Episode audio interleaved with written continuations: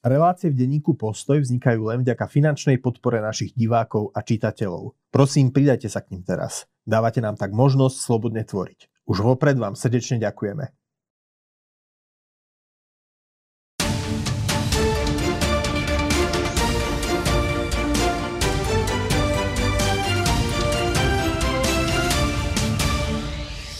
Milí priatelia, dovolte, aby som vás privítal pri ďalšom našom diskusnom špeciále s Andrejom Žiarovským. Andrej, vitaj. Zdravím ťa, dobrý deň. Dnes sa budeme rozprávať predovšetkým o Slovenskom národnom povstaní, pretože dnes je výročie vypuknutia Slovenského národného povstania, no ale e, nemôžeme obísť ani novinky e, z rusko-ukrajinskej vojny a teda najväčšou novinkou posledných dní, kde naozaj asi diváci aj čakajú, že čo si o tom, Andrej, myslíš, je smrť Prigožina zrútenie jeho lietadla, spolu s ním na palube zahynul aj ďalší Wagner, vodca Wagnerovcov Utkin. Áno, ktorý a, dal Wagnerovcov meno fakticky. Áno, presne tak. Takže kto je zodpovedný za smrť Prigožina? Môže za to Putin? Tak e, treba vždycky hľadať tomu, komu to najviac prospeje. No. E, už pri relácii, ktorú sme priamo venovali ako e, Prigožinovej vzbure, sme hovorili, že tak ako to dopadlo, že jednoducho Prigožinovi ide o život, alebo že jeho život e, je v ohrození, pretože po, ponížil prezidenta Putina, ponížil ho veľmi zásadným spôsobom. A e, nie, nie len, že Putin, ktorý obzvlášť akože na toto dbá, ale žiadny vládca tohoto rangu si takéto poníženie nemôže dovoliť. Ešte by som ťa doplnil, že okrem poníženia Putina v podstate on demaskoval dôvody vojny na Ukrajine. On povedal, že to není že žiadne rozširovanie NATO, ale proste v Rusku sú ľudia, no. ktorí sa chcú, Ukraj, e, chcú na ukrajinskom, ukrajinských zdrojoch naba, nabaviť. On, to, on toho demaskoval viac. Okrem iného aj tú, tak by som povedal, úžasnú neschopnosť, neefektivitu e, toho, toho ruského vládneho aparátu alebo tej armády konať mm-hmm. v takýchto situáciách, neschopnosť brániť vlastný režim. Takže e, obnažil by som povedal takú tú nemohúcnosť v takýchto vypetých situáciách.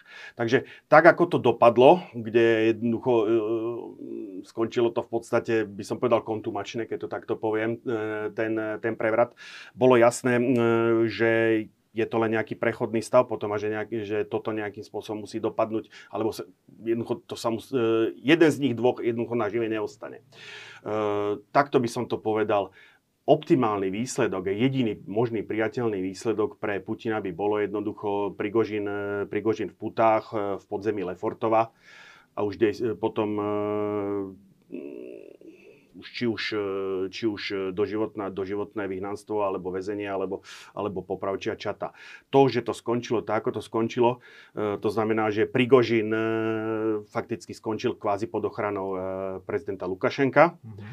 Bolo mu garantované, ako bola mu kvázi garantovaná bezpečnosť, dokonca mu bol vrátený zhabaný majetok tak ja som čakal akože dve možnosti. Alebo sa skutočne budú držať blízkosti toho Lukašenka, kde v zásade mohol sa cítiť jakž tak bezpečne, lebo Lukašenko vlastnými slovami garantoval e, jeho bezpečnosť. Alebo naopak akože m, odtiahne do Afriky, aby jednoducho minimalizoval, by som povedal, zdanie hrozby zo svojej strany. Miesto toho sme videli, že on akože začal pomaly chodiť do, do Ruska, do Moskvy ako na klavír s prepáčením, že to takto poviem a dosť, e, dosť okázalo. E, Wagnerovci zase začali verbovať, on zase sa začal vyjadrovať, síce chvíľu to pôsobilo tajomne, ale potom, e, potom skutočne, že on opakovane to Rusko navštívil. Tak to, to bol, možno, že aj toto bol ten akcelerátor, e, ktorý jednoducho spôsobil e, to, čo sa stalo. E, ono potom po tej, v tejto situácii Putin čelil už len fakticky dvom zlým možnostiam ako, alebo ho nehať žiť a tým pádom nehať ho žiť ako nemu výčitku a nemu pripomienku, alebo teda v jeho prípade ani nie nemu, ako pripomienku e, svojho zlyhania, svojej slabosti, alebo ho skutočne ako zlikvidovať, ale to už ako potom vyslovene posúval, ale keďže nemohol ho zlikvidovať inštitucionálne zatknutím popravou, tak to už potom skutočne posúvalo e, ten režim do, by som povedal, kriminálnych mravov. To je, no, to už je to už je Je to taká e, ja, zaujímavá vec, že keď Prigožín eh, počas toho svojho jednodňového ťaženia na Moskvu, eh, keď Wagnerovci eh, zostrelili niekoľko ruských lietadiel, zahynulo tam asi tucet príslušníkov ruských ozbrojených síl, tak to, ja som to tak vnímal zaujímavo, že keď držíš neviditeľný transparent na Červenom námestí, tak ťa šupnú do basy na niekoľko rokov proti vojne, keď protestuješ a teraz urobíš pokus o štátny prevrat, zabiješ eh, viacerých príslušníkov ruských ozbrojených síl a dostaneš proste pohodlný exil v Bielorusku alebo v Afrike. No a teraz ale zase... No preto hovorím o tom obnažení tej nemohúcnosti Áno, ale toho potom, režimu. potom tá pomsta toho režimu vyzerá tak, že zase zahynú e, aj nevinní pri zabití, lebo minimálne teda letuška a dvaja piloti predpokladám, že nemali krv za nechtami. S týmto si ten režim hlavu neláme. To sú, ako, to sú kolaterálne škody. To, s týmto si skutočne ten režim hlavu neláme. Podľa mňa, ako hovorím, vo chvíli, ako náhle Putin začal riešiť túto dilemu, alebo ako náhle ju riešil, tak e, a vyplynulo mu, a zrejme aj práve preto, že, že, ten, že ten Prigožin sa vyslovene okázalo, začal ukazovať ako na území Ruska, tak e, vzýšlo mu z toho jedno, že musí demonstrovať tú svoju moc, akože hlava, nehlava. A preto zrejme, keď vychádzam zase, komu najviac poslúžil e, Prigožinov skon, keď vezmeme teda akože tú axiomu, že bol v tom lietadle a že skutočne akože to nebol nejaký fake, nebolo to nejaké fiktívne zosnovanie vlastnej smrti, čo sa tieto názory sú tiež a na, na ruskom internete, na ruských sieťach sú, sú tieto názory veľmi No a živé. to, to mi povedz, že teda považuješ za možné, že niekde teraz Prigožin majster prevlekov uh, niekde žije teraz uh, niekde na nejakom ostrove, má tam nejakú vilku, hej, preoperovaný pod falošným menom, pod falošnou identitou. A priori to vylúčiť nemôžem, ale považujem to za veľmi, veľmi, veľmi nepravdepodobné. Skutočne vo chvíli, ako náhle Rosavia, čože je ako ru, uh, ruský úrad, let, let, mm, letecký, ú- ruský letecký úrad, ako náhle zverejnil zoznam, uh, zoznam cestujúcich, tak už som v zásade začal brať akože za takmer preukázané, aj keď nie úplne na 100%, ale tých 90% plus, že skutočne v tom lietadle zahynuli uh, Prigožin aj s, aj s Utkinom. Ale hovorím, nedokončil som tú myšlienku, že tak zrejme e, v tejto situácii, v tej dileme, v ktorej sa Putin ocitol, tak si vybral zrejme tú, tú situáciu, alebo teda ten spôsob takej tej vyslovene okázalej akože demonstra, demonstratívnej No, likvidácie. troška je to ako protivníka. mafiánska poprava. A teraz povedz mi, povedz mi možno takúto vec, že ako vládnu v Rusku ľudia, ktorí sú de facto gangstri? Ľudia mafiánskeho, mafiánskej mentality? Oni tie autokratické režimy majú tu je tieto tendencie, ale a to vidíš momentálne vo chvíli, ako náhle ten e, režim začne páchať zločiny a to napadnutie inej krajiny je v tomto prípade non plus ultra zločin, čo sa stalo ako v tom februári 2020, ale dokonca, keď to už dotiahneme do dôsledkov, tak už v roku 2014.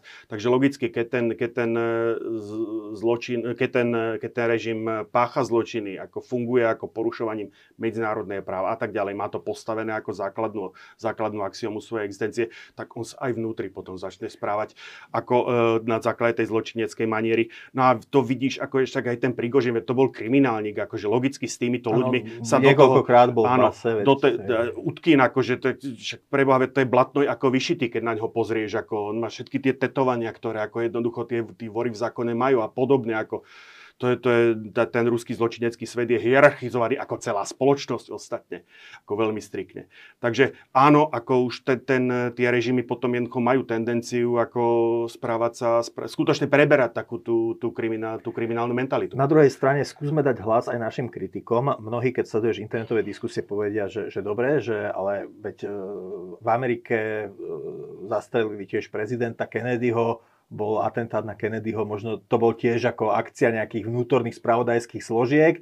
Teraz ako v podstate však Rusko nie je v tomto iné ako Amerika alebo iné Tak krajiny. Ako medzi, medzi, medzi atentátom na Kennedyho a... No máš tieto názory v diskusii. Áno, medzi atentátom na Kennedyho a teraz za, za, zavraždením alebo smrťou, smrťou Prigožina je podľa mňa ako dosilne diametrálny, diametrálny rozdiel. Ako, to by sme akože úprimne povedané roz, rozborom tohoto by sme mohli kľudne, kľudne stráviť ako celú reláciu. Ako to je, okrem toho... A nedostaneme sa k SMP. Hej, áno, o, ako to je stále, musíme, že komu, kom, komu, kom, komu to prospelo jednoducho, ako to smrť Kennedyho, že tam bola nejaká účasť tajných služieb a podobne. To sme skutočne v rovine, v rovine konšpirácií, v rovine, v rovine, v rovine špekulácií. No špekulujeme Kdežto- aj pri Prigožinovej smrti. ani moc nie, len že tu pri, pri Prigožinovi ani moc nie, pretože on skutočne bol, akože tá, tí Wagnerovci fungovali akože súčasť toho sveta ruských tajných služieb. Všetky tie privátne armády, tie, tie, tie e, ČVK, tie časné vojny kampáni, ako tie súkromné vojenské spoločnosti, oni všetky fungujú ako filiálky väčšinou GRU, treba povedať. A ešte sa ťa spýtam, videli sme teda video, ako sa to lietadlo rúti k zemi ano. a teda boli také špekulácie, najskôr sa hovorilo, že ho zostrojila rúska protizdušná obrana, potom sa hovorilo o bombe na palube. E, ty vieš, e, možno aj z tých záberov, ktoré boli zverejnené, usúdiť, že čo je pravdepodobnejšie? No toto akože je isté, že došlo to, e, by som povedal, k tej udalosti došlo cirka o výške 8500 metrov, tesne pred dosiahnutím letovej hladiny. To je v podstate skoro výška Mount Everestu, že? No to je akože to je fakt skutočne už kus pod tými, e, nie, nie, nie veľa pod tými, pod tými štandardnými letovými hladinami dopravných lietadiel. A e, pri rýchlosti cirka 950 km za hodinu to lietadlo, m, mm, zachyť, ak som zachytil na internete všetky tie zábery, ktoré tam boli, tak padlo na zem asi v troch kusoch. Mm-hmm. Chvost, trup a, a, a minimálne jedno krídlo padlo oddelenie. Ono tomu aj vypove- zodpovedal by potom výpoveď jedného z tých náhodných svetov, ktorý počul, že počul tri také duté údery, ako keď, keď niečo spadne na zem. A vo vzduchu zároveň predtým e, zase iní svetky hovoria, že počuli dva výbuchy. Čož by možno nejakým spôsobom implikovalo, že tam že to bol zásah protizdušnej obrany, ale v tomto smere to beriem za nepreukázané. Takže to, či to bola raketa, alebo či to bola bomba. Zase e, je známe, e, písala alebo SMS-kovala e, stevardka, ktorá bola na palube, že niečo robia s lietadlom. Hm. Takže ako obidve tie zatiaľ je moc krátko potom, po, po, tejto, po tejto udalosti, aby sme vedeli presne, presne je to, zhrnúť. To by bola možno otázka ano. na súdneho lekára, ale bol, bol Prigožín mŕtvý okamžite pri výbuchu, alebo až pri páde? To ti nepoviem. To nevieme. To, to ti, zatiaľ nevieme. To, to, ti nepoviem, to ti nepoviem. Dobre, a posledná otázka k tejto téme. Čo, čo bude s Wagnerovcami? Objavili sa viaceré scenáre. Jeden scenár hovorí, bol, bol tam teda, boli, mm. objavili sa najskôr nejaké videá, že, že pomstíme, že, že beda, ak je, ak je Prigožin mŕtvy, mm. radšej sa modlite, aby žil, lebo inak urobíme ďalší pochod na Moskvu, tentokrát ho dotiahneme. Uh, je to t- napríklad možné, alebo na druhej strane, čo sa stane s Wagnerovcami? Pohltila, pohltí ich regulérna ruská armáda alebo ich Putin rozčlení a rôzne zložky Wagnerovcov dá rôznym oligarchom, aby už nepredstavovali nikdy nejakú jednotnú organizovanú silu. Čo sa stane s Wagnerovcami? Ja myslím, že už v momente akože to ukončenie tej zbory už by som povedal, začalo byť labuťou piesňou ako Wagnerovcov smrťou, smrťou Prigožina aj Utkina, ktorý bol jeden mozgom, druhý dá sa povedať srdcom Wagnerovcov tá, tá, tá, to vojsko alebo to, tá spoločnosť prichádza ako o vedenie. A ja ako má za sebou tú históriu tej vzbory, s jednotkami tohto typu sa to zvyčajne robí tak, že ako pokiaľ tam nedojde k nejakým e, trestným postihom pre zúčastnených, k čomu ešte stále dojsť môže pre tých jednotlivých veliteľov, ktorí akože sa zúčastnili toho, tak, tak jednotky tohto druhu bývajú rozformované akože a ich príslušníci rozptýlení. Takže mm-hmm. všetko z toho, čo si povedal, môže byť pravda čiastočne. Ja len pre našich divákov e, dopoviem, že na stránke konzervatívneho denníka Postoj, teda www.postoj.sk sme uverejnili profil Evgenia Prigožina z pera e, českej výbornej autorky Lucie Sulovskej. Neviem, či si ho ty teda čítal, ale naozaj e, zmapovala jeho dráhu ja. veľmi podrobne. A spýtam sa ťa ešte, ty si chcel e, v súvislosti s rusko-ukrajinskou vojnou otvoriť ešte jednu tému. Takže skús povedať. A to bolo, to bolo nie, vec, ktorú som ja teda nezachytil. Ja aj ty tak... na, narážaš na raz na kauzu plukovníka Bobala, no, skús to, skús ktorý, to ktorý obvinil, uh, alebo ktorý prišiel s vystúpením s tým, že... Uh, to je ako teraz áno, dôstojník uh, Slovenskej, Slovenskej armády, Slovenskej republiky. Uh, delostrelec, dá sa povedať, asi jeden z najvyššie služobne zaradených delostrelcov, veľ, veľmi dobrý odborník, podľa E, tej, toho, toho profesionálneho kurikula, ktoré som si o ňom dokázal zistiť. A e, plukovník vyšiel s, poviem to, obvinením, že sme si jednoducho nehali ukradnúť e, Zuzanu 2000, čo je predchodkynia momentálne zavádzanej do výzbroji e, aj dodávanej Ukrajine Zuzana, Zuzanu 2. Samohybnej hufnice. Samohybnej hufnice s tým, že jednoducho e, hufnica, česká hufnica Dita, mm. e, ktorú, ktorú e, uvádza na trh e, jeden český holding, jednoducho, že je, by som povedal, okopírovaná, alebo že je plagiátom. Uh-huh. Ja by som akože, toto by som nehal stranou, toto skutočne... Je to akože, taký veľmi tenký áno, hej, ja by som to vzal, vzal z opačnej strany jednoducho, že niečo podobného bolo v zásade otázkou času, kedy sa stane, pretože skutočné momenta, akože o, tie naše, o ten náš zbrojný priemysel, o našu armádu sa jednoducho tí politici akože zúfalo nestarali. Uh-huh. Ja si pamätám ten cirkus, ktorý bol, keď ešte minulá vláda Roberta Fica náčelníkom generálneho štábu bol generál Gajdoš, mm. objednala 25 Zuzán pre našu armádu a pamätám si akože ten krik mainstreamovej tlače, že preboha, veď na čo nám to je, je to zastaralé, je to zbytočné. Ako to, že akože vtedy, myslím, som to niekde aj ja spomenul, že fakticky e, jedna z tých, máme dve brigády, že jedna z tých brigád je fakticky bez delostreleckej podpory momentálne. Tam to mal si suplovať len e, E, raketový, len e, raketový oddiel mm-hmm. postavený na modernizovaných gradoch, respektíve e, na kombinovaných gradoch a raketách MLRS, ktoré ako, to, pre, preberali sme to v tom dieli no. o raketometoch. Takže a dneska, no, ako keby našli, ako pretože keby nebola tá objednávka, tak je, asi nie sme schopní akože dodať tak bleskovo, akože tie, tie húfnice e, Zuzany e, Ukrajine. Takže e, a teraz do toho prichádza ako to postavenie toho manažera v tej štátnej firme, po ktorom ministerstvo chce výsledky, ale nedáva mu objednávky. Mm-hmm. Tak akože ja sa živo, ja si, si živo vie predstaviť dilemu tých ľudí. No a skončilo to tak, ako to skončilo jednoducho, že ako začali predávať ako... Patenty kto, alebo? Ja patenty nemyslím, riešenia, nemyslím, ale skôr ako vieš, takisto predať hlaveň konku, výrobcovi, ktorý ide vyrábať konkurenčnú húfnicu, aj keď teda... Aha, že stali sa dodávateľov áno, komponentov? stať sa dodávateľov komponentov konkurenčnej, e, konkurenčnému produktu. Mm-hmm. Sice argument tam bol, že to, to, to, čo my dodávame, to je to má tých 45 kalibrov, Zuzana 2 už má 50 e, alebo 54 a že to teda není konkurencia. No je to konkurencia, je to furt, je to, je, je to samohymná kanónová ufnica. Takže z tohto pohľadu, ja si pamätám, e, ešte niekedy pred voľbami som hovoril s jedným e, zase takým mainstreamovým europoslancom a to bolo zrovna v čase ešte, keď sa jedna, keď sa riešili tieto hufnice a zrovna keď sa objednávali, sa, sa riešila dilema medzi, alebo riešil sa výber, či to budú Gripeny, alebo či budú F-16. A tedy ma ako šokla tá politizácia tej debaty, pretože ja logicky som mu zdôvodňoval to, čo som povedal pred chvíľou, tých 25 húfnic, akože to je možno, že ešte aj málo, akože to je všetky tieto argumenty som mu vyložil. Takisto pri tých, pri tých e, F-16 versus Gripeny hovorím jednoznačne, máme, máme veľmi málo pilotov, veľmi malé ozbrojené, musíme sa postarať, ozbrojené síly, musíme postarať o to, aby jednoducho tí naši vojaci, piloti mali to najlepšie, čo sa zdá. On zase ten cenový rozdiel medzi tým Gripenom a tou F-16 nebol taký veľký, aký je rozdiel medzi takticko-technickými a užitnými vlastnosťami medzi týmito, takže od Boha šťastie vybrali sa F-16. No teda odpoveď mi vyrazila dých, lebo akože to sa nedá podporiť, lebo to, lebo to forcíruje Gajdoš a Gajdoš je guma. No, mm. Takže ako, a týmto bolo vybavené nejakým spôsobom reflexia. A ten politik bol Aspoň povedz, že možno, môžeš povedať možno stranu. Z, z, takej tej, z takej tej progresívnejšej strany. Dobre. Z takej tej progresívnejšej časti politického spektra. Rozumiem, dobre. Nechcem, to, nechcem túto reláciu zaťahovať hĺbšie do politického boja, než je bezpodmienečne, bezpodmienečne nutné.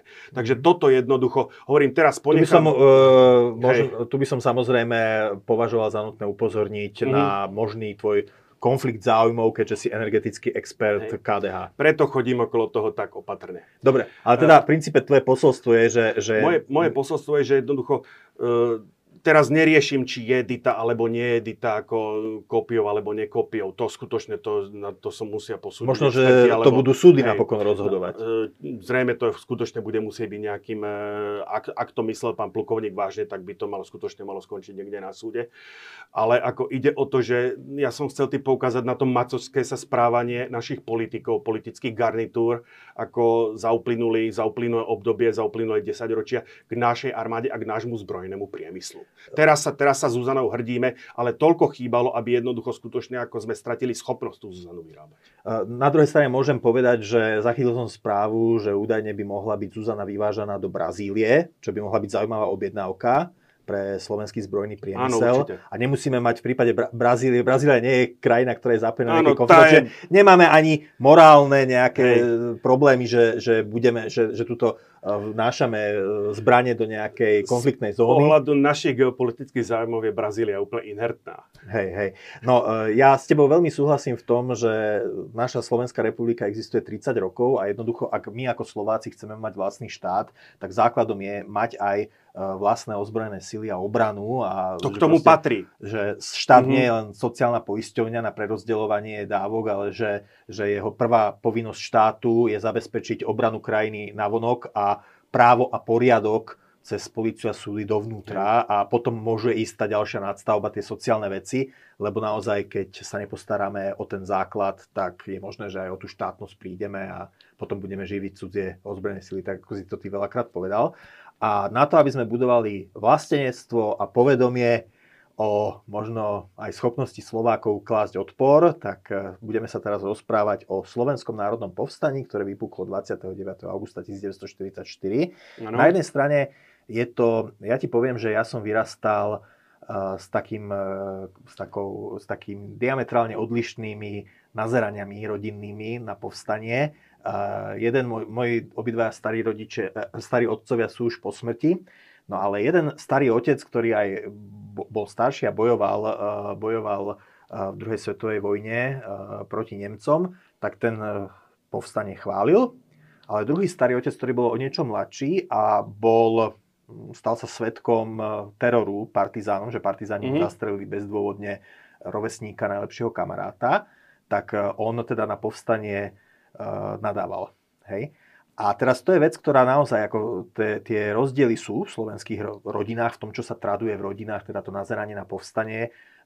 Častokrát to bolo tak, že komunisti vychvalovali povstanie a samozrejme zveličovali A to je ten problém. komunistického odboja. A to je ten A problém. na druhej strane mnohí, ktorí boli antikomunisti, Mm. tak e, za toho režimu, keďže nebolo úplne dovolené slobodne si e, po, porozprávať tie, tie fakty a tie jednotlivé príbehy a konfrontovať si ich, tak potom ľudia mali k tomu aj odmietavý vzťah. No a teda ja sa ťa najskôr spýtam, e, sú ľudia, ktorí hovoria, e, poďme najskôr teda k tým kontroverzám. Bolo vôbec povstanie nutné? E, Spomeniem aj tú tézu dôležitého veľkého slovenského spisovateľa Jozefa Cigera Hronského, ktorý bol stotožnený s ľudáckým režimom a po vojne emigroval, ktorý teda to chápal a mnohí ľudia to tak chápali, chápali Slovenské národné povstanie ako vzburu, bezprecedentnú vzburu proti slovenskej štátnosti, ktorá vznikla 14. marca 1939.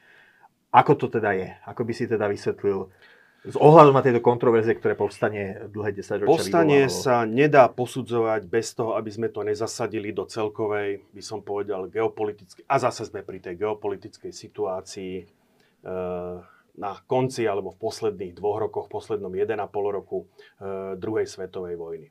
V danom momente, ako keď k tomuto dochádzalo a musíme sa pri tých prípravách na to povstanie a ja odpoviem na tú tvoju otázku, ale pri, e, prepracujem sa k tomu. Musíme sa posunúť niekde k decembru 1943, Mhm. keď jednoducho... Na Vianočná dohoda? Na, áno, presne tak, Vianočná dohoda. V zásade už začalo byť jasné, že e, vojna skončí, alebo mm, otázka už len kedy, porážko, porážkou Nemecka. To už bolo po bitke pri Kursku. To už e, nemecká Wehrmacht sa ocitol, ako by som povedal, v strategickej defenzíve a bolo, bolo evidentné, že je len otázkou času, kedy jednoducho ten front, alebo kedy, kedy tie bojové akcie, e, bo, kedy tie boje dojdú, dojdú aj na Slovensko. Tam došlo skutočne v naši... Ak je niečo bezprecedentné, tak to je práve tá Vianočná dohoda, kde skutočne zástupcovia občianského odboja aj e, toho komunistického, toho, toho komunistického hnutia dokázali prekonať e, svoje, svoje rozpory a jednoducho si dokázali sadnúť za jeden stôl a dohodli sa a e, tých protagonistov e, tej dohody, ako tu máme hneď na prvom slajde, aj keď toto je obrázok e, postaleckej Slovenskej národnej rady. Vavro Šrobár, ktorý je tu vľavo hore, sa Vianočnej dohody nezúčastnil. Ten, kto tu zase chýba, je e, na e, občianskej strane odboja e, pán, pán Josko, Matej Josko a pán Fraštacký a pán Martin Kvetko, samozrejme mm. na, na tej komunistickej strane ich potom bolo viacero, ale tí najdôležitejší, to znamená za, za občianský odboj e, pán Letrich a e, Ursíny. Jan Ursíny. A e, už som spomenul pána, pána, pána Joska a ostatných, za komunistický odboj e, Karol Šmitke, vedenie tzv. 5. ilegálneho vedenia komunistickej mm-hmm. strany, pán e, Sudruh Šmitke, e, známy spisovateľ Laco Novomeský. No a toto už je fotka z hlboko povojnového obdobia, posledný československý komunist, neskôr posledný československý komunistický prezident, ktorý si ale zároveň statočne ako počas 9, 9 rokov vyskúšal aj komunistický žalár, e, Gustav Husák. Áno, kontrover, veľmi kontroverzná osobnosť. Ale, ale, ale veľmi zaujímavé. Áno, áno.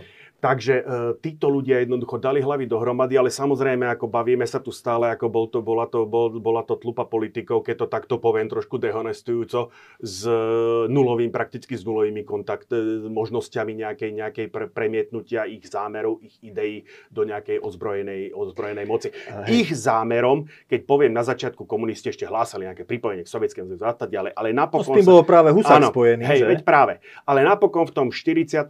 sa nejakým spôsobom dohodli na obnove Československej republiky. Mm-hmm. Ako a už e, tam bolo akože tá, práve tá zásada Československý rovný s rovným a podobne. Toto všetko v mhm. podstate v tej Vianočnej dohode nejakým spôsobom e, zakomponované bolo. Tú vojenskú zložku tu potom ošetrovalo tzv. vojenské ústredie, ktoré sa sformovalo okolo e, bývalého náčelníka štábu rýchlej divízie, e, podplukovníka, podplukovníka Goliana mm-hmm.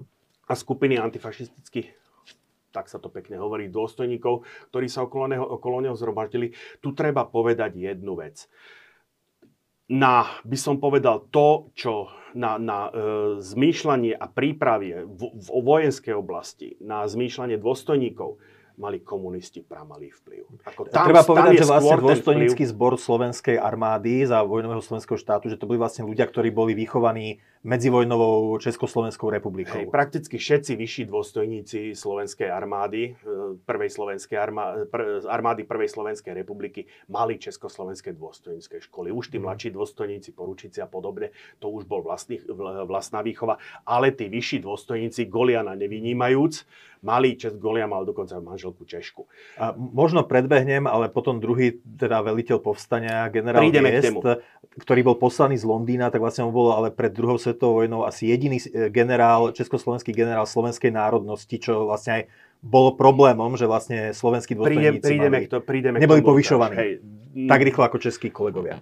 To je zložitejšie. Ale dobre, poď, dobre, jasne. Uh, takže tak, takže m, to povstanie sa v podstate pripravovalo po dvoch líniách. Pro, pro, pre, o, po, po politickej línii, kde skutočne to bolo z hľadiska politického to povstanie bolo ponímané ako obnovenie Československej republiky, ale už hovorím, nie na tom unitárnom princípe. Na to si aj tí komunistickí, aj tí slovenskí komunisti, aj ten občianský odboj, odboj akože pomerne, pomerne zakladal, že jednoducho na to ako práve preto v tej, e, tej Vianočnej dohode neparticipoval Vavro Šrobár, ktorý bol exponentom Benešovskej politiky a stále, síce neskôr si aj on osvojil tú myšlienku ako toho rovnoprávneho postavenia e, Slovenska, slovenského národa v tom Československu alebo toho paritného zastúpenia, ale akože on bol takým najtvrdším proponentom toho Čechoslovakizmu, na ktorom bola postavená, postavená Prvá republika.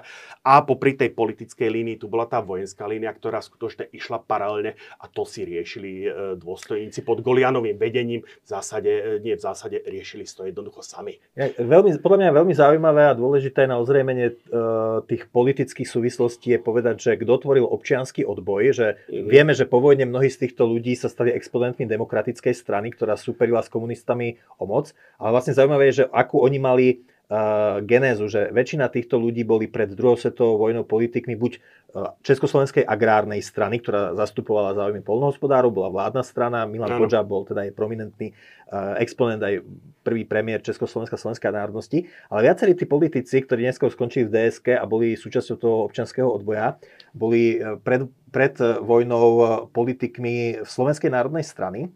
A ja si myslím, že ten dôvod, keď sa tu často hovorí, že že, Ten že... konfesionálny prvok tam bol Áno, evanelici, áno, evanelici áno, áno. ale myslím, že evanelici boli nadštandardne zastúpení aj medzi dôstojníkmi slovenskej armády. Však, ale čo chcem aj povedať... títo dvaja páni, akože... Ale na inú vec som chcel, že, že, že málo sa podľa mňa docenuje pri hodnotení tých historických udalostí, že e, v 38.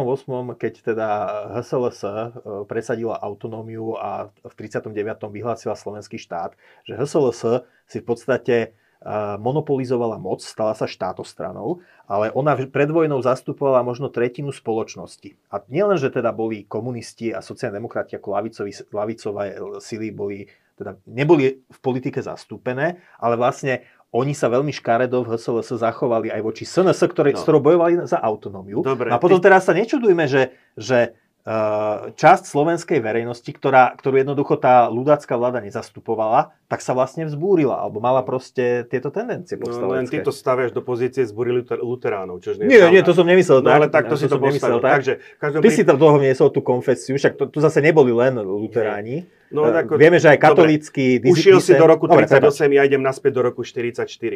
Takže ako v, musíme tu brať ešte jednu zložku, ktorá sa, v tých, e, ktorá sa pri tom príprav povstania akože prejavila veľmi zásadne. A to sú fakticky exponenti slovenské, slovenského štátu alebo prvej Slovenskej mm. republiky, ktorý by som povedal práve pod tým tlakom tých geopolitických skutočností, kde ako v, v tom priebehu toho 44. roku sa ten front jednoducho približoval a bolo, hľadali exit. Hľa, jednoducho hľadali exit. Exit tak zo povedzme, s Áno, tak toto povedzme takýmto jazykom, e, kde jednoducho bolo jasné po tom, čo jednoducho postupne všetky spojenecké vlády uznávali londýnsku exilovú vládu, bolo jasné, že v povojnovom usporiadaní nie Európy nie je miesto pre Slovenskú republiku, že jednoducho Slovensko sa vráti naspäť do, e, by som povedal, do zväzku s, Čes, s Českým národom zase bude obnovené Československo. A tu práve paradoxne ako vystupuje, by som povedal, taký, pragmatizmus, realizmus, jak to nazveme, tých slovenských, tých slovenských politických elín, či už je to týchto pánov, ktorí sú tu na obrazovke, alebo aj o tej druhej skupine, ktorú hovorím, a to je práve minister obrany generál Čatloš, mm-hmm. e, potom e, š, guvernér e, alebo šéf Národnej banky e, Imrich Karváš, mm-hmm. predseda zásobovacieho úradu Zaďko. Zaďko Koniec je, koncov je známe, že aj Alexander Mach, čo bol veľký, pro, veľký ako exponent, akože na začiatku slovenskej verzie Slo- národného socializmu. Áno, presne tak, minister vnútra a podobne, tak zrazu akože v tom potom 43. ako začal byť, e, začal byť, by som povedal, ďaleko ochot, ochotnejší ku kompromisom, tak toto nazvime. A uh, to je, to, a ono to ostro ko, ko, kontrastuje, by som povedal, tento pragmatizmus, kde v podstate tá, tieto tri skupiny, tieto tri skupiny ľudí, ako ten, od, ten občianský odboj, ten komunistický odboj a hovorím aj taká tá realistickejšia skupina z tých e, vládnych predstaviteľov alebo z tých bocenských predstaviteľov e, Slovenskej republiky, že nemala jednoducho dokázala prijať tú realitu, áno, budeme musieť vyjsť z inej základne. Ostro kontrastuje, povedzme, keď idem, ne, nepôjdem ďaleko len túto za Dunaj do Budapešti, ono to ostro kontrastuje, by som povedal, s neschopnosťou alebo s nemožnosťou zase to, to, to Hortyho režimu e, práve E, zmieriť sa s tým jednoducho, že ak chceme prežiť, alebo ak jednoducho má to Maďarsko v istej vlády akože e, čo najlepšie, budeme sa musieť niečoho vzdať. A zase teraz ja trošku skočím do toho 38. 39. Budeme sa musieť vzdať výdobytkov z prvej viedenskej arbitráže, z druhej viedenskej arbitráže, z toho, čo sme dostali. Tí Maďari, aj tie, tie rokovania potom, ktoré viedli generál Farago, ktorý bol z s mocencov, stále troskotali na tom, že to Maďarsko stále akože nevedelo sa vzdať tých, tých tých, tých získaných území. Čo, tam je zaujímavé, že ja som zachytil teda, je taká kniha Maďarsko v druhej svetovej vojne, čo písala mm-hmm. jedna americká historička. Ona tam spomína aj, že tam boli nejaké pokusy o rokovania práve cez Slovensko. Aj, aj ako, áno. A tam je taká zaujímavá vec, že vlastne Maďarska, Maďarsko vlastne Uh, sa nesnažilo zasiahnuť Hej. proti... Ale to myslím, že už vtedy bolo Maďarsko Áno. okupované. Asi, nie, nie, nie, nie. Nebolo nie, ešte nie, okupované? Nebolo, nebolo. nebolo. No, no takže... Počkaj, počkaj, Andrea, toto si musíme vyjasniť, lebo mne sa zdá, no. že e, teraz naozaj to sme si mohli pred reláciou zistiť, mm. ale že ty vieš, že k, k, k akému dátumu Nemci okupovali Maďarsko? Ja viem, k akému dátumu zatkli Hortyho. No dobre. Dobre, nehajme to. Dobre, Dovtedy, nebudem ako, ti skákať do tvojho hej, konceptu. E, Maďarsko fungovalo od e, apríla, fungovalo trošku už v režime obmedzenej suverenity, ale stále ako maďarské, maďarské e, by som povedal, orgány maďarského zbrojenej stily stále v zásade kontrolovali ako ten štát. Prídeme troj, k tomu, ono až e, v polovici októbra došlo k tomu, k tej akcii od, e, od, od Skorcanyho, e, pri ktorej bol Horty zatknutý, zvrhnutý, daný do internácie a v Maďarsku bola nastolená moc šípových krížov. Dobre, dobre, nehajme teda Maďarsko, ja som tak? spomínal Imrichka Karvaša, spomínal som Petra Zaďka, to sú tí dvaja, to sú tí dvaja najväčší, by som povedal, exponenti v toho, e, tých mocenských štruktúr prvej, prvej Slovenskej republiky, keď, tá, keď nepočítam e, generála, generála Čatloša. E, na, tomto, na tomto slade ich mám preto, lebo bez nich by to povstanie fakticky fungovať nemohlo. Ja by som tuto tiež Mhm. vyzdvihol jednu vec, že, že vždy, keď potrebuješ, keď chceš viesť vojnu, nepotrebuješ len zbranie a, a statočnosť a odhodlanie vojakov, ale potrebuješ mať Áno. to zásobovanie, tú materiálnu stránku zabezpečenú a to bola práve zásluha týchto ľudí, že vlastne týchto, tejto dvojice ekonómov, ktorí vlastne z titulu svojich funkcií zabezpečili, že pohonné hmoty Čo a sa zbranie dalo- a strelivo stiahovali na stredné áno. Slovensko. Čo sa dalo, ako samozrejme nemali priamo dosah na tie vojenské veci, ale čo sa dalo akože aj z, tých, aj z financií, aj z zásob podobe, všetko sa sústreďovalo v oblasti, v oblasti stredného Slovenska. Takže Čiže Čiže taká, veľká- taká perlička, taká Hej. perlička, že e, práve tej Karvašova zásluha, že jednak, že sa zachránili akože Sloven, slovenské zásoby ceny kovov, ako potom cez povstanie bolo e, odvezené z troch dubov e, takmer jed, viac než jedna tón, jedna tóna drahý kov, väčšina z toho bolo zlato. E, potom ďalš, ďal, ďalšia taká vec je, že e, pred, keď už bolo jasné, že, že povstanie skončí, tak normálne došlo k vyp- alebo teda v priebehu povstania došlo k vyplateniu niekoľko mesiacov dopredu platov štátnych zamestnancov. Takže v tomto smere väčšina tých povstaní končí, e, alebo takýchto e, udalostí, ktoré, ktoré, ktoré, ktoré majú taký charakter vzbury, char, e, končí na nedostatku financí. S týmto povstalci problém nemali. Mhm. Takže tuto napokon, keď sa zovr- robilo záverečné zaučtovanie a paradoxne akože dbalo sa fakt, ako sa dbalo aj na, na účtovné e, pravidla a tak Aby ďalej. sa to nerozkradlo. Aby sa to hej. nerozkrdne, vravím, že to niekomu niečo neprilepilo na prsty a tak ďalej, ale ako v podstate, že ako boli po vojne, to sa vyšetrovalo po vojne a keď, teda... sa, keď sa robilo vyučtovanie po vojne, tak sa zistilo, že chýba t- cirka 300 tisíc korún, ktoré Mhm. si vyzdvihol istý Gustav Husák a nevyučtoval. No, e, čiže prvá lekcia zo Slovenského národného povstania, na vojnu potrebuješ peniaze, e, bez, e, bez, bez ekonomiky nie je armáda. Ale to chcem ako to a je, už je tam čiastočná odpoveď na tú tvoju otázku, že či to bol puč alebo bezprecedentný puč proti vlastnému štátu. No nebol, pretože na tom puči sa zúčastňovali jednoducho aj proponenti alebo exponenti toho režimu, ktorý jednoducho... To bola skutočná reakcia. Naopak bola to snaha zachrániť, čo sa ešte dá, alebo zachr- zachrániť to postavenie e, Slovenska v tej situácii, v ktorej sa jednoducho na tom konci druhej svetovej to Slovensko ocitlo. Na druhej strane treba povedať, tu nešlo o to, v tom, pri, pri tom poste nešlo o to, že či Slovensko bude medzi porazenými alebo víťaznými národmi. Toto bolo rozhodnuté v momente, ako náhle bola uznaná vláda v exile Lodíska. V tom momente Slovensko začlenie do Československa už malo to svoje miesto na tej víťaznej strane e, isté. Ale to, čo bolo potom dôležité, to bol ten vnútropolitický česko-slovenský kontext, ktorý sa potom naplno Ak, aké miesto bude mať Áno, Slovensko v tak, obnovenom. Československu? Presne tak. To, bol, to, bolo to, to bolo možno to dôležitejšie alebo najdôležitejšie v celom tomto, v, celom, v celej teraz prepáč, ale hovorí sa, že teda Beneš plánoval na Slovensku nejakú že vojenskú, vojenskú vládu, že, že, že proste, že Slovensko bude ako keby... No, áno, že, lebo, a práve to povstanie ako keby dalo potom... mu vyrazilo ako mu tieto vyrazilo argumenty, tieto lebo argumenty. samozrejme on akože, tak to bola tá jeho teória o kudle dozad, kde Áno. jednoducho akože, keďže Slo- Slovensko e, vyhlásilo samostatnosť 14. 14. marca 15. potom akože došlo k nemeckému obsadení obsadeniu Čiech a a Moravy. následne vytvoreniu protektorátu Čech a Moravy pod Karpatskú Rusi potom e, zabrali Maďari.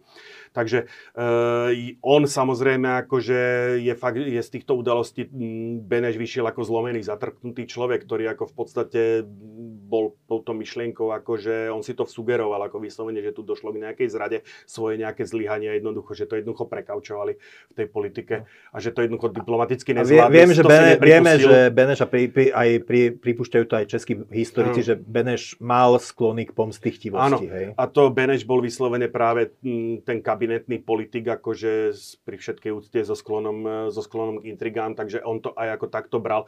A práve to, ako myslím sa, on sa nehal niekoľkokrát počuť jednoducho, že na Slovensku bude zavedená vojenská správa očistá a tak ďalej.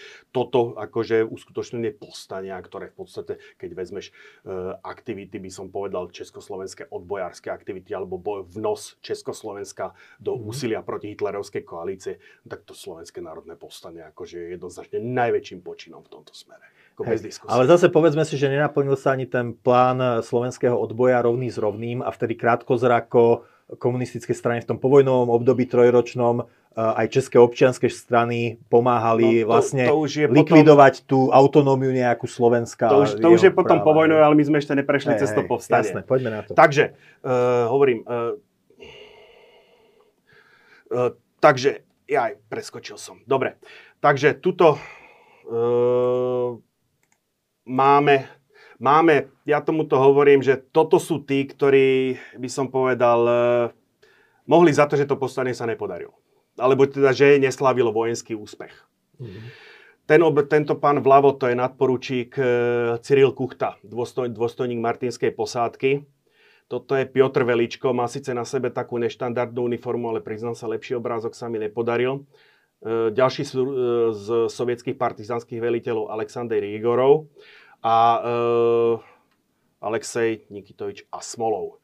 No, e, vieme, alebo teda je všeobecne známe ako tí, ktorí sa o to zaujímajú, že to povstanie skutočne ako nezačalo, nezačalo tak, ako sa naplánovalo, ale ako sa plánovalo. Tak povedz najskôr, ako bolo naplánované. Že čo no, bolo naplánované spustenie povstania vtedy, keď e, frontová línia dosiahne Krakov, Uh-huh. A tým pádom fakticky to istou cestou, ktorou sa uberali nemecké vojska e, do Polska, tak to istou cestou sa predpokladalo, že tým pádom ako Červená armáda e, dokáže bleskovo nadviazať kontakt e, s povstaním, s, povstaleckou, s mhm. povstaleckou armádou a e, rýchlo za, zabezpečiť e, územie Slovenska. Čiže e, na Slovensku by sa vzbúrila armáda, vytvorilo by sa v nemeckom tyle by sa vytvorila taká akože Uh, ono, to, čo sa vytvorilo, akurát... By to bolo väčšie by to, by to bolo väčšie a jednoducho uh, vďaka tomu, že už ten front by bol ďaleko viacej na východe, predpokladala, bola, predpokladala sa ako samozrejme to ešte treba povedať, že v momente vypuknutia povstania v tom, na konci toho augusta ešte neboli dobudované veliteľské štruktúry, akože mm-hmm. to povstanie bolo hotové na 75% plus minus, mm. samozrejme, ono sa to vyčísluje veľmi ťažko, ale práve tam absentoval práve povedzme budovanie tých veliteľských štruktúr spojení mm. práve s tou východoslovenskou armádou. Treba povedať, slovenská armáda v danom momente sa delila na dve časti. Na tzv. armádu v poli, to bol ten východoslovenský zbor, ktorý zahrnoval dve najboja schopnejšie, najlepšie vyzbrojené divízie, ktoré boli akože formálne pripravené práve brániť ako po boku nemeckých vojsk ako Karpaty, ale v mhm. skutočnosti v plánoch povstaleckého vedenia aj v Čatlošových plánoch, ktorí pripravovali síce nie úplne nezá, paralelne od seba, ale nie úplne nezávisle, lebo dôstojníci, e, bola tam skupina, alebo časť dôstojníkov sa zúčastňovala aj jedného, aj druhého, akože e, príprav plánov na, na to postane. Tieto dve divízie mali udrieť ako do tyla E, nemeckých vojsk a jednoducho ústretovým úderom zo, zo sovietskej strany e, alebo zo, zo strany sovietského frontu mal v podstate sa vytvoriť ako mm, možnosť bleskového ako prielomu sovietských vojsk na územie. To už bol ako keby plán B, Hej, ten či, plán či, čiže, A. Čiže vlastne bolo to o tom, že, že Slovensko by sa ako keby oslobodilo samo a potom by Rusom umožnilo dostať sa na naše územie až k Viedni. Áno, v podstate áno, taký to bol plán, ako a v tom optimálnom prípade by to bolo dokonca aj z dvoch strán, akože aj cez ten Duklianský priesmik, alebo teda cez ten severovýchod republiky, aj cez ten Jablkovský priesmik, cez západ. Toto a sa to by bola veľká vec, lebo tam by potom celá vojna mohla skončiť skôr, keby sa to no, podarilo. Nie? Že by sa dostali sovieti tak rýchlo ko, eh, ko, cez, od, Karpat, od Karpatov, ktoré sú uh, uh, prírodnou prekážkou, že by sa dostali až k Viedni. Ko, koľkokrát som ti počas našich diskusí povedal, že história nepozná keby. No nie, ja, ja viem, a to je možno druhá, prepáč, to je no. možno druhá veľká lekcia zo Slovenského národného povstania, teda, že žiaden plán neprežije vo vojne prvý výstrel. No a dokonca hovorím, tu tie plány ešte neboli dotiahnuté, dotiahnuté do konca, pretože e, v, na prelome júla a augusta bolo na územie Slovenska zhodených e, niekoľko E, partizánskych skupín. Treba povedať, že tie partizán, to, to je partizánske skupiny treba podeliť ako zase nejak, do, nejak, do nejakých skupín. Teraz prepáč, to boli vlastne sovieti, tie partizánske skupiny. Veď to chcem či? povedať, že ako tu nám pôsobili nejaké aj pôde slovenské je známy, uh, William, je známy Žingor, William Žingor, je známy, uh, je známy Ernest Bielik, uh-huh. to, uh, Ludovít Kukoreli ešte z tých slovenských. Toto už boli vyslovene Slo- e, sovietské partizánske skupiny a skupiny, ktoré podliehali ako ve- veleniu partizánskeho hnutia v Kieve. Kieve. Uh-huh. A to bol taký ekvivalent britského Special Operational Executive. To znamená, to boli tí, ktorí mali jednoducho uh, podnecovať proti, proti nacistické, a proti fašistické teraz, povstania. Teraz prosím ťa oprav, ak sa náhodou neminul. A nebolo to tak, že to boli vlastne reálni partizáni, ktorí fungovali na Ukrajine alebo v Bielorusku a keď Rusi tieto územia oslobodili, tak ich, aby mali čo robiť, tak ich zhodili toto boli, toto boli dôstojníci rozviedky vyslovene mhm. špeciálne. Mm-hmm. Takže také špeciálne školenie, jednotky. Áno, hej? ktoré mali vytvárať a cieľom bolo vyslovene vytvoriť tzv. tie partizánske regióny. Cieľom bolo skutočne destabilizovať ako, ako nemecký tyl. Mm-hmm. Uh, problém, problém samozrejme bolo, že vo chvíli, keď oni toto začali robiť, na, tom, na tom konci júla, začiatkom augusta, akože tá aktivita partizánska ako vstúpla, akože obrovský 12. augusta bolo na Slovensku zavedené štatárium státneho práva, lebo tie partizánske aktivity vstúpli prudko. Čiže Tisov režim ich nedokázal už z vlastných síl Áno, potláčať? no problém bol, že jednoducho, nie že nedokázal, to on si ešte v danom momente ešte ani nevedel, že to nedokáže, pretože ako jednoducho v tom okamihu, akože samozrejme ten, ten, ten ľud a dokonca aj časť e, četníctva, armády, ako v danom momente skutočne už bola myšlienkami na druhej strane a jednoducho akcie proti partizánom sa míňali účinkom. Pokiaľ tie jednotky priamo neprešli na stranu partizánov, tak minimálne dali echo jednoducho ako... Partizáni sa vytratili a nebolo proti komu bojovať. Takže ono 13. niekde, niekde 13. 14. augusta dokonca prebehlo stretnutie. E, Golian Veličko, Veličko nasľuboval Golianovi, áno, bude sa koordinovať a tak ďalej, ale on v podstate chcel vydrankať od Goliana akurát nejakú podporu, nejaké zásoby, čož mu Golian všetko, všetko dal. Ako, ale akože svoj, Veličko svoj slub dodržať nemienil. Tam v zápäti no. 20 neviem koľkého už teraz pre 21. ako zišli partizáni do Sklabine, vyvesili Československú záleku, no, 23. vyhodili most, vyhodili tunel pri Kralovanoch. 26. došlo k strelbe vo Vrútkach pri hoteli Slavia, 27. došlo k strelbe v Ružomberku, 28. E, kde tam skutočne tie straty mŕtvi plus ťažko zranení Nemci, to išlo, to bolo varých 60 Dobre, čiže ty vlastne smeruješ a počkaj, k tomu, 20. že... Vydrž, no. 28 to, bola, to, bol, to, to je najznámejší incident, ktorého protagonistom bol práve tento výtečník, nadporučík e, Kuchta, kde postrieľal, ako to bola vra, e, sprostá vražda, postrieľali vojenskú misiu podplukovníka Ota e, a to prosím pekne aj so ženami rodinami. No a tam vlastne išlo o to, že Rumunsko krátko predtým prešlo na stranu spojencov a teda ano. nemecká vojenská misia v Rumunsku sa vracala železnicou a teda v Mar- Martine alebo Martine, v Rúdkach, Martine, Martine. Martine týchto ľudí postrelali partizáni. Hej. A teda Nemci získali dojem, že no tak Tisov režim už nedokáže udržať na Slovensku poriadok, tak urobíme poriadok my? No, treba povedať, že toho, čo sa stalo ako v toho 28. v, v, tom, v tom Martine, ako to postrelanie misie podplukovníka Ota, hovorím aj so ženami, deťmi, to ich potom odvliekli ako práve k Veličkovi ako a tam, tam to zverstvo bolo dokonané, tak to, to, to už vtedy bolo rozhodnutie o tom, že Wehrmacht vstúpi na územie Slovenska, už bolo urobené, bolo urobené deň predtým. Uh-huh. Na potom, čo v noci z 26. na 27. augusta e, došlo k incidentu v tom Ružomberku, o ktorom hovorím, kde skutočne ako... A to zase ako... A tam sa stalo čo? Tam, e, tam, Nemci, tam partizáni, partizáni napadli fakticky mm, skupi, strážnu skupinu, ktorá jednak strážili tam nejaký mm, fabriku, ktorá mala vyrábať, ktorá, ktorá vyrábala zbranie. Dokonca ako to bol komplex, celý komplex niekoľkých útokov, to nebol jeden útok. Mm-hmm. Tam postrieľali aj ako strážny oddiel, ktorý, alebo teda strážcu, e, ktorý strážil detský tábor. Ako tam skutočne to už e, bolo. A to boli vlastne sovietskí partizáni? Či to, boli, to boli veličkoví partizáni. Ako samozrejme, aj, Ten Cyril Kuchta bol asi Slovák, nie? Cyril Kuchta bol Slovák, bol dôstojník, dôstojník e, slovenskej armády, ktorý ale veľmi aktívne ako s Veličkom spolupracoval. To samozrejme k tomu, k tomu zatknutiu a tej misie nad podplukovníka Ota. Samozrejme Veličko, Veličko dal sankciu. Ale to chcem e, povedať, čo sa stalo predtým, e, povedzme v tých vrútkach, kde zase, myslím, zastrelili 6 polných žandárov nemeckých, ktorí strážili transport, tak e, tam došlo k situácii, že ja asi 40 partizánov zautočilo na, na hotel Slavia, kde boli títo žandári ako zabarikádovaní. Bola proti nim vyslaná slovenská jednotka.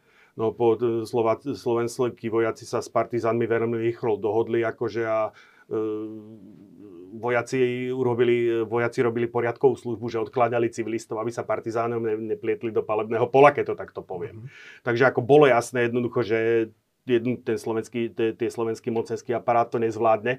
On sám Husák akože e, sa pokúšal intervenovať u Velička, to bolo 21. augusta, uh-huh. ako komunista s komunistom, že aby prestali, ako jednoducho, že ako, lebo už však pripravovalo sa to povstanie, typu, potrebovalo ešte, sa ešte niekoľko mesiacov na dokončenie. Robili to podľa teba sovieti, máš pocit, že sovieti sabotovali úmyselne vypuknutie, alebo tej... to bolo proste, že robili sme, na čo sme boli poslaní? A sme pri tej kruciálnej otázke. Bolo to výsledok arogancie a ignorancie akože lokálnych alebo to bol zámer vyvolať akože v podstate nemeckú reakciu a tým pádom podminovať ako vopred úspech toho povstania. A to, to, je, to je otázka ono ťažko povedať, preto je skutočne ako tí sovietskí, s tými soviety, akože tá arogancia tých sovietských veliteľov v tomto smere, akože to je reálny fakt, jednoducho oni príjmali, príjmali velenie z Kieva a nič, nič iné nezaujímalo. Problém je, a to je ešte ďalšia vec, že naopak, e, že tieto hnutie, to, to, tieto aktivity sovietských partizánov podporovala aj londýnska vláda. Mhm. nejaké pokusy, akože keď intervenovala Slovenská národná rada u londýnskej vlády, aby sa e, ako, ako spojenecká vláda priamo zasadila u sovietského velenia, že nech s tým prestanú, tak, soviet, tak londýnska vláda toto odmietla.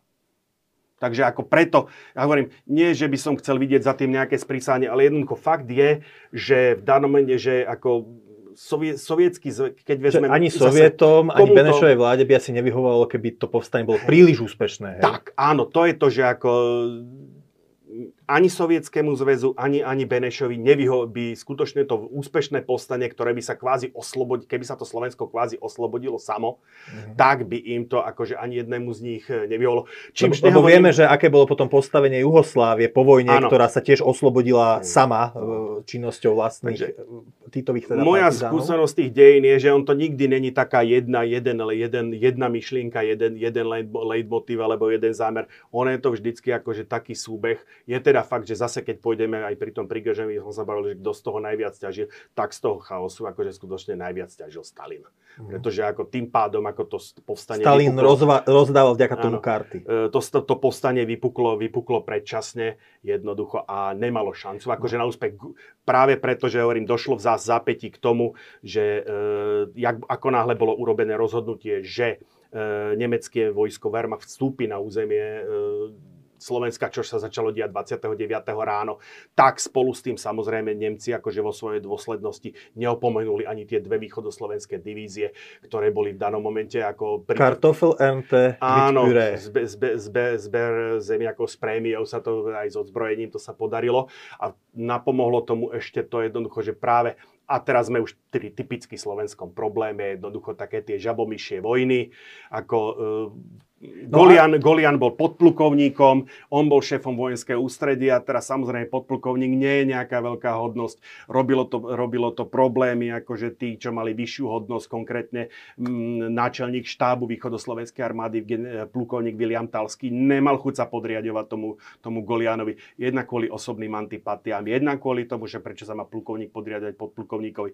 Svoju hru si hral veľmi, veľmi populárny a veľmi schopný generál Augustín Malár ktorý bol veliteľom tejto východoslovenskej armády. Akože on bol zacvetený do, to, do tých plánov, ale a zase pôvodný plán e, Slovenskej národnej rady bolo povstanie povedie populárny malár. A malár by sa bol k tomuto akože v celku uvolil. Kto to storpedoval? Beneš.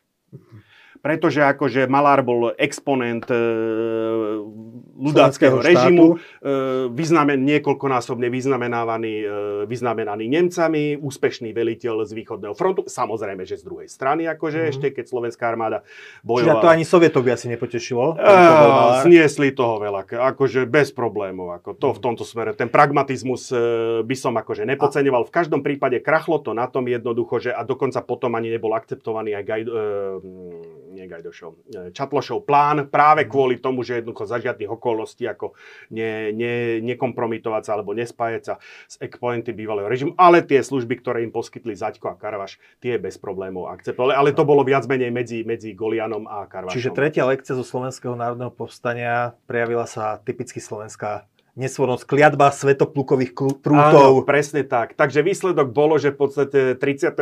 augusta po prvých, dá sa povedať, 29, 30, 31.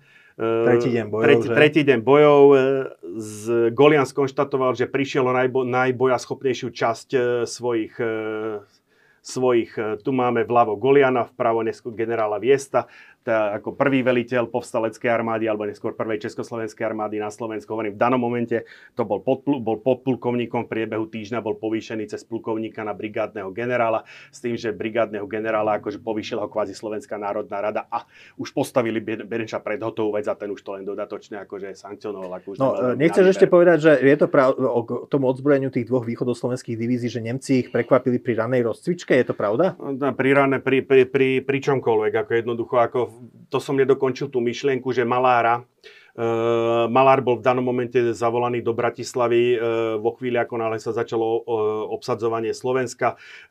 Prípravy povstania, ako síce dávalo to potom, bývalo, dávalo to za vinu ani nie tak Čatlošovi, ako, ako Stotníkovi, teda kapitánovi Staňkovi, ktorý mal zorganizovať prechod bratislavskej posádky na, pre, na stranu povstalcov, ale Stanek mal na to malú hodnosť, to, to bolo mimo jeho možnosti. Takže on aj Čatloš ešte pár dní predtým, akože dokonca ako Nemci sa v jednu chvíľu ako akože vyslovene spanikári, lebo Čatlož ako vyhlásil, ako vyhlásil poplach, zrazu sa v uliciach objavili, objavili akože slovenskí ozbrojení vojaci, ako, takže ale napokon ako tam už, už bolo vidno, že je to nervózne. Aj mne môj starý otec hovoril, že to už bolo v polke augusta, už bolo jasné, že niečo sa stane, že jednoducho to, mhm. to už nebolo normálne. A takže tá situácia spýtam... bola veľmi nervózna ako a jednoducho. A treba povedať, že my posudzujeme udalosti dneska v kľude s 80-ročným odstupom. Máme čas na analýzu. Títo ľudia sa museli rozhodovať s tou mierou vedomosti, ktorú mali a museli sa rozhodovať okamžite. Takže ono aj tie súdy potom niekedy vojenských analytikov, vojenských historikov, že ako ten spravil zle to, ten spravil zle hento.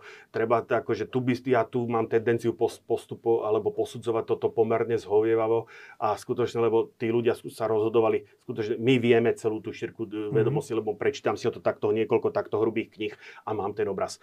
On vedel to, čo videl a to, čo sa dopočul Čiže a nemal to overené. Ďalšie ponaučenie zo Slovenského národného povstania je, že vo vojne sa musíš rozhodovať často s veľmi neúplným obrazom ano. a potom častokrát robíš rozhodnutie, ktoré má uh, dôsledky o živote a smrti častokrát tvojich vojakov, ale aj teba. Vieme tu príklad šmigovského veliteľa Nitrianskej posádky. K Dobre, k ťa. No ale tým chceme, furt sa neviem dostať k tomu Malárovi, jednoducho, no. že aj, aj Čatloš, aj Malári, Nemci už keď sa rozhúpali, tak už konali veľmi rýchlo. Mm. Takže tá Bratislava bola, Bratislava a Žilina boli obsadené prakticky v Mžiku.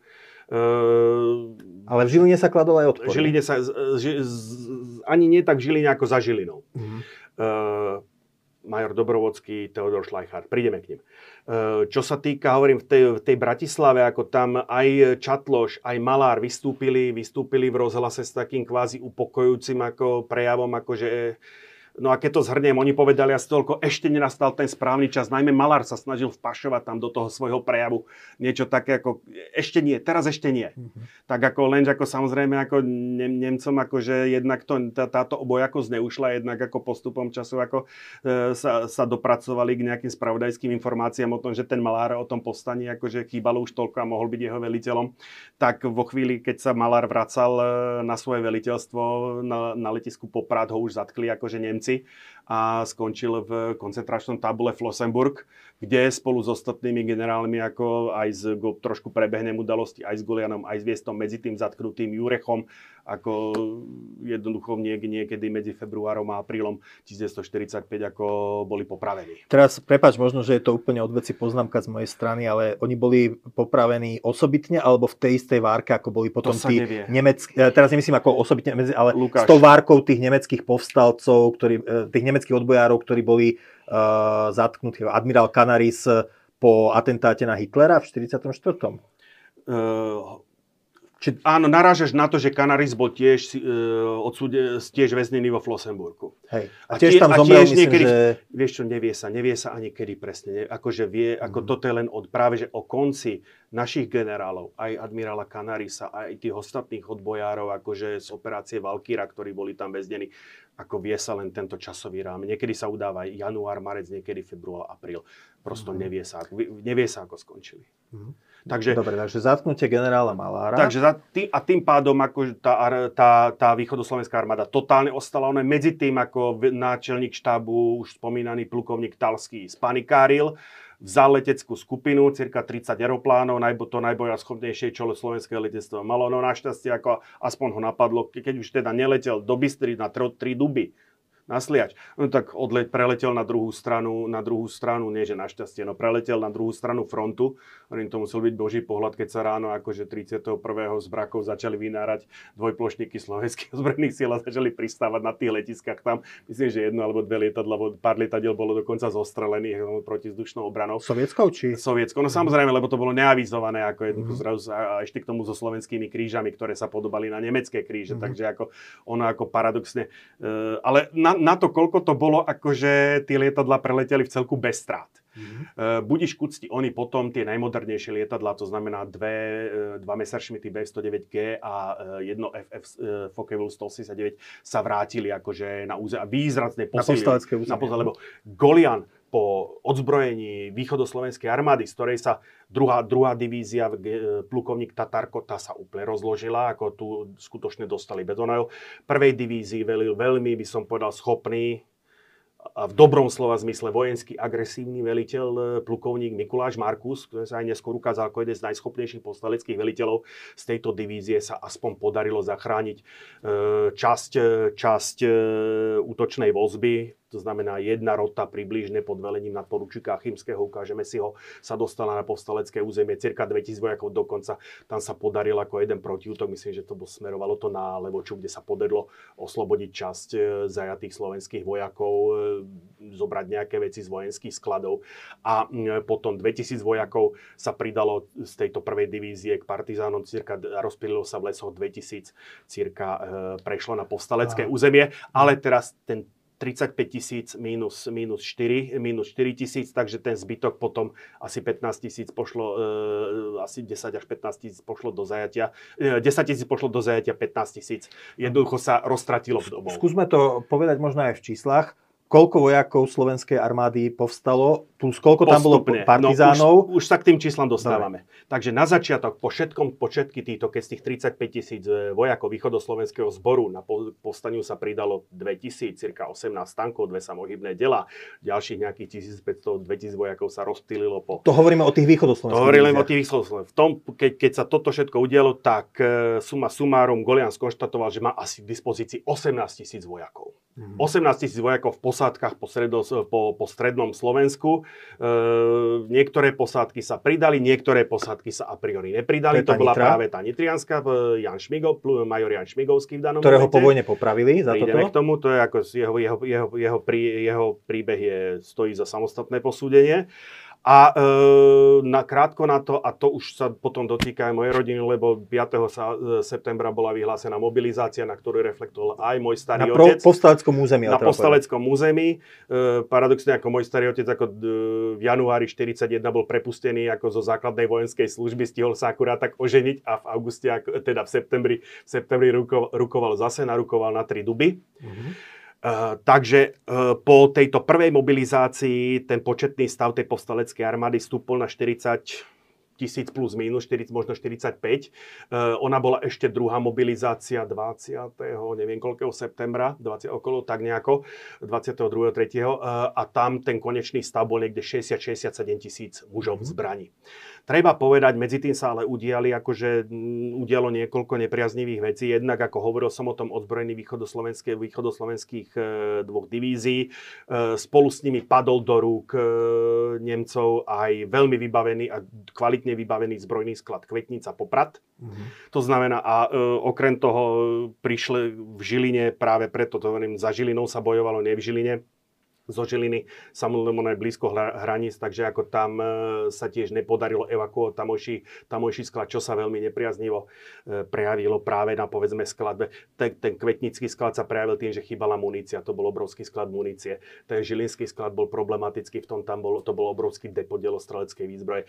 Najmodernejšie 10-10,5 cm kanóny vzor 35 boli práve v Žiline.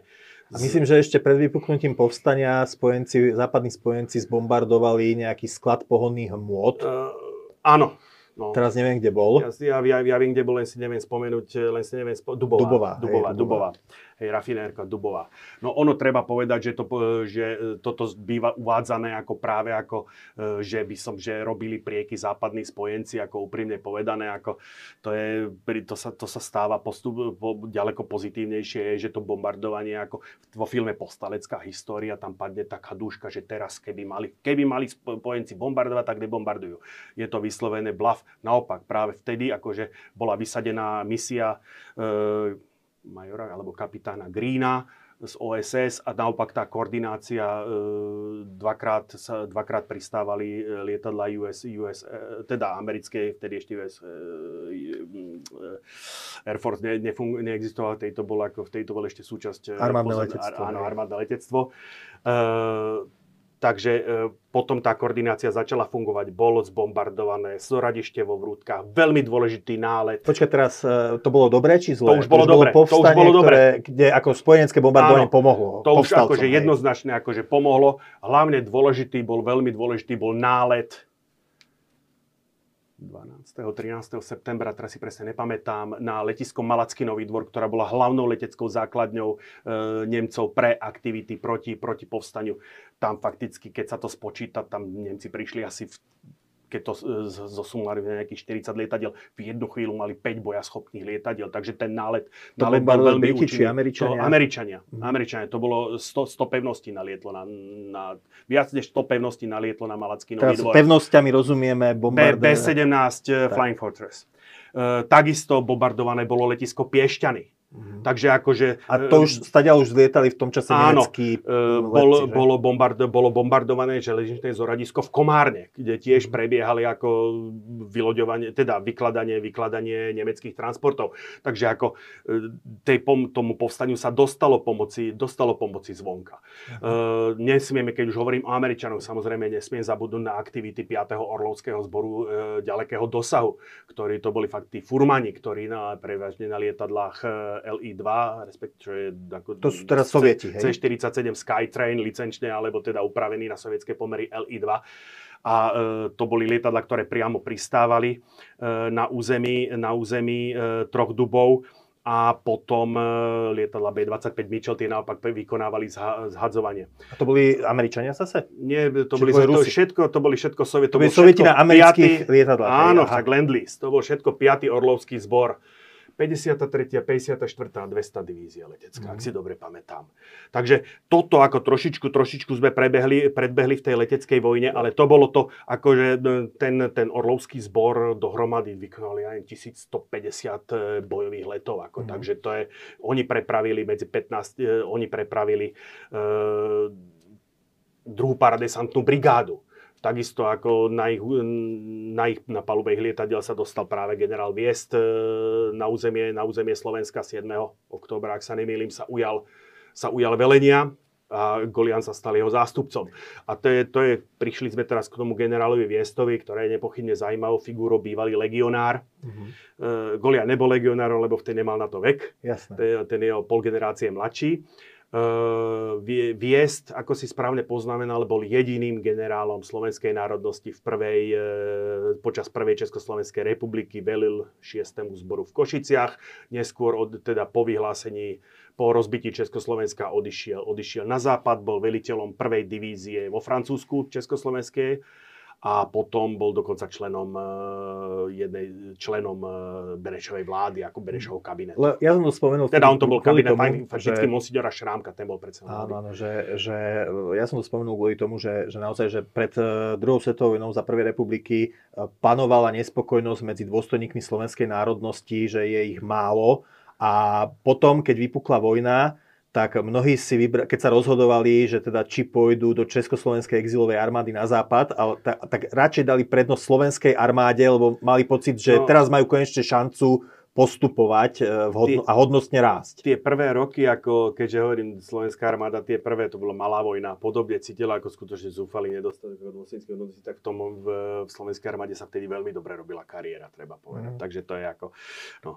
Ale ako, tu je, jeden, tu je trošičku jedna vec, ktorá by som povedal, zároveň hovorí, mm, je takým, je takým e, nechcem menovateľom, e, možno aj tých neúspechov ako bojových ktoré sú dosť často ako tak sarkasticky akože dávané, dávané za vinu, predhadzované, že tí povstalci ako predsa len ako utržili viacej porážok ako víťazstiev na tom bojovom poli.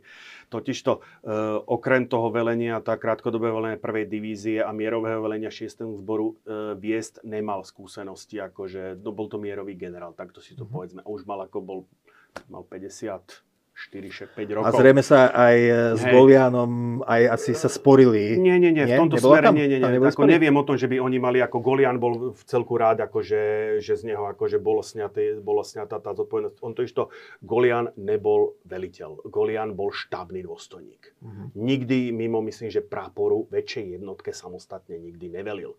To, keď prídeme na ďalší slajd, kde budeme hovoriť o tých veliteľoch taktických skupín, to už, to už bolo iné. Tí ľudia prešli východným frontom a tí už mali tie reálne skúsenosti. Ale tuto sa trošku prejavil práve ten nedostatok. E, do, Golian dokonca nemal ani skončenú vysokú válečnú školu. Ten tretí ročník ako nedokončil práve kvôli, kvôli udalostiam v roku 38. Takže, ale úprimne povedané, toto hovorí možno na vysvetlenie. Ako, e, ich hrdinstvo to neznižuje. Áno, ich, ich hrdinstvo akože e, generál generál, vie skutočne v jeho veku, akože ten človek išiel do toho akože a pritom išiel do hlbokého tyla. No, mm, hovorím, nebol ani zdravotné úplne v poriadku, mal trombózu. Ako Goliano, Golian mal čerstvo narodeného, narodeného malého syna, ktorý niekedy 20. Neviem, 23. 4. septembra ho zase e, bol odvezený do Moskvy ako spolu, spolu s ne, ne, s význačnejšími zajacami ako a aj s tým zlatým pokladom ho už nikdy v živote nevidel, pretože jednoducho ako ani jeden z tých generálov sa konca vojny nedožili, ako som pred chvíľkou povedal. Takže to nejako, môžeme sa tu baviť o ich vojenských schopnostiach, ale úprimne povedané, a to zopakujem tu na niekoľkokrát, ako e, sa, to, to povstanie, e, ktorému komunisti neskonale ublížili práve tou glorifikáciou a tým, že si ho uzurpovali ako a tým, že ako fakticky, fakticky oni prevzali ten narratív tých ľudákov, tých Nemcov, že ide o partizánsky puč, keď to tak poviem. Lebo komunistický puč. Áno, hej. komunistický puč, oni si to vzali zase ako party a práve to, že partizánsko-bolševicko, židobolševické bandy a tieto, one samozrejme komunisti si toto pripravili, upravili na svoju vieru, ale práve bolo to zase to zdôrazňovanie tých partizánov a toho komunistického hnutia úplne opomínalo O, že, že, že najviac, najväčšiu časť e, povstalcov tvorili e, áno. príslušníci mobilizovanej slovenskej armády, Jedno, ktorá povstala. Jednoznačne. A... a môžem, akože ja zase vychádzam zo svedectva môjho starého otca, ktorý ma brával na zhromaždenia veteránov vždy o takomto čase, buď vo zvolenie pri pancierovom vlaku, alebo e, v Bystrici pri pamätníku, v tom, v tom, e, pri tom múzeu, pri tých zbraniach, ako, kde chlapi sa stretávali, veteráni debatovali, bavili sa. Tak, to je ako e, žiadne, ako pre nich bola politika postrana, jednoducho oni išli brániť tú vlast proti Nemcom, proti, proti, proti, uzurpa, proti okupantovi. Mm-hmm. Ako to je preto, ako ja vždy, a to je už odpoveď na tvoju otázku, či to bol puč. Nie, práve naopak, oni, mysl, oni bránili to Slovensko, bránili ho proti, akož, bránili ho proti, proti, proti okupantovi, proti cudzej invázii. To, mm-hmm. ako, to je... V situácii, kedy už slovenská verejnosť od vojakov, ktorí bojovali na východnom fronte, aj vedeli, že aké Nemci Áno. páchali zverstva na východnom tá fronte. Účasť, tá účasť Slovenska na, na strane Nemecka vo vojne nebola populárna. Tiso a jeho režim si toho boli vedomí, tak minimalizovali tú účasť, tú účasť skutočne skutočne na minimášek. E, keď si vezmeme, keď si len porovnáme, čo stála účasť v druhej svetovej vojne na strane Nemecka Maďarsko, tak Slovensko akože dalo dve divízie na front, dokonca len jednu. Áno. Po udalostiach oktober 1943 pri Melitopole jednoducho kde prešiel kompletne prakticky väčšina pluku, jedného pešieho pluku, z ktorého potom bola sformovaná druhá predesantná brigáda, tak potom aj táto divízia bola stiahnutá Hej. do zázemia a, pre, a boli preskladané na technické divízie, lebo bolo jasné, že jednoducho tí Slováci za tých Nemcov nebudú bojovať. Ešte, tuto, tuto vlastne zohrali svoju úlohu, my sme Zaďko s Karvašom, lebo Nemci ano. chceli, aby sme poslali nejakú ďalšiu divíziu a oni povedali, že nemáme dosť čižem, že, že ale po, oni zatajili počet čižiem, e, ktoré mala, malo Slovensko, slovenská armáda v inventári.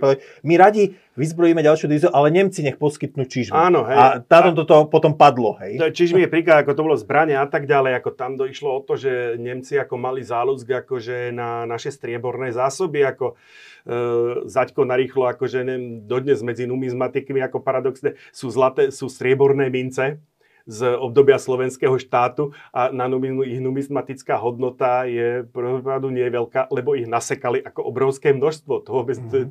ako, ja, a tí ľudia to brali, ja sám mám e, nejaké mince, som zdedil po mojom starom otcovi. Ako tam sa dokonca hovorilo, že, ako, že tam je ešte že v strede tých mincí, že je zlato, že tam ešte poukrajovali zlato, takže ja mám tiež jednu mincu roztiknutú, lebo starý otec skúšal, či v nej nie je zlato. Počúvaj, e, spýtam sa ťa ešte jednu vec, spomenul si teda spojen spojencov, povstaň či už západných alebo sovietov. Vieme, že pri Varšavskom povstaní, to je známa historka, e, čakali sovieti na, na jednej strane Vysly, kedy Nemci potlačia e, Varšavské povstanie namiesto toho, aby mu sovieti prišli na pomoc. E, dialo sa niečo podobné, teraz diskutovalo sa, že či sovieti podobne čakali za Karpatami, kedy bude porazené Slovenské národné povstanie, aby potom oni prišli ako osloboditeľia. Bola ja tu, musím... Bol tu taký narratív, ale potom vojenskí historici popreli, že, že nie je to pravda. Ja musím skorigovať dokonca aj to Varšavské povstanie. Uh-huh. Uh, určite Stalinovi vyhovovalo to, že ako uh, Nemci ako to Varšavské povstanie zde, tú, ako vyhovovalo mu to politicky. Vyhovovalo mu to politicky.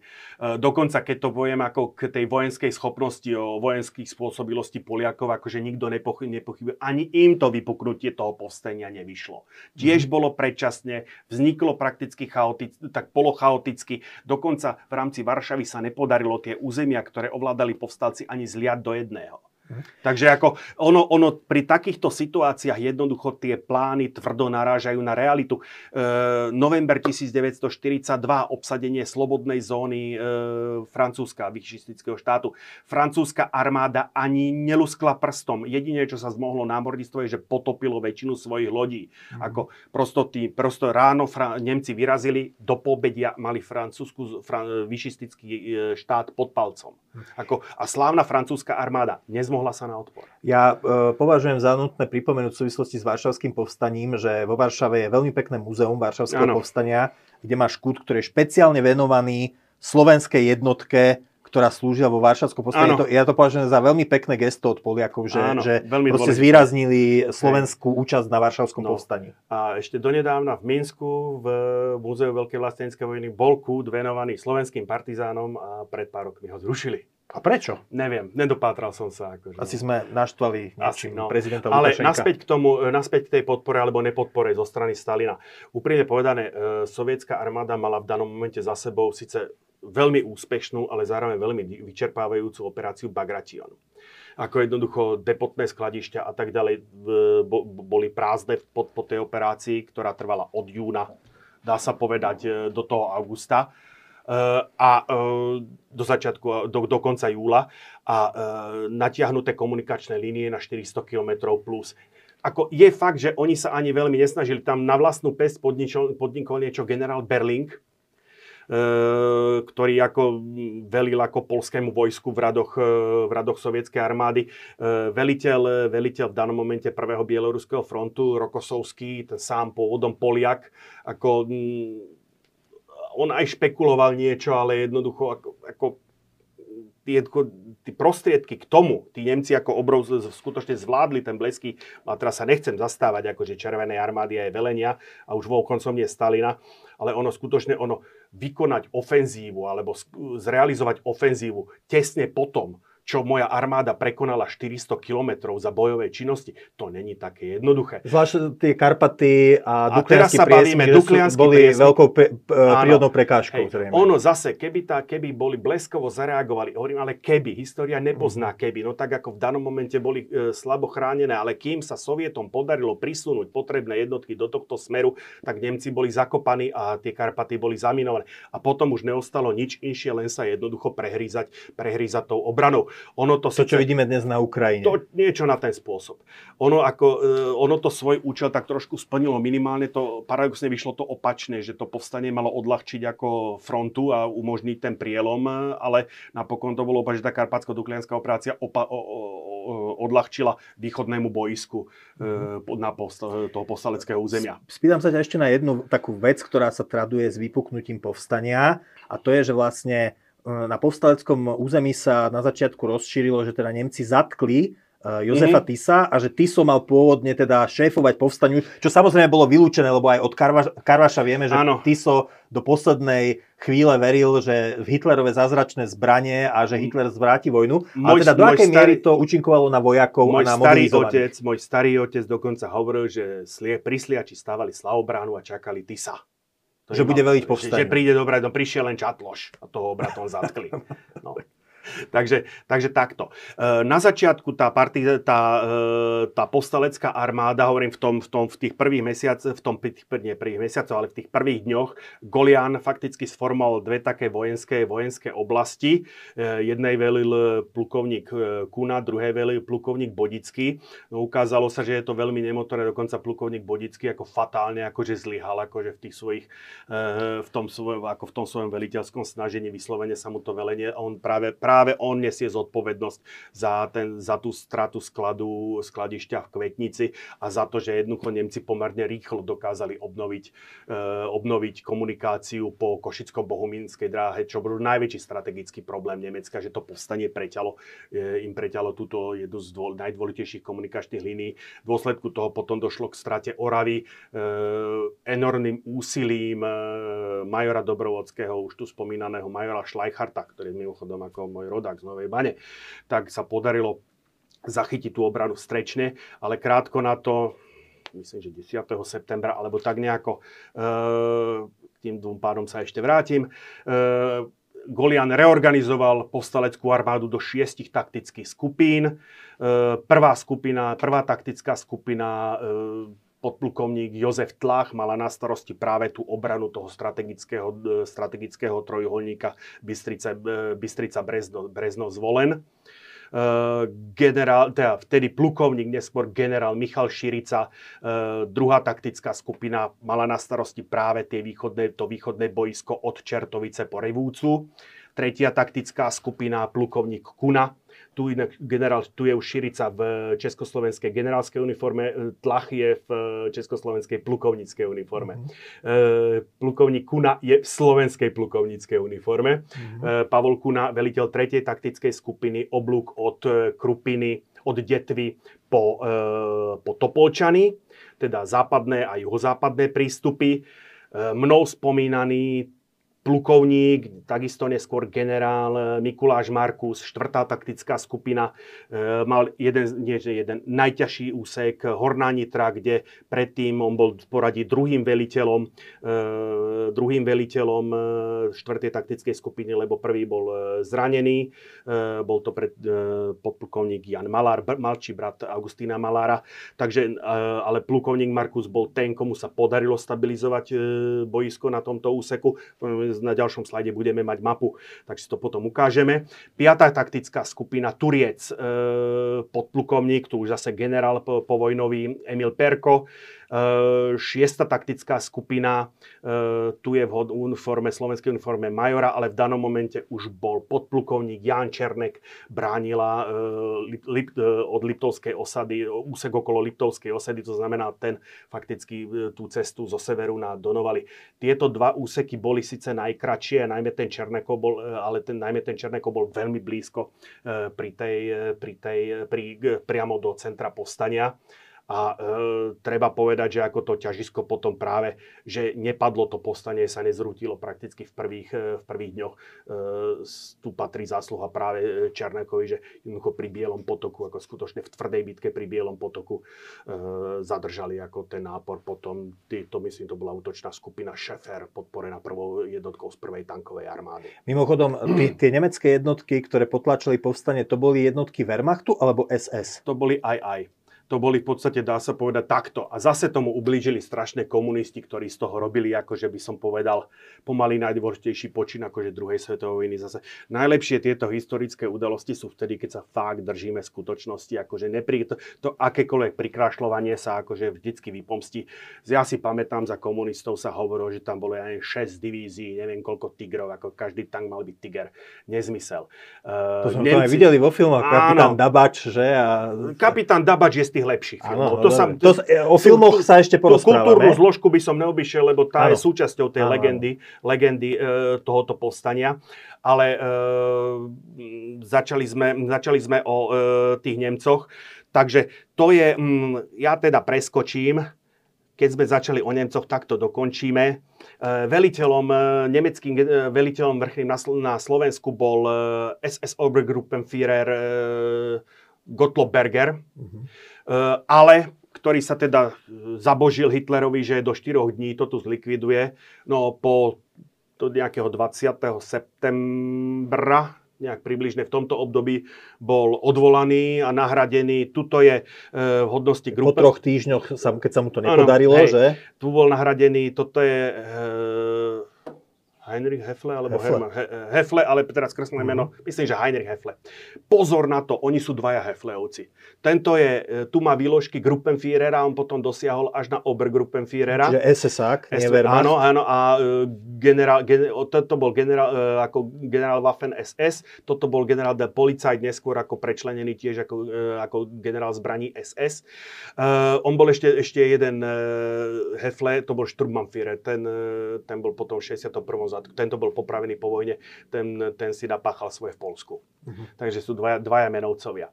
No, e, takže tuto akože tie jednotky, tie jednotky, e, ich jednotky m, potom e, bojova, ú, útočili proti, proti. Hovorím, Išlo také, by som povedal, väčšinou išlo improvizované jednotky, e, ktoré boli e, formované z e, škôl a doplňovacích jednotiek posádok na protektorátu a z južnej časti generálneho guvermentu.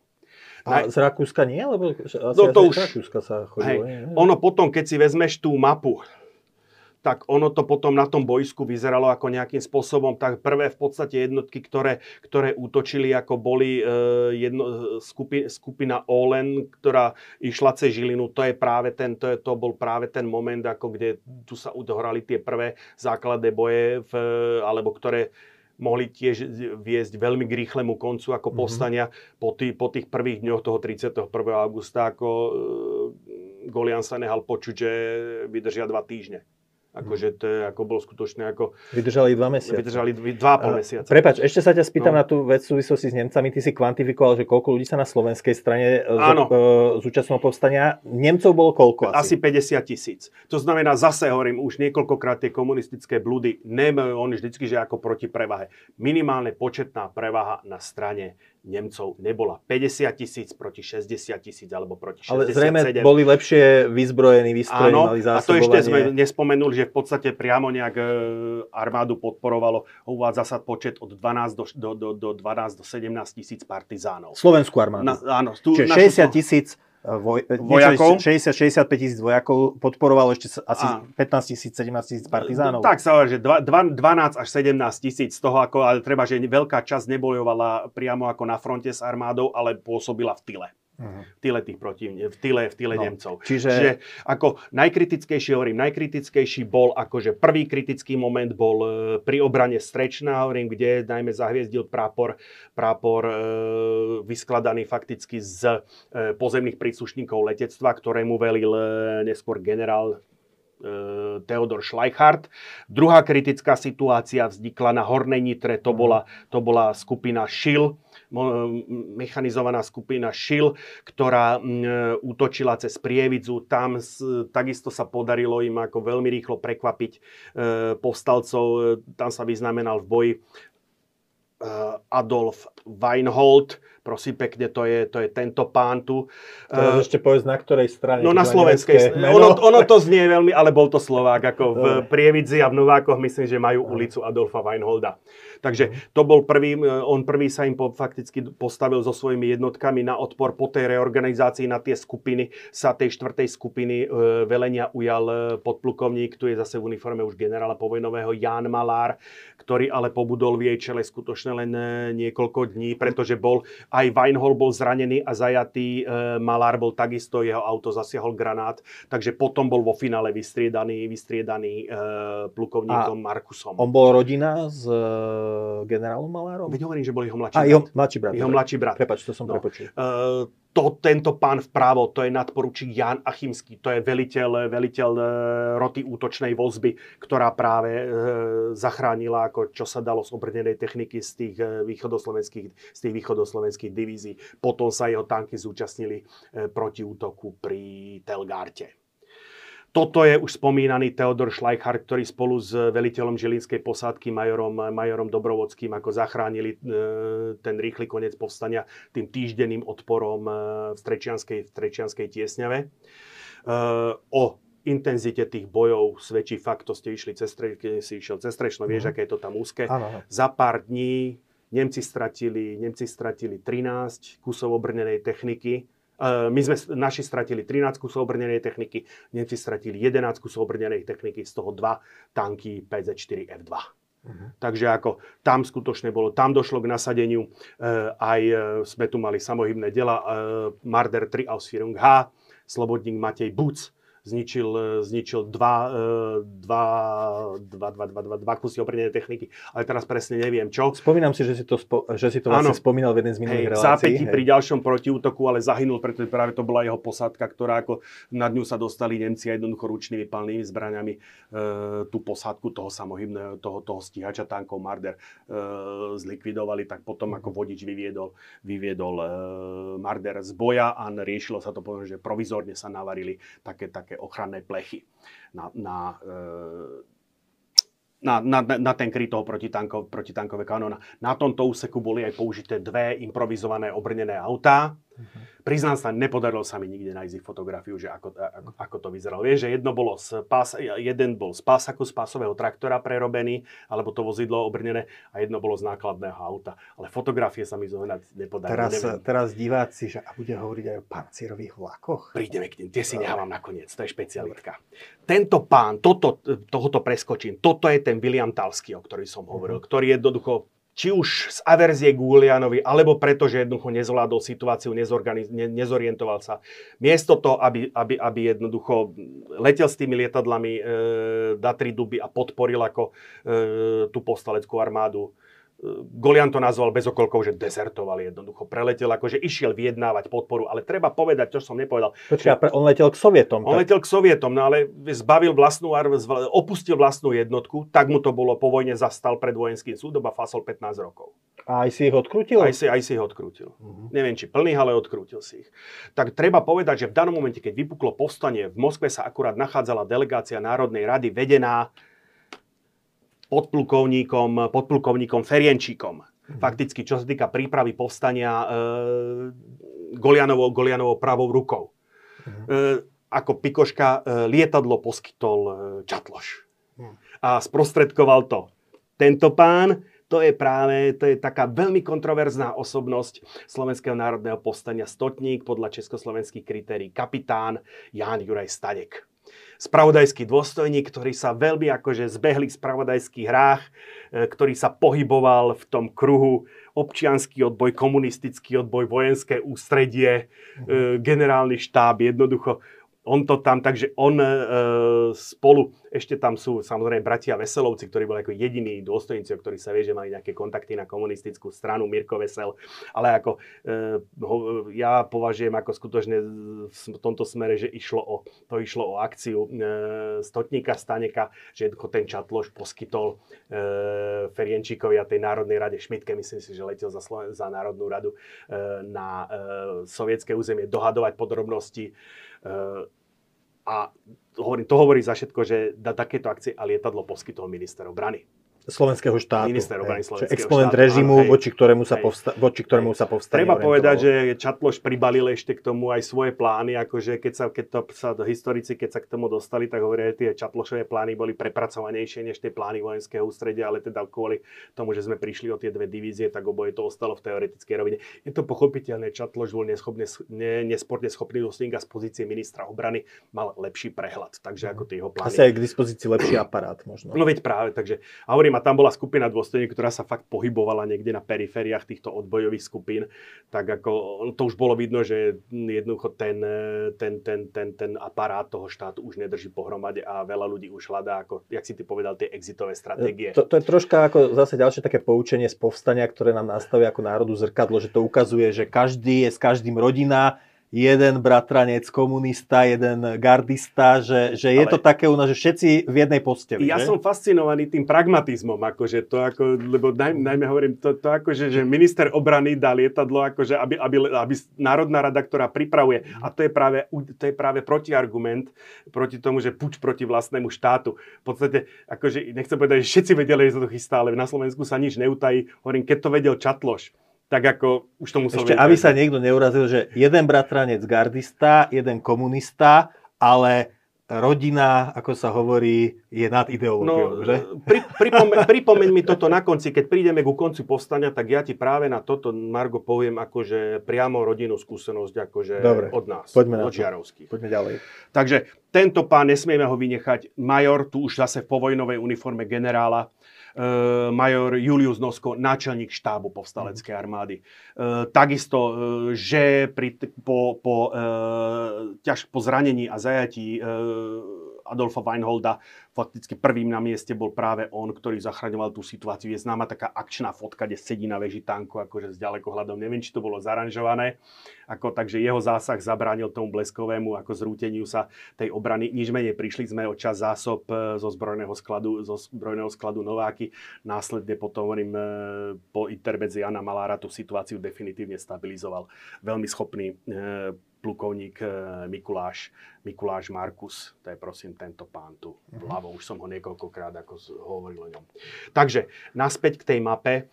Tá situácia akože po toto je v zásade tá fialová, to je čiara e, toho postupu e, z prelomu septembra. E, natoľko sa svrklo to postalecké územie.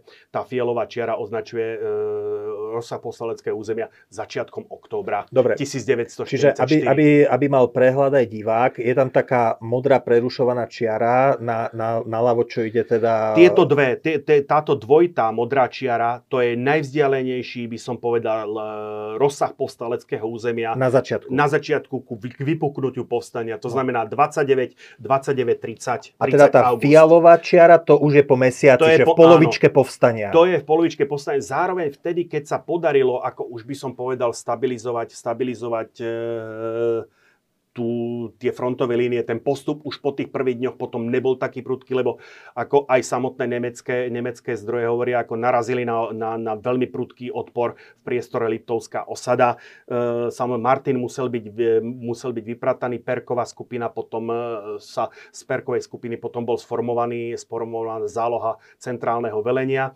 Jeho skupiny, jeho úsek potom prebral, e, prebral e, Markus. No a na, tre, na e, tretia, tretiu skupinu stále, alebo tretiu taktickú skupinu stále držal e, Kuna. Zajímavé veci sa udiali e, v priestore Telgartu, práve ten mm-hmm. stotník Stanek, o ktorom som hovoril, tuto v jednu chvíľu skutočne vyzeralo veľmi vážne. E, dodnes je mi záhadou, jak sa tam vlastne ocitol v tomto úseku.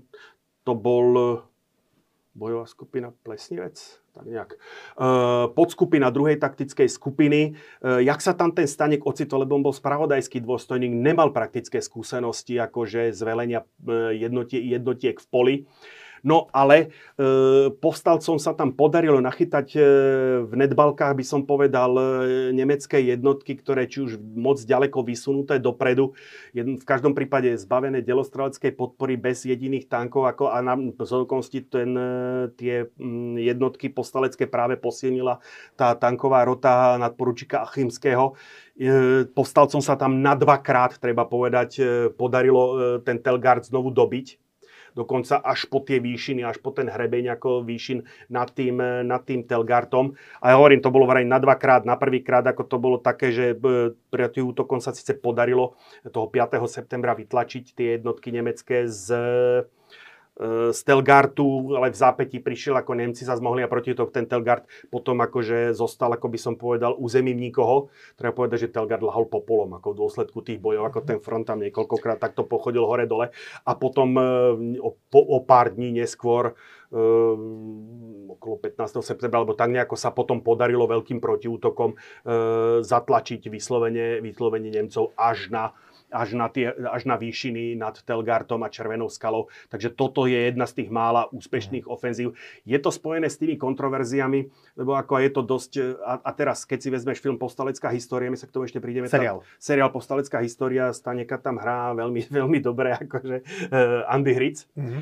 Ako, a tam je vykreslený ako hrdina bez bázne a Hani mu aj potom prezývali ako železný kapitán. On trošku k tomu, k tej, k tej legende trošku prispel aj Sangolian, lebo potreboval nejakého hrdinu tak jednoducho po tom úspechu pri tom Telgarte, akože tá povstalecká tlač, ako jednoducho z Staneka urobila, akože len ukázalo sa, že Stanek je, Stanek e, je ťažko riaditeľný a teraz nechcem posudzovať jeho vojenské schopnosti, to skutočne treba nehať akože historikom, e, aby sa touto osobnosťou ako prebrali, pretože ani to komunistické zvelebovanie a ani neskôr, ako by som povedal, tá jeho dehonestácia s radou, s radou tzv. tých národne alebo pro, pro, pro ľudácky orientovaných historikov. Eh, jednoducho to, ako to není akože nič seriózneho, takže myslím si, že tu táto osobnosť na svoje, na svoje reálne zhodnotenie ešte len čaká. Je isté, že teda ako bol protagonistom jedného z mála taktických úspechov, na druhej strane ako vojenskí odborníci, ktorí sa k tomu vyjadrujú, to podrobujú tvrdej kritike, čo tam dialo. Andrej, uh, okrem teda vojakov slovenskej armády, mobilizovaných vojakov, partizánov, do povstania boli, na povstalecké územie boli prenesení vojaci z Československého zboru sformovaného v Sovietskom zväze. Áno, konkrétne druhá paradesantná brigáda postavená práve na základe pešieho pluku 20 alebo 21, teraz si presne nepamätám no. to číslo. Títo ľudia pomáhali zrejme stabilizovať tú situáciu tiež ano. na fronte, bo to boli ako bojom ostrelaní vojaci. No. Áno, že hovorí na prele... Na, kedy, kedy, kedy, kedy boli prenesení na Triduby? A ako zasiahli do bojov? Polovici, v polovici začal, začala sa preprava, to, to bolo cez 2000 mužov, takže ono to, nie, ono to niekoľko, dní, niekoľko dní trvalo, ale v zásade od 17. septembra myslím, že sa tu začali objavať ako ten, ten letecký most. Čiže už až tak v závere ako povstania. Fak, fakticky to prvé nasadenie, e, nasadenie e, druhej parabrigády, to je prosím pekne tu na, na e, prelome, na prelome septembra, októbra ja počkaj, v závere, po, teda ešte v prvej polovici povstania som sa pomýlil. pomýlil som to je asi tak v polovici povstania, mm-hmm. keď to vezmeš. Uh, v priestore uh, Hronská Dubrava Jalná, kde sa skutočne, ako sa dá ďalší z tých prílomov, v jednu chvíľu sa skutočne uh, tie predné, ten hrot nemeckého útaku ocitol pár kilometrov od zvolena proti útokom, proti útokom druhej parabrigády. Sa jednoducho podarilo tie stabilizovať dokonca, ako, dokonca sa podarilo postúpiť fakticky až k dnešnému žiaru nad Hronom, k Svetému krížu nad Hronom, ale uh, v nasledujúcich dňoch padla Kremnica, či ešte zase hrozil druhej parabrigáde Riom do tyla, takže potom ten front sa stabilizoval eh, pri tej Jalnej. Čo, eh, je ja vždy, keď vec? idem tou úzkou dolinou, tak si to tak akože, tak si to uvedomujem, predstavujem, jak to, tam, jak to tam muselo fungovať. A potom je tu taká vec, že taktické skupiny sa sformovali, aby riešili, riešili situácie, ktoré horeli na frontoch. Nie, čo takti- to bolo ta- za fenomén? Taktické skupiny, to je to, čo som povedal, to sú títo šiesti páni. Mm-hmm. Uh, to sú jednoducho ako keby vojenské úseky, ako ja máš uh, vo veľkom merítku máš e, v sovietskej, v Červenej armáde máš e, fronty alebo úseky skupiny armád. Mm-hmm. No my sme samozrejme to, čo i na západnom alebo východnom fronte boli divízie,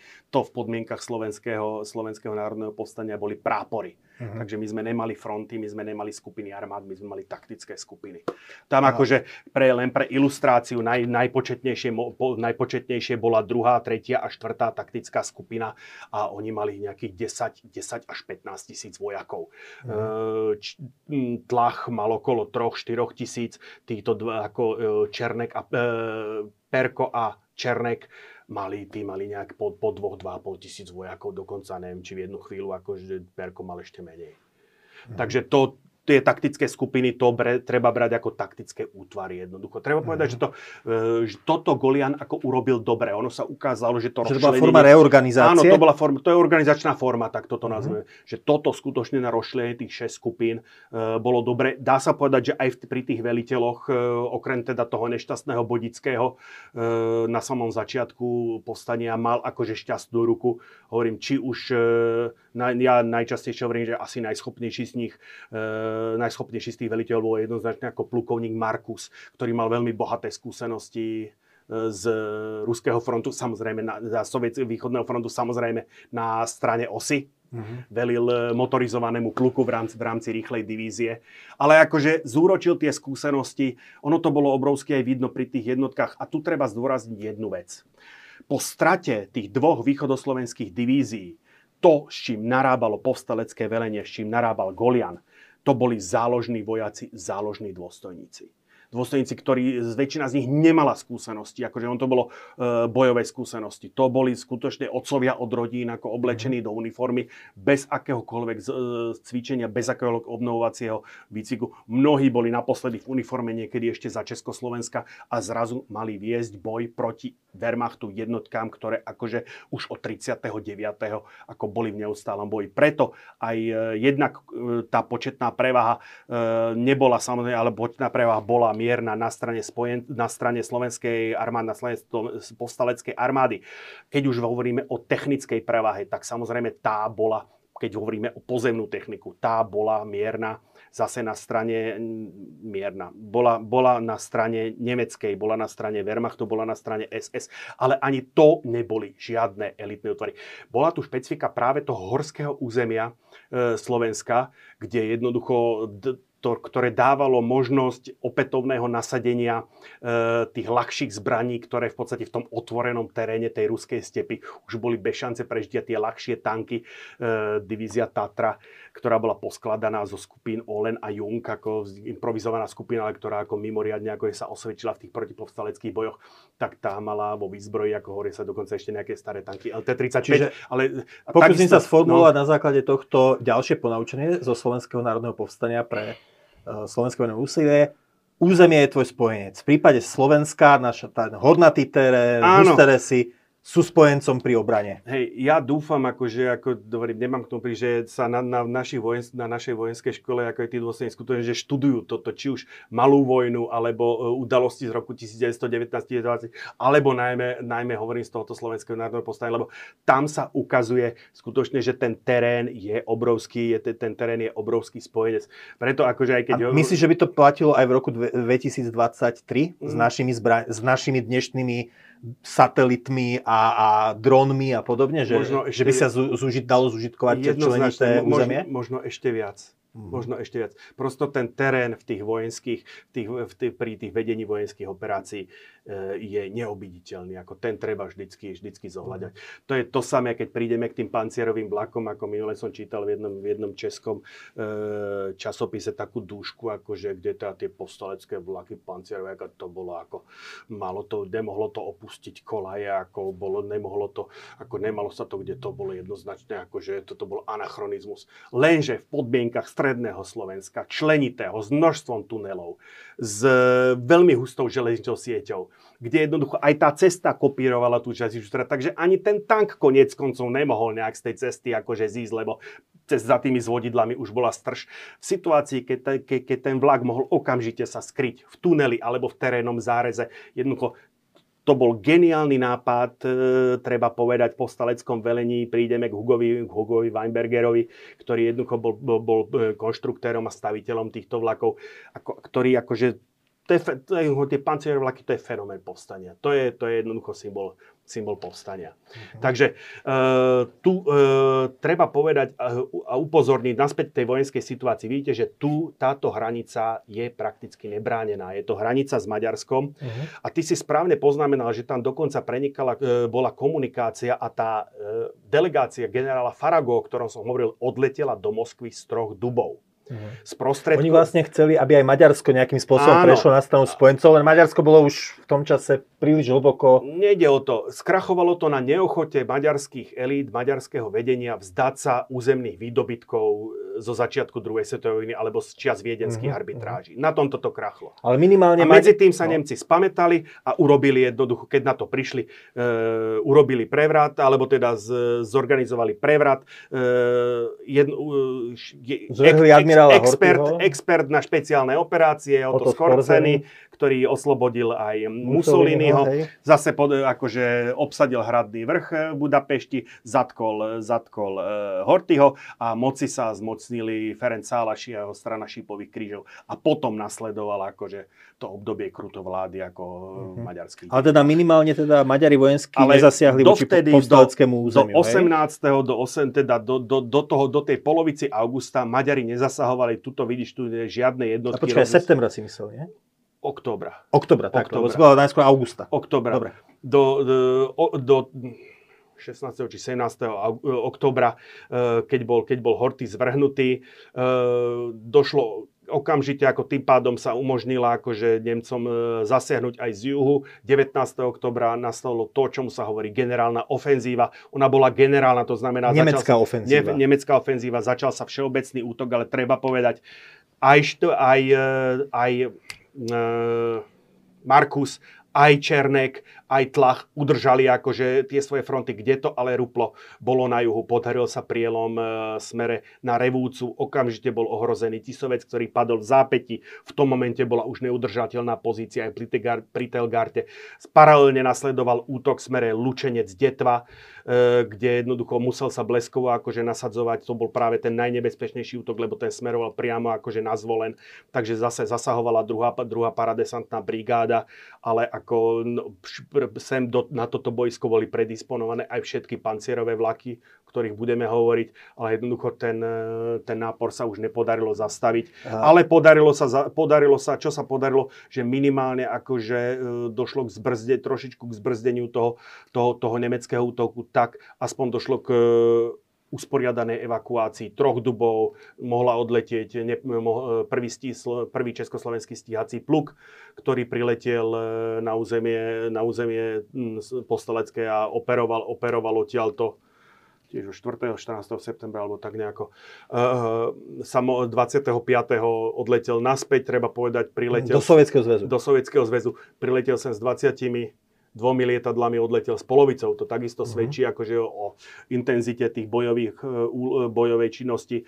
E, tak operovala aj kombinovaná letka, ktorá bol v podstate ten prvý improvizovaný, improvizovaný útvar, ktorý bol poskladaný z e, letuschopných strojov leteckej školy, ktorá bola na dub, na troch dubov na začiatku. Bola k dispozícii všovšudy jedna Avia B534, čo je ešte Aha. starý dvojplošník s pevným podvozkom. Zároveň rotník e, Fratičkovi Ciprichovi, myslím, že bol hodnosti rotník, patrí unikát vo vojenských dejinách, posledný zostrel dvojplošníkom s pevným podvozkom e, prvý deň povstania zostrelil. Teda oni o tom nevedeli, že, že sa už začalo povstanie maďarský dopravný Junkers 52. A Položím ti ešte otázku, ako sa zmenšovalo povstalecké Mhm. územie a Nemci ne, po celý čas povstania, teda v Mhm. Bratislave fungovala e, vláda, e, Tisová vláda, vlá- vláda na čele, ktorý bol teda e, Jozef Tiso alebo garnitúra, e, ktorá po celý čas fungovala. Keď e, sa povstalecké územie zmenšovalo, tak na tom Nemcami okupovanom území boli obnovované, bola obnovovaná Nie, teda bolo štátna, slovenská štátna správa tej bratislavskej vlády, alebo to bolo nejak Nemcami spravované okupované Eh, územie? Bolo, bo, síce boli obnovované, ako bola obnovovaná štátna správa, ale bolo to op- o- územie okupované a riadené Nemcami. Mhm. Takže bez diskusie. To je jednoducho, keď už si to načal, tak ako ja ako ja preskočím eh, k týmto, k týmto štyrom pánom. To je e, Štefan Hašík. E, dá sa povedať, e, po, po tom, čo e, Čatloš prešiel na stranu poslancov, na Povstalcov. tak on bol menovaný ministrom obrany. V zápäti sa začali sformovať jednotky tzv. domobrany. E, Otomar Kubala, veliteľ e, pohotovostných oddielov Hlinkovej gardy a Ladislav Nižňanský, jeden z príslušníkov týchto pohotovostných oddielov ako súčasť nemeckého Einsatzkommanda Edelo aj sa zúčastnil vyvraždenia obyvateľov dedín Klaga Ostrý Grúň No. a vypálenia, vypálenia Klakovskej doliny. Mám k tomuto pánovi osobný vzťah. A dole? A toto, to je pá, práve major Šmigovský, Hmm. Veľmi, ako by som povedal, rozporupl, rozporúplná osoba. Nebol, nebol kapitán? Či bol major? Major, major, major bol v septembri povýšený na podplukovníka. Uh-huh. Veliteľ, veliteľ nitrianskej posádky na jednej strane ako odmietol odzbrojenie, ako je nitrianská posádka ako jediná z tých posádok, ktoré sa nepridali k povstaniu, uh-huh. uh, uh, ušla odzbrojeniu. Na strane druhej uh, zase uh, práve bol potom Hašíkom menovaný akože veliteľom prvého pluku domobrany a bolo mu dávané za vinu a to si myslím, to, nie, to, to asi stálo aj za jeho súdom a e, odsúdením, aj keď teda treba povedať, že ten jeho súdny proces bol všetko, len nezniesol by jednoducho kritéria dnesného nejakého spra- spravodlivého procesu, ale ako to práve e, zohralo to, že on e, aktívne spolupracoval s, najmä, najmä s tými jednotkami, ktoré dobíjali potom Hornú Nitru. Počkaj, že ty vlastne hovoríš, že to, že bol po vojne popravený, nesúvislo ani s tak s tým, že sa nepripojil k povstaniu, ale teda s tým, že akú úlohu zohral po potlačení povstania? Ja mám, ja mám pocit, ako práve, práve tým, on sa, on sa angažoval ako hodne, ako keď bol ostal ticho možno, tak, ako, tak by mu to bol, tak by... Ako... Išiel by len sedieť, jak ten, čo odletel... Áno s Áno. letkou do Sovietskeho zväzu. Hej, obrazne povedané asi tak. No ale Talsky sa zúčastňoval príprav povstania, ako to uh-huh. je mhm. niečo iné. Tento sa do príprav povstania ne, ne, nezapojil, bolo mu potom uh, jedna súčasťou toho rozsudku bolo marenie príprav povstania, čo si myslím, že ako uh, neviem, či je zrovna sa zakladá na pravde. On mal trošku smolu, ten jeho proces bol prvým. A e, ten Daxnerov senát, ktorý ako ho odsudzoval, on sa potom aj vyjadril, e, myslím, že Ivan sa volal ten Daxner prvým, e, presne, prvým menom, ten sudca, že jednoducho chceli ten trest dať exemplárny. Takže Daxner ako, bol potom aj sudca, ktorý odsudil na smrť no, prezidenta Tisa. Áno, takže ako v tom bol ten problém, ten Šmigovský, ako úprimne povedané, uh, ono je málo známa vec, on sa dokonca zúčastnil potom uh, toho, toho májovi, tých, tých, tých májových revolt, alebo májového povstania, čes, to, čo sa henosne volá májové povstanie, čes, kvietnové no, povstanie no, Českého teraz, lidu. Uh, Počkaj, teraz dokoň, musíš dokoň, dávať pozor na slovo, nás sledujú aj českí diváci. Do, do, do, dokončím myšlienku. Nehanop no, májové, kvietnové povstání. No však, no, a e, takže e, on sa tohoto zúčastnil no a potom ako mi, hodne mu myslím priťažila taká jeho možno až naivná argumentácia, neviem ako či, ja neviem, neviem nakoľko bol ten človek ako sčítaný, rozhladený, lebo že prečo sa nepostavil na, postane, na stranu povstania, no, argumentoval, no ja som, Československo už neexistovalo, ja tak som ako, ja som prísahal Slovenskej republike, čož teda ako v 44. ako argumentovať, ako Československo už neexistovalo a tak ďalej, to už bol, to už bol problém. Ale dobre, to by sa ešte dal, lenže potom sa ho pýtajú, že no a prečo ste sa teda pridal k tomu májovému povstaniu? On hovorí, tak ako už Slovensko neexistuje, Slovenská republika už neexistovala, tak ako, no takže ako, Takže neviem, ako, či nešťastne zvolená obrana, alebo či jednoducho ako mal takéto jednoduchšie uvažovanie. Fakt neviem, ako v každom prípade trošku veľmi nešťastná, nešťastná postava slovenských dejín. Ako, samozrejme, ako mm, Ale ne, ne, ne, nepochopil... Ty ho, ty ho vykresuješ, že, že, že, že, nešťastná, že to bol troška nešťastník. Áno, vyslo, vyslovene ako, že prosto ne, nedokázal, či už nechcel, alebo nedok, či to bolo na jeho schopnosti zorientovať sa jednoducho v tej, v to, v tej zmeti, v, tej, v, tej, v tých dejných udalostiach. Mm-hmm. To už skutočne, ako tu už nestačilo držať sa tých vojenských príručiek, tu už jednoducho človek musel do toho zapojiť, e, zapojiť nejakým spôsobom svoju inteligenciu. Podobne, svedomie áno, podobne e, občianské. generál četníctva Timoteus, Timoteus Ištok alebo Eštok. Mm-hmm. E, takisto, presne tá istá príčina, presne to isté jednoducho. A takisto skončil na popravisku. Uh-huh. Takže to je, to je presne, presne, ten istý, presne ten istý dôvod. Takže toto je. Ja som ešte preskočil e, túto, ten, tento obrázok, keď som sa bavil o tých pilotoch, sme odleteli bleskovo k tým, e, k tým e, našim potížistom, keď to takto poviem. E, opakovanie Matka múdrosti, tento slajd som už mal pri stíhacích pilotoch. Z tohoto, z tohoto slajdu sa postania nezúčastili. Toto je rotník Jan Ryžňák, najúspešnejší slovenský pilot na východnom fronte. Ten mal oficiálne, alebo teda... Ktorý sa, bojoval sa, na strane Nemcov. Áno, na, na strane osy, tak toto povedzme. Uh-huh. E, oficiálne ležal so slepým črevom. Takže Postania sa nezúčastnil. Postaň sa nezúčastnil ani, ani, ani, uh, ani Otto Smik, ale ten ako bojoval ako na západnom, na, na západnom boisku. Všetci, Vo Veľkej Británii. Áno, áno, presne tak. O okolnosti zahynul pár týždňov po postaní pri nálete na jedno holandské zoradište. Uh-huh. No, uh, major Ďumbala, e, povstania sa zúčastnil, dokonca e, na konci Počkaj, povstania... teraz sme si ho neukázal, to je vpravo Vľavo, vľavo hore, vľavo hore. Aha. E, A Oto Smig je potom ktorý? Oto Smig je dole v strede. Á, dole v strede. dobre. Hej. E, takže major Ďumbala, e, on je známy ako veliteľ prvej garnitúry slovenských letcov na východnom fronte, ale zapojil sa aj do povstania, pravda už nelietal, bol veliteľom leteckej skupiny. E, jemu patrí zásluha na organizácii e, leteckých operácií. On to ako najmä tá organizátorská a veliteľská, veliteľská práca spolu s, generál, spolu s plukovníkom Čirskovom, ktorého ukážem tiež, e, organizovali práve ten letecký most, ktorý, treba povedať porovnanie. Ja som povedal, 1150 letov vykonali, vykonali, mm, vykonal ten 5. Orlovský zbor.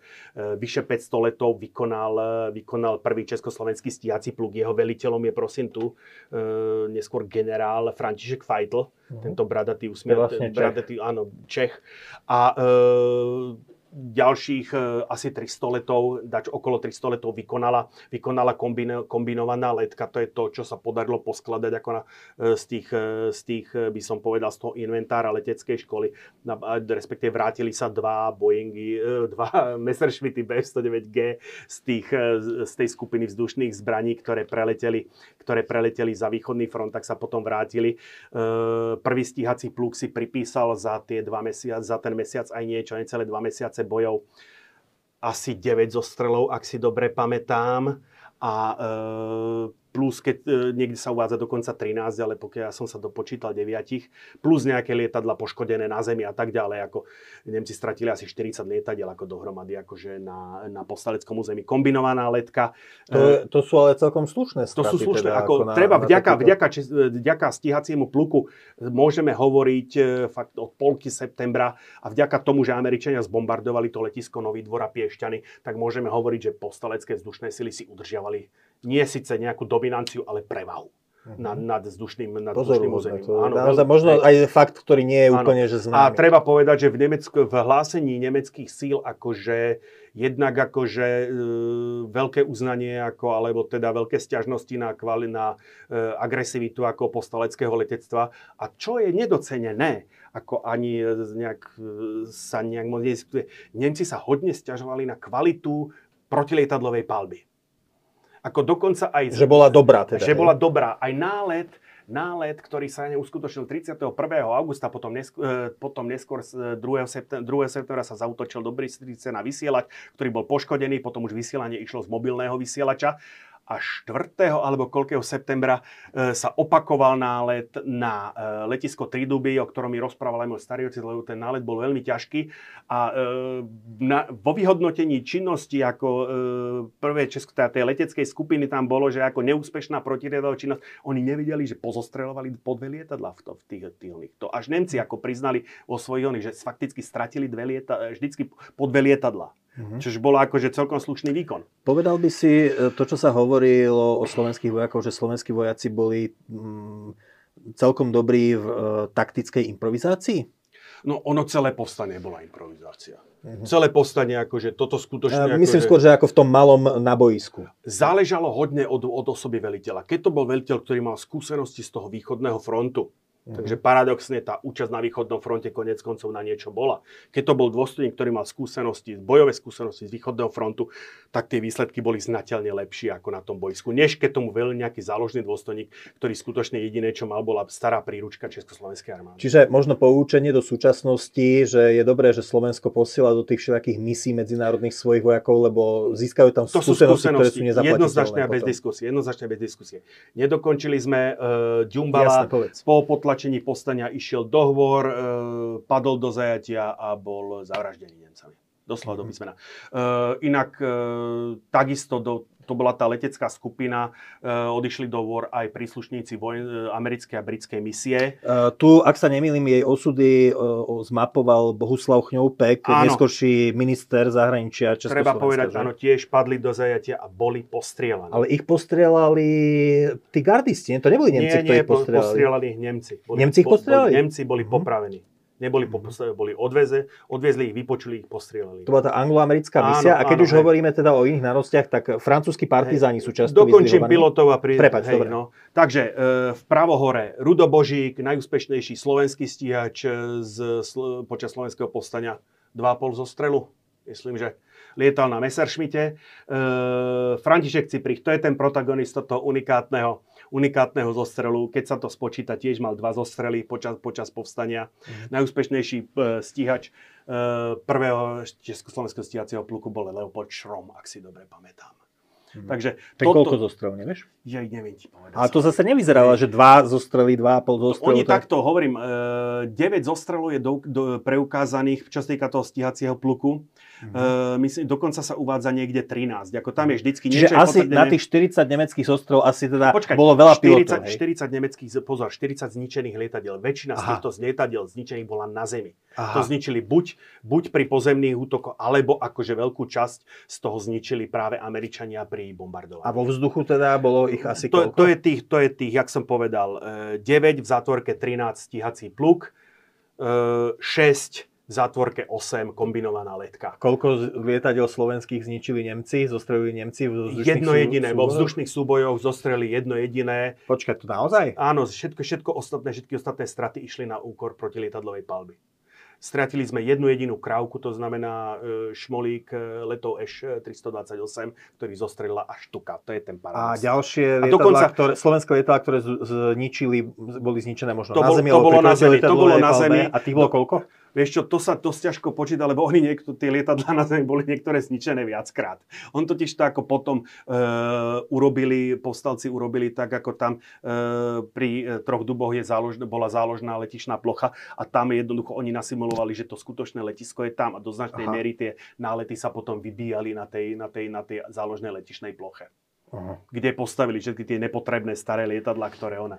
Áno, tie, tie počty zničených postaleckých lietadiel sú, sú akože dosť vysoké, ale treba povedať, že väčšina z toho boli aj tak nepoužiteľné dvojplošníky, ktoré skutočne fungovali len ako cieľ. A teda vo vzdušných bojoch to vzdušných jedno bojoch versus jedno jediné. nemecké, Áno. ktorých bolo dokopy teda... No, Eh, si 9, dostal. 9, plus 6, keď vezmeme, konzervatívny. 15, Pet- hej. 15, áno, no. Dobre, a e, chceš ešte niečo k vzdušnej vojne, alebo ideme k tým možno Francúzom, alebo Poďme k tým Francúzom. medzinárodná Áno. účasť na Slovenskom Hej. národnom No, povstaní? e, ja som akože do tohto zaradil, akože neboli sme v tom sami. Toto je prosím pekne plukovník, tu už je v povojnovej uniforme generála Vladimír Přikryl, ktorý je veliteľ e, druhej para, ktorý bol veliteľom druhej paradesantnej brigády. Čiže Čech? Čech, áno. E, tiež po vojne, ako aj tým postaleckým veliteľom, ani jemu sa po vojne nevyhla, ako e, už po prevzatí moci komunistami, ako nevyhli sa mu akože represie.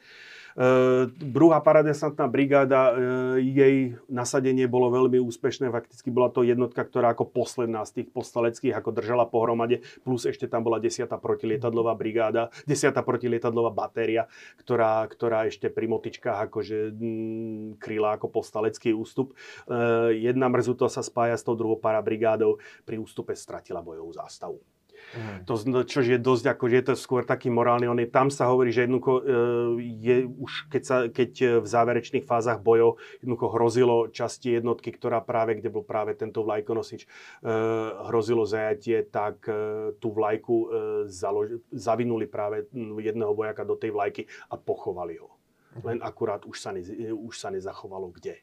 Takže je isté, že tú, vlajk, že tú zastavu Nemci neukoristili. Ale jednoducho... Čiže je to pripomienka, že na Áno. sa zúčastnili aj e, Česi. Áno, takto, treba povedať, e, 70% nož, e, mužstva druhej parabrigády boli Slováci. Tak. Lebo to boli Ale- vlastne ľudia, ktorí prebehli na východnom fronte pole, na, áno, hej. na sovietskú ale, stranu. hej, a... ale to velenie mal Čech, e, Vladimír Přikryl, treba mu zdať čest, bol to veľmi schopný dôstojník. Mhm. Uh, toto francúzsk, francúzsku jednotku zastupuje, alebo teda velil jej e, kapitán Georges Delan- Delanunier Ako sa sem tí Francúzi dostali? z, zo zajateckých táborov. On bol pôvodne zaj, uh, zajatý v, v náchode. Pokúsil sa viackrát uniknúť, e, potom bol v, dolapili ho v Maďarsku, jem teda na viackrát a po vypuknutí povstania sa dostal na postalecké územie, tu zorganizoval e, útvar alebo jednotku cirka z ďalších 250 e, francúzských zajacov.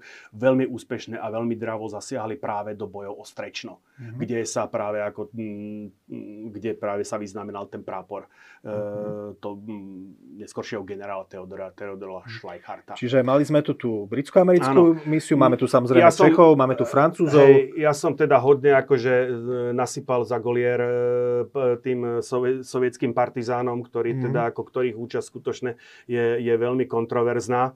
Musím ale vyzdvihnúť akože aj pozitívny, úča, pozitívny podiel tu už v uniforme generála povojnovej, ale ako u nás bol hodnosti plukovníka generál Boris Fiodorovič, teda plukovník Boris Fiodorovič Čírskov, vedúci leteckej skupiny uh, 5. Orlovského vojenského zboru. On v podstate tu, bola to skupina, ktorá organizovala, príjmala, navádzala, navádzala práve tie lietadla toho 5. Orlovského zboru, ktoré zorganizovali ten, ten e, most mm. letecký, ktorý, vďaka ktorému ako po strate tých e, zbrojníc Kvetnica, čiastočné Nováky, sa potom práve najmä čo sa týka protitankových pušiek a samopalov sa práve, do, a čo, najmä munície sa doplňovali zásoby práve vďaka tomu, vďaka tomuto leteckému mostu. Toto tu dole, to je tiež Rus Ivan Ivanovič e, Skripka, studenský, mm-hmm. to je e, náčelník vojenskej misie pri štábe postaleckej armády. V podstate, e, ak sa podarilo, s tými partizánmi bola ťažká spolupráca, ale ak sa napokon niečo podarilo ich umravniť, tak to bola práve zásluha tohoto človeka. V podstate po roku 1990 sa, je veľa, sa hovorí aj o tom, že e, pochopiteľne Židia, ktorí boli prví na, na odstrel, tak hľadali potom záchranu na tom povstaleckom území. Niektorí sa tiež zapojili do, do povstania. Áno, e, eviduje sa takmer 2000, myslím 1800 príslušníkov, ako teda Židov, ktorí sa zúčastnili prevažnej miery v partizánskych, partizánskych oddieloch. No a potom e, taká zaujímavá téma sú ženy v povstaní. Hej. Treba povedať, že dokopy ten český živel, ako bol samozrejme druhý najpočetnejší a odhad sa pohybuje niekde 2-2,5 tisíc ako Čechov, mm-hmm. že sa zapojilo do povstania a hovorím, tých Židov to je pod 2000, to je mhm. tak 1600. A teda potom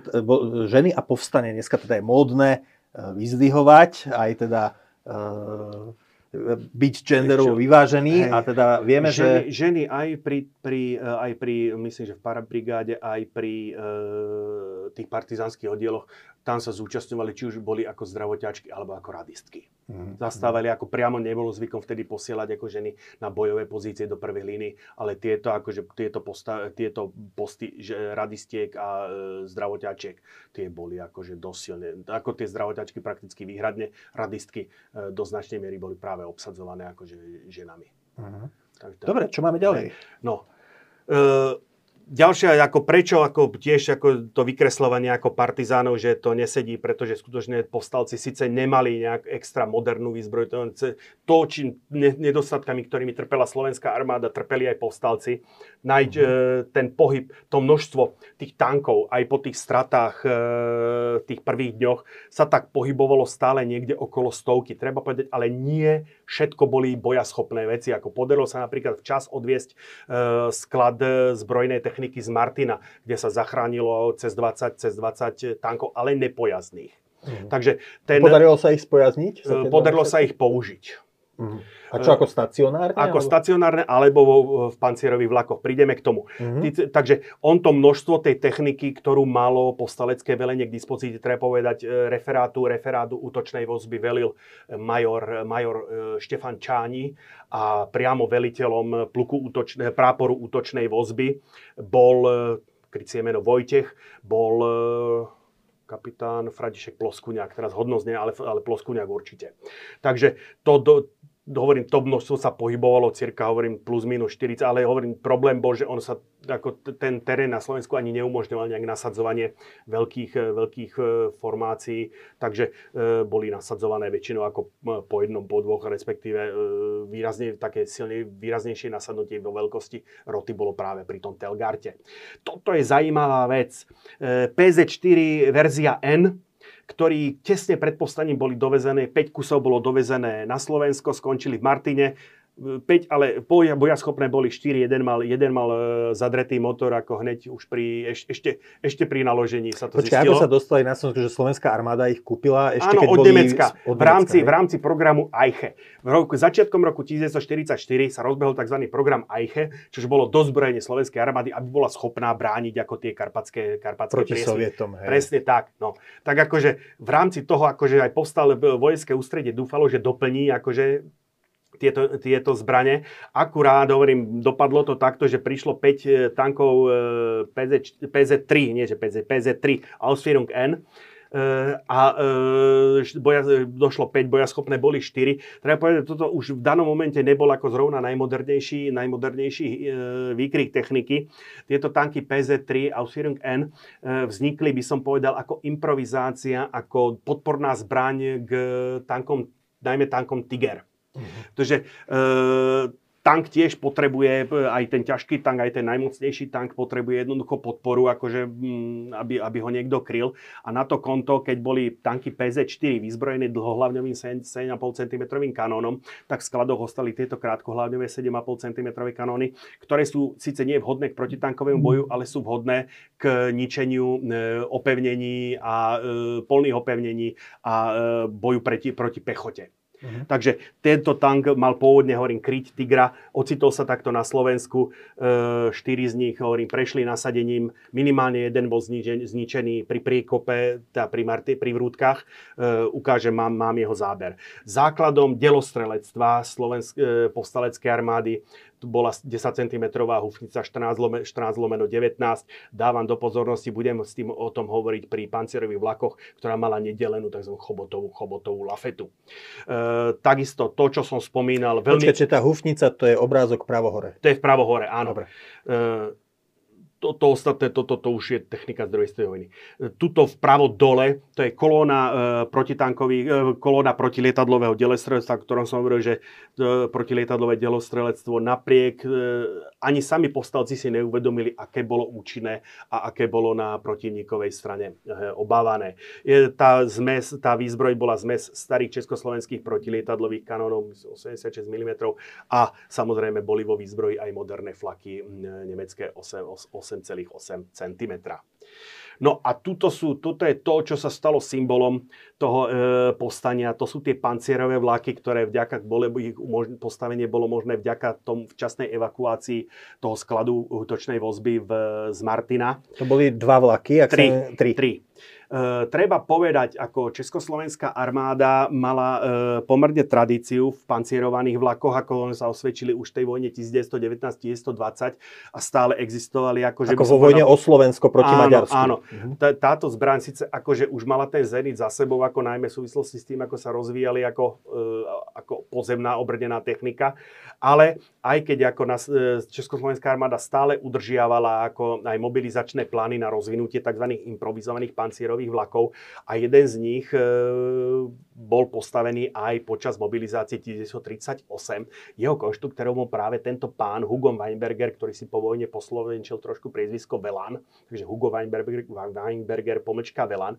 A Kvôli čomu? To bolo židovské, to bolo asi aby to e, židovskému po, po, pôvodu, po vojne nebolo dobré akože mať nemecké priezvisko, Aha. ako tak čiste akože z politických imidžových dôvodov, Mhm. nazvieme to takto.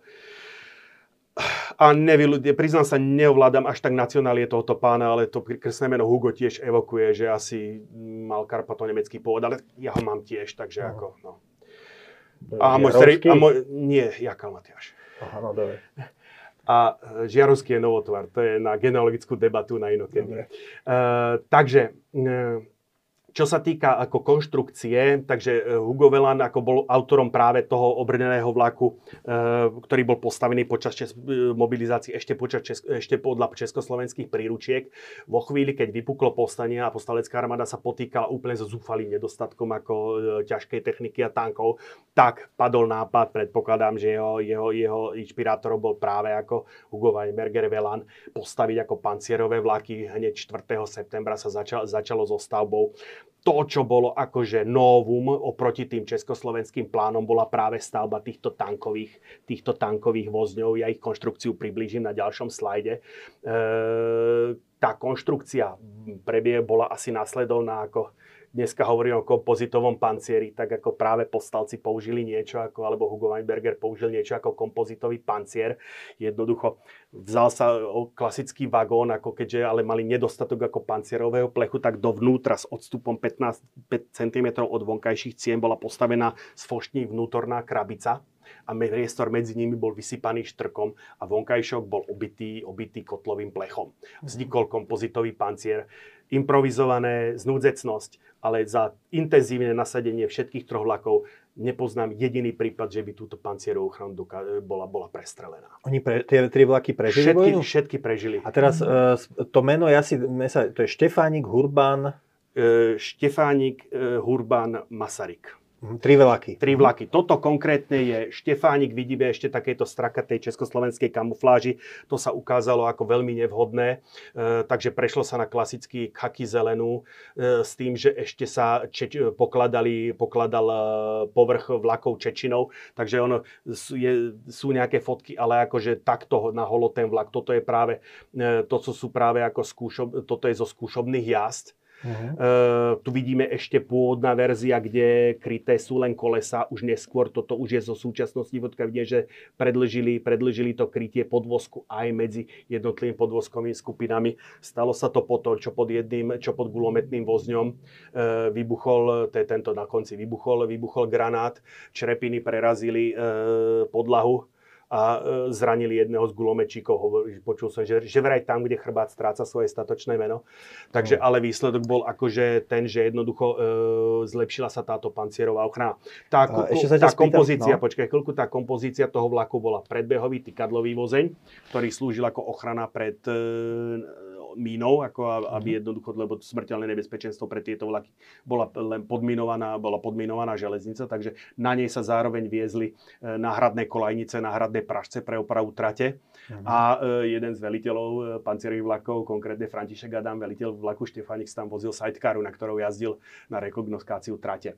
Druhý sidecaru? Side, to sú mo, tie... motorku so sajdou. Aha, dobre. No. Druhá, druhý vagón bol e, delostrelecký vagón, uh-huh. e, kde bolo, e, a práve tam sa prejavila, toto je to, že s problémom, keby bol klasická rozovierateľná lafeta, kde jak tuto znevione, by bol trošku problém, využ, použil sa starý kanon, nie táto, ani nie táto 10 cm ofica, ale starý 8 cm rakúsko-horský kanon, ktorý zase v podmienkach toho horského terénu, kde sa pálilo na kratšiu vzdialenosť, ako plne vyhoval a práve, že to, že mal trošku nižší výkon, zľahčovalo jeho, jeho inštaláciu dovnú, dovnútra tohoto, dovnútra Čiže taká celkom vozňa. úspešná improvizácia. Áno, celkom úspešná improvizácia. E, e, to ridlo lafety potom opreli, opreli o e, pražec, naprie, o, naprieč upevnený pražec. Dokonca neskôr Urban a Štefán, a dorobené to bolo aj pri Štefánikovi, sa tam dávala potom ešte listové, dávalo listové pero. Akože, aby to odpružilo. Štefánik mal ešte, nemám to tu, mal ešte mal klasický otvor a tú posádku chránil len štít kanónu. Potom Hurban aj Masaryk už mali sofistikovanejší otvor, kde bol predtým samotný samotným kanónom ešte taký pancierový štít, v ktorom bol už len vertikálny výrez a ten štít samotný chodil v takých kolajniach, tá, tá posádka toho kanónu bola lepšie, lepšie chránená. O tankovom vozni budem hovoriť podrobnejšie, lebo tie si to zaslúžia. E, posádka, e, lokomotíva, pôvodné československé predpisy predpokladali, že tam bude posunovacia lokomotíva, ale vzhľadom k zvýšenej hmotnosti celej súpravy tie dva tankové vozy, s tými sa nepočítalo, tak e, Iždier Velan E, použil e, lokomotívu Rady 432, to je klasická lokomotíva na, e, na, pre nákladné vlaky a vidíme, ako zase pokúsili sa využiť maximálne tie plechy, ktoré mali, čo hovorím, čo boli kotlové plechy, potom pre Masaryk už sa podarilo použiť z podbrezovej plechy, ktoré boli síce nie ešte klasické pancierové, ale boli používané pre tlakové trupy ponoriek, taký analogický tlak. Riešilo sa to tak jednoducho, že dva či už 7 alebo 10 cm plechy, aké boli k dispozícii, sa dali s nejakým odstupom od seba a medzi nich sa nasypal buď piesok alebo štrk. Zase postavci zaimprovizovali, vytvorili kompozitný pancier. E, toto už sa, tá, toto samozrejme to neposkytovalo takú ochranu, akú poskytovala akože ten, e, ten, tá 15 cm kompozitná vrstva e, ochrany. Takže k, tomu, k, k poškodeniu, alebo teda k priestrelu tohoto panciera došlo v bitke pri Pohorovskej maši tam e, posádka, posádka Rušňa bola ťažko zranená a potom musel vyprošťovať druhý, druhý, druhý vlak. Uh-huh. Uzat, súpravu uzatváral gulometný vozeň, ktorý mal 5 gulometov, vzor 37. Ešte je taká zaujímavosť, že v streleckých pozíciách mali také krabice s perforovaným, perforovaným vrchom, v nich bolo vápno, ktoré pohlcovalo z plodiny, z plodiny E, povystrelové splodiny. E, tuto to trošku nevidno, na tomto, tento vagón bol zároveň akože veliteľský, záložné veliteľstvo bol záložný veliteľ e, alebo zástupca veliteľa mal pozíciu v gulometnom vozni, bola vytvorená kopula na trojnožke a zase improvizácia zákopový periskop na trojnožku a u jeho, jeho objektív sa umiestnil akurát hore do tej, hore do tej kopuly. Ty, toto je iný steampunk. A ano, ešte sa ťa chcem spýtať. Vieš čo, aby som nezabudol, budeme o tých filmoch hovoriť. Je film Deň, ktorý nezomiera Myslím, že sa tak volá ten film. Má to taký bondovský názov, ale je to o povstaní, zrovna o povstaleckom vlaku. A je to, technicky je to nádherný film, preto som si spomenul, lebo tam zrovna tú trojnožku s tým, s tým e, zákopovým periskopom perfektne ukazujú. Akurát, ale je to ukážka, jak top, ako toporne tá komunistická kinematografia roubovala, nemá, nenapadá ma iný výraz, tú povstaleckú armádu na tie komunistické ideologické floskuly. Takže mm osádka pancierového vlaku má e, če, červené pásky na čiapkách a takéto veci. Akože, no. Čo nebolo teda čo, čo, realite pravda. Hej. A teda ešte sa ťa spýtam, lokomotíva bola uh, uholná lokomotíva? Klasická. Alebo, elek, alebo uholná, to bola pozri, naftová? Tu má, tu má komín. Tu má komín. Toto je práve problém Štefánika. Nepodarilo sa, vidíš, tu máš krytie párneho domca takýmto hranatým pancierom. Nepodarilo sa celkom vyriešiť pri Štefánikovi zakrytie dýmnika a komína. Toto sa podarilo mm-hmm. definitívne úspešne vyriešiť až pri poslednom vlaku e, pri Masarykovi. A ten mal, ale všetky tri mali párnu lokomotívu? Všetky tri mali párnu na lokomotívu, teda, rády 432. Ak som znácom mm-hmm. nepoplietol tie čísla, nie som nejaký odborník na, na lokomotívy. Takže toto bol, tu dole vidíme, toto sú už zá zábery, myslím, že to je z roku 2019, keď som bol, keď som bol v Bystrici v múzeu. E, toto je gulometný vozeň a toto je práve, toto je práve ten, ten delový vozeň. No a toto som sa ťa chcel spýtať. E, uh, tankový vozeň. Toto som sa ťa chcel spýtať, že teda hovorí, že všetky tri vlaky prežili vojnu. Áno. Kde sa nachádzajú teraz? No, kde to, si ich to, môžu to, to, naši, ak, ak teraz to, čo Naši diváci zostalo, by chceli hej, vidieť. Tak to, čo si zostalo, to je práve, hovorím, gulometný vozeň, tuto za ním je tankový vozeň v múzeu v Banskej Bystrici, Múzeu Slovenského národného Ja počkaj, takže hovorí, že sa nezachovali celkom, že len ich časti sa zachovali. No do dnešného dňa sa nezachovali, ako boje prežili. Aha, Respektíve oni ich na konci povstania ich povst- boli sústredené, dva boli v tuneli pri Ulanke, jeden bol myslím pri Harmanci a jednoducho posádky ich znehodnotili, ako povyberali zameriavače, závery, čo sa dalo, rozbili. Ale akože vlaky ako také, ako dokonca minimálne e, aj tento gulometný vozen prežil preto, lebo ho potom Nemci zaradili ako do nejakej svojej, svojej súpravy. A prečo potom hneď neboli premenené kompletné vlaky na muzejné účely? Veď to bola veľká vec. Tento bol, e, tankový vozen sa zachránil tak, že bol v areáli, dlhú dobu v areáli železničných opravovní vo zvolenie. Tento gulometný vozeň, ja si pamätám ešte ako chlapec, že bol v múzeu e, uh-huh. v mhm. Bystrici. A teda kompletne sa všetky kompletne, vagóny sa nezaho- va- nezachovali. Vagóny sa nezachovali. Takže Inak, muzeum SNP v Banskej Bystrici. Áno, presne tak. Inak zajímavý bol v 2014 alebo kedy, bol pri príležitosti okrúhleho výročia SNP bola, bola, bola urobená rekonštrukcia e, vlaku Štefánik, samozrejme lokomotíve, z lokomotíve problém, ale e, použil sa ako, mm, dokonca myslím sa urobila replika, replika tohoto delového, e, replika delového vozňa. Originálny bol e, tento gulometný a tankový, urobila sa ešte replika delového vozňa, takže dokonca obišlo to Slovensko. Uh-huh. Jeden čas stál tuto v Bratislave v dopravnom múzeu, tam som si ho bol pozrieť. Hej, ja. hej. No. Dobre, poďme Paráda. k tomu tankovému vozňu. Za ten, ten tankový vozeň, základom toho tankového vozňa bol tank LT, nepojazdný tank LT-35. Čiže starý predvojnový československý starý tank? Starý predvojnový československý tank, z ktorého bol vybraný motor, aby bola tým pádom zväčšená, zväčšená zásoba munície. On bol postavený na plošinový vozeň a jednoducho obstávaný, obstávaný pancierom. Vytvorili sa dokonca dve také plošiny. Tu bolo buď miesto pre výsadok, alebo pre protilietadlový Koľko mužov ho obsluhovalo? Správna otázka. Posádka toho vlaku, takto treba to rozložiť. Tá posádka z vlaku sa skladala z dvoch. Pancierový vlak sú fakticky dva vlaky. bojová súprava, ktorú tu vidíme, a zabezpečovacia súprava, ktorú ťahala už nepancierovaná lokomotíva. Tam boli tri ubytovacie vlaky, dielenský vlak, zdravotnícky vlak, záso- e, vagón, vozeň, myslíš? vozeň, zásobovací vozeň. Dokopy, e, zás, dokopy obrnený vlak alebo pancierový vlak e, predstavoval jednotku o veľkosti roty. Bavíme sa 100-120 ľudí.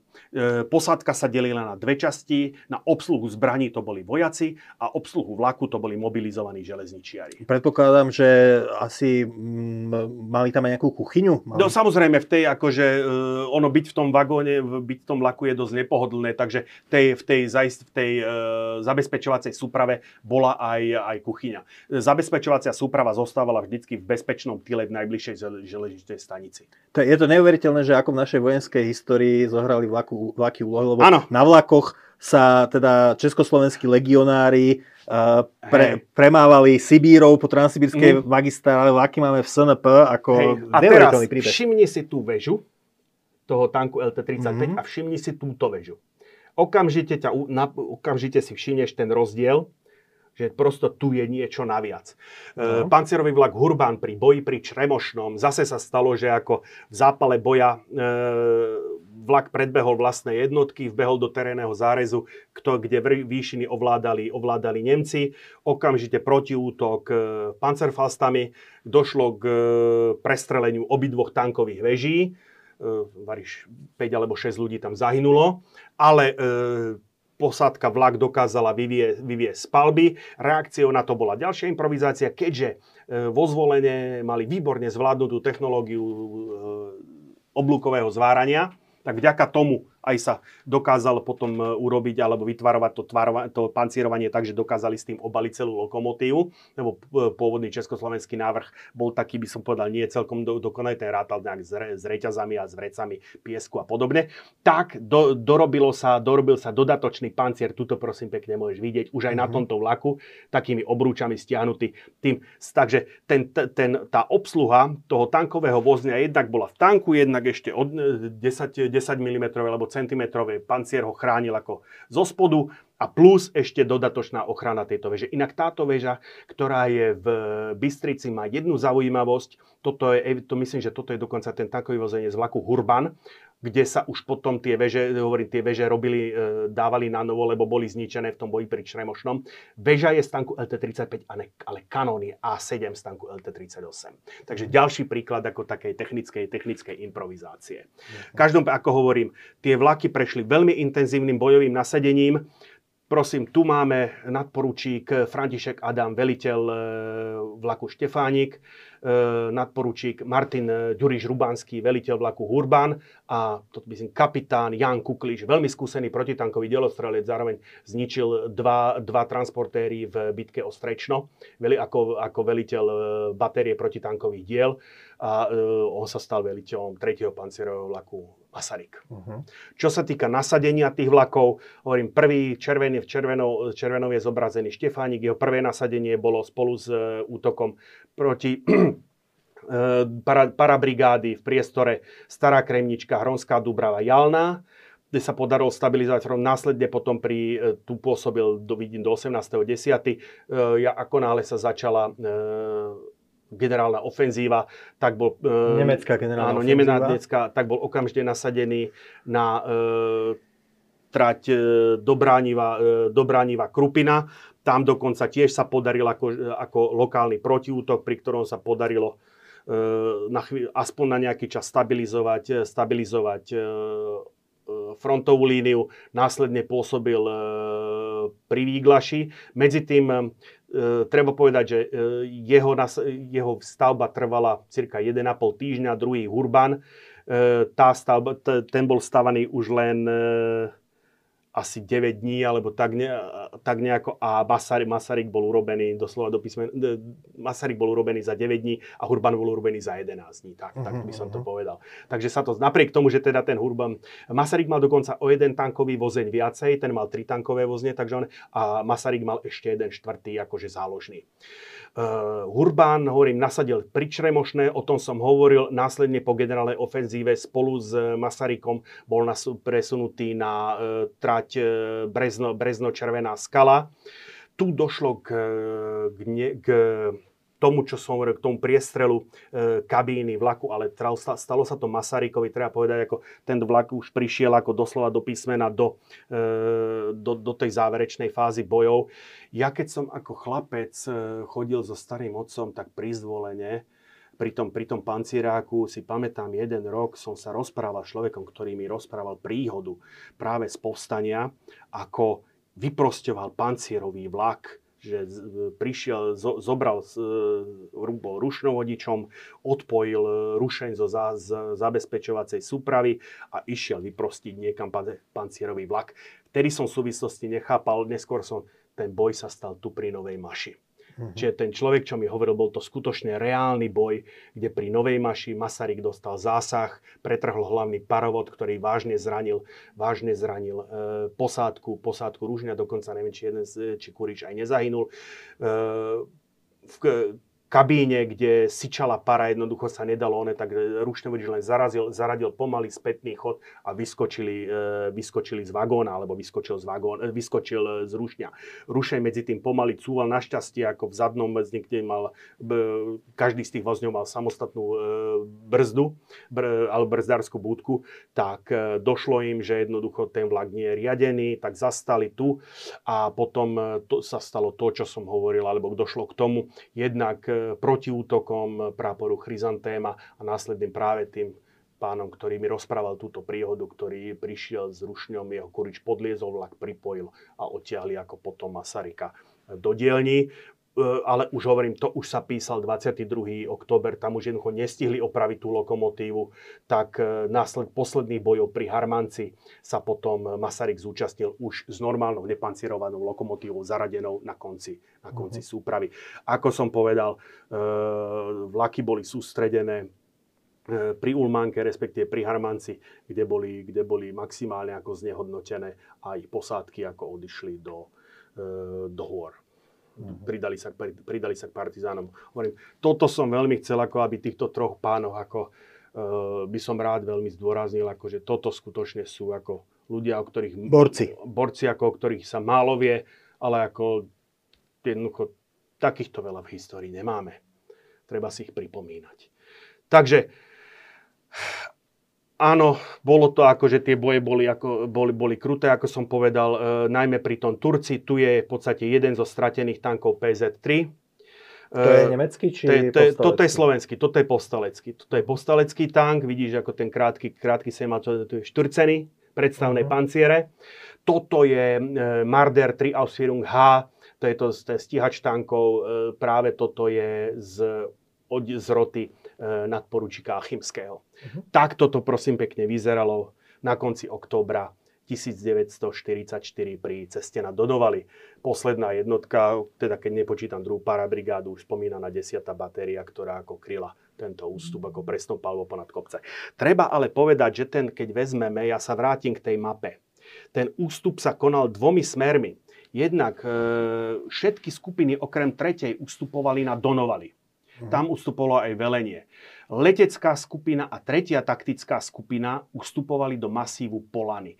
Treba povedať, že Gulian ešte urobil jednu rošádu. E, veliteľa tretej až prehodil veliteľov tretej a štvrtej skupiny Kunu a Markusa. Uh-huh. To znamená, Markusa stal veliteľom tretej skupiny, ktorá mala bojovať sama e, na tej Polane a držať sa, držať sa čo to dalo. E, Kuna nebol zlý veliteľ, ale jednoducho tá špecifická situácia tej tretej taktickej skupiny, ktorá akože mala bojovať solo, alebo mala teda e, ustupovala dohovor solo, vyžadovalo skutočne extra schopného veliteľa, ako a tým Markus jednoznačne bol ústupom s tou tretiou taktickou skupinou sa v rámci leteckej skupiny zúčastnil aj môj starý otec. E, mám... Ako, ako pešiak? Alebo... Ako, ako príslušník leteckého personálu, ako, ktorý samozrejme ako e, po, po evakuácii troch dubov 25. Uh, ustupovali hovorím, smerom na Hornú Myčinu a odtiaľ potom cez Kyslinky uh, smerom na, na, uh, na Polanu. Kde, no a... potom, kde potom letecká skupina Hajlap, prosím pekne, ten južný, južný úsek, južný úsek tohoto obraného perimetru. Treba povedať, že skupin, tretia taktická skupina, alebo ten jednotky, ako ktorým velil plukovník Markus, sa bránili ešte dva týždne po páde Banskej Bystrice. To je veľmi čiže, málo počkaj, Čiže Banská Bystrica padla 28. 28. októbra. Áno. A ty ale hovoríš, že tým ešte povstanie ne- neskončilo. Že... 28. na 29. vydal, Goli- vydal viesť svoj známy rozkaz o prechode na partizánsky spôsob boja. Povedzme si otvorene, to bolo gesto. On už v danom momente nemal kontakt s väčšinou jednotiek, akurát mal informácie, že na Polane sa podarilo sformovať obranný perimeter. Na Donovaloch sa im to nepodarilo. Uh-huh. Tie jednotky sa jednoducho rozpustili v tom lese. Ono aj trošku tak, že tým Nemcom trošku zo začiatku tá pozornosť e, tých jednotiek, ktoré ustúpili na Polanu, akože že e, unikla. Sústredili sa najmä na tie donovaly. Takže e, oni potom sa pokúšali práve prejsť, e, chránení obidva generáli, aj Golian, aj Viest, sa pokúšali práve dostať na Polanu, ale bohužiaľ pri Pohorovskom Bukovci, ako boli, sa im bol, boli vzatí do zajatia, teda ich pozícia. Sám prv, sám prv došlo k boju, pri ktorom bol ich vysokoškolský oddiel ako fakticky rozbitý. To sa ešte ako generálom podarilo uniknúť. Ten problém bol najmä s e, Viestom, lebo on už mal, hovorím, mal trombózu, bol zdravotne ako nespôsobili k takémuto niečomu. Takže e, ukryli sa v Pohorovskom Bukovci v jednom dome, no ale ako ich pozícia bola prezradená, Nemci teda hrozili, že pokiaľ, pokiaľ sa nevzdajú, tak vypalia celú dedinu, tak generáli sa vzdali po výsluchu, po výsluchu, myslím, v Bratis, po trase Bratislav Viedeň boli potom prevezení a skončili a boli popravení v koncentračnom tábori v Flossenburg, to už som spomínal. Ešte sa, asi by sme sa mali porozprávať o páde Banskej Bystrice, ktorá je spojená teda s tým, že prezident Jozef Tiso tam potom pricestoval, Áno. vyznamenával nemeckých vojakov a teda dáva sa mu to doteraz za vinu a jeho zástance je... sa bránia, že on tým, že iba tým gestom, že vyznamenal nemeckých vojakov, ktorí potlačili povstanie, zabránil zničeniu Bystrice. To Ako som... hodnotíš, je to... Mm. To, že zabránil zničeniu Bystrice, to je určite blbosť. S prominutím. Uh, ja, zrovnaniu Bystrice zo Zrovnaniu Bystrice. Bystrica bola dobitá bez boja, akože to už ako ani, ani povstalci. Ako ono aj ťažko, lebo vo chvíli, ako náhle uh, podaril sa prienik, uh, prielom od Kremnice, E, cez, tu je tá, táto, táto šipočka nad e, čo je to tam nad Bystricou, no, nespomeniem si teraz. V každom prípade jednoducho hrozilo potom odrezanie e, jednotiek druhej paradesantnej brigády, ktoré jednoducho bránili, bránili alebo teda zaujali obranné pozície pri Radvani, ale potom boli nútení ustúpiť vo chvíli, ako náhle im cez ľavé krídlo začali nemecké jednotky prenikať do tyla, tak potom posledná obranná línia bola pri Motičkách uh-huh. kde už, e, ale to už fakt bol len boj, e, boj na zdržanie. Bystrica padla do rúk e, Nemcov v zásade bez boja. A teda ako hodnotíš ten, tú samotnú, ten samotný fakt vyznamenávania tých to bolo, Nemcov? To bolo gesto, akože ja to, toto nie, že nehodnotím nejako, ako, ono to zapadá do toho, čo jednoducho ten Tiso robil v danom momente. Tiso sa sústredil na to, aby dostal zo zajatia čo najviac, čo najviac slovenských vojakov. To, aby, aby to robil, tak jednoducho Čiže keď, keď povstanie skončilo, tak väčšinu zúčastnených, ktorí prežili, padli do nemeckého zajatia Áno, tam asi? bolo asi, ja stý, tam predtým nejakých 10 tisíc východoslovenskej armády, alebo 15 tisíc, ďalších nejakých 10 tisíc padlo do zajatia počas bojov, tri štvrtiny z nich počas posledného týždňa bojov. Uh-huh. No, takže bavíme sa 20, 20, 25 tisíc cirka zajatých Slovák. Z nich sa asi polovicu Tisovi skutočne podarilo vyreklamovať. Ako jeden z dôstojníkov, že dali inštrukciu, no a kto máte rodiny, kto ste ženatí, kto máte deti, choďte domov. Uh-huh. No, čiže bol zrovna aj prípad, áno, zrovna aj môj prípad môjho starého otca.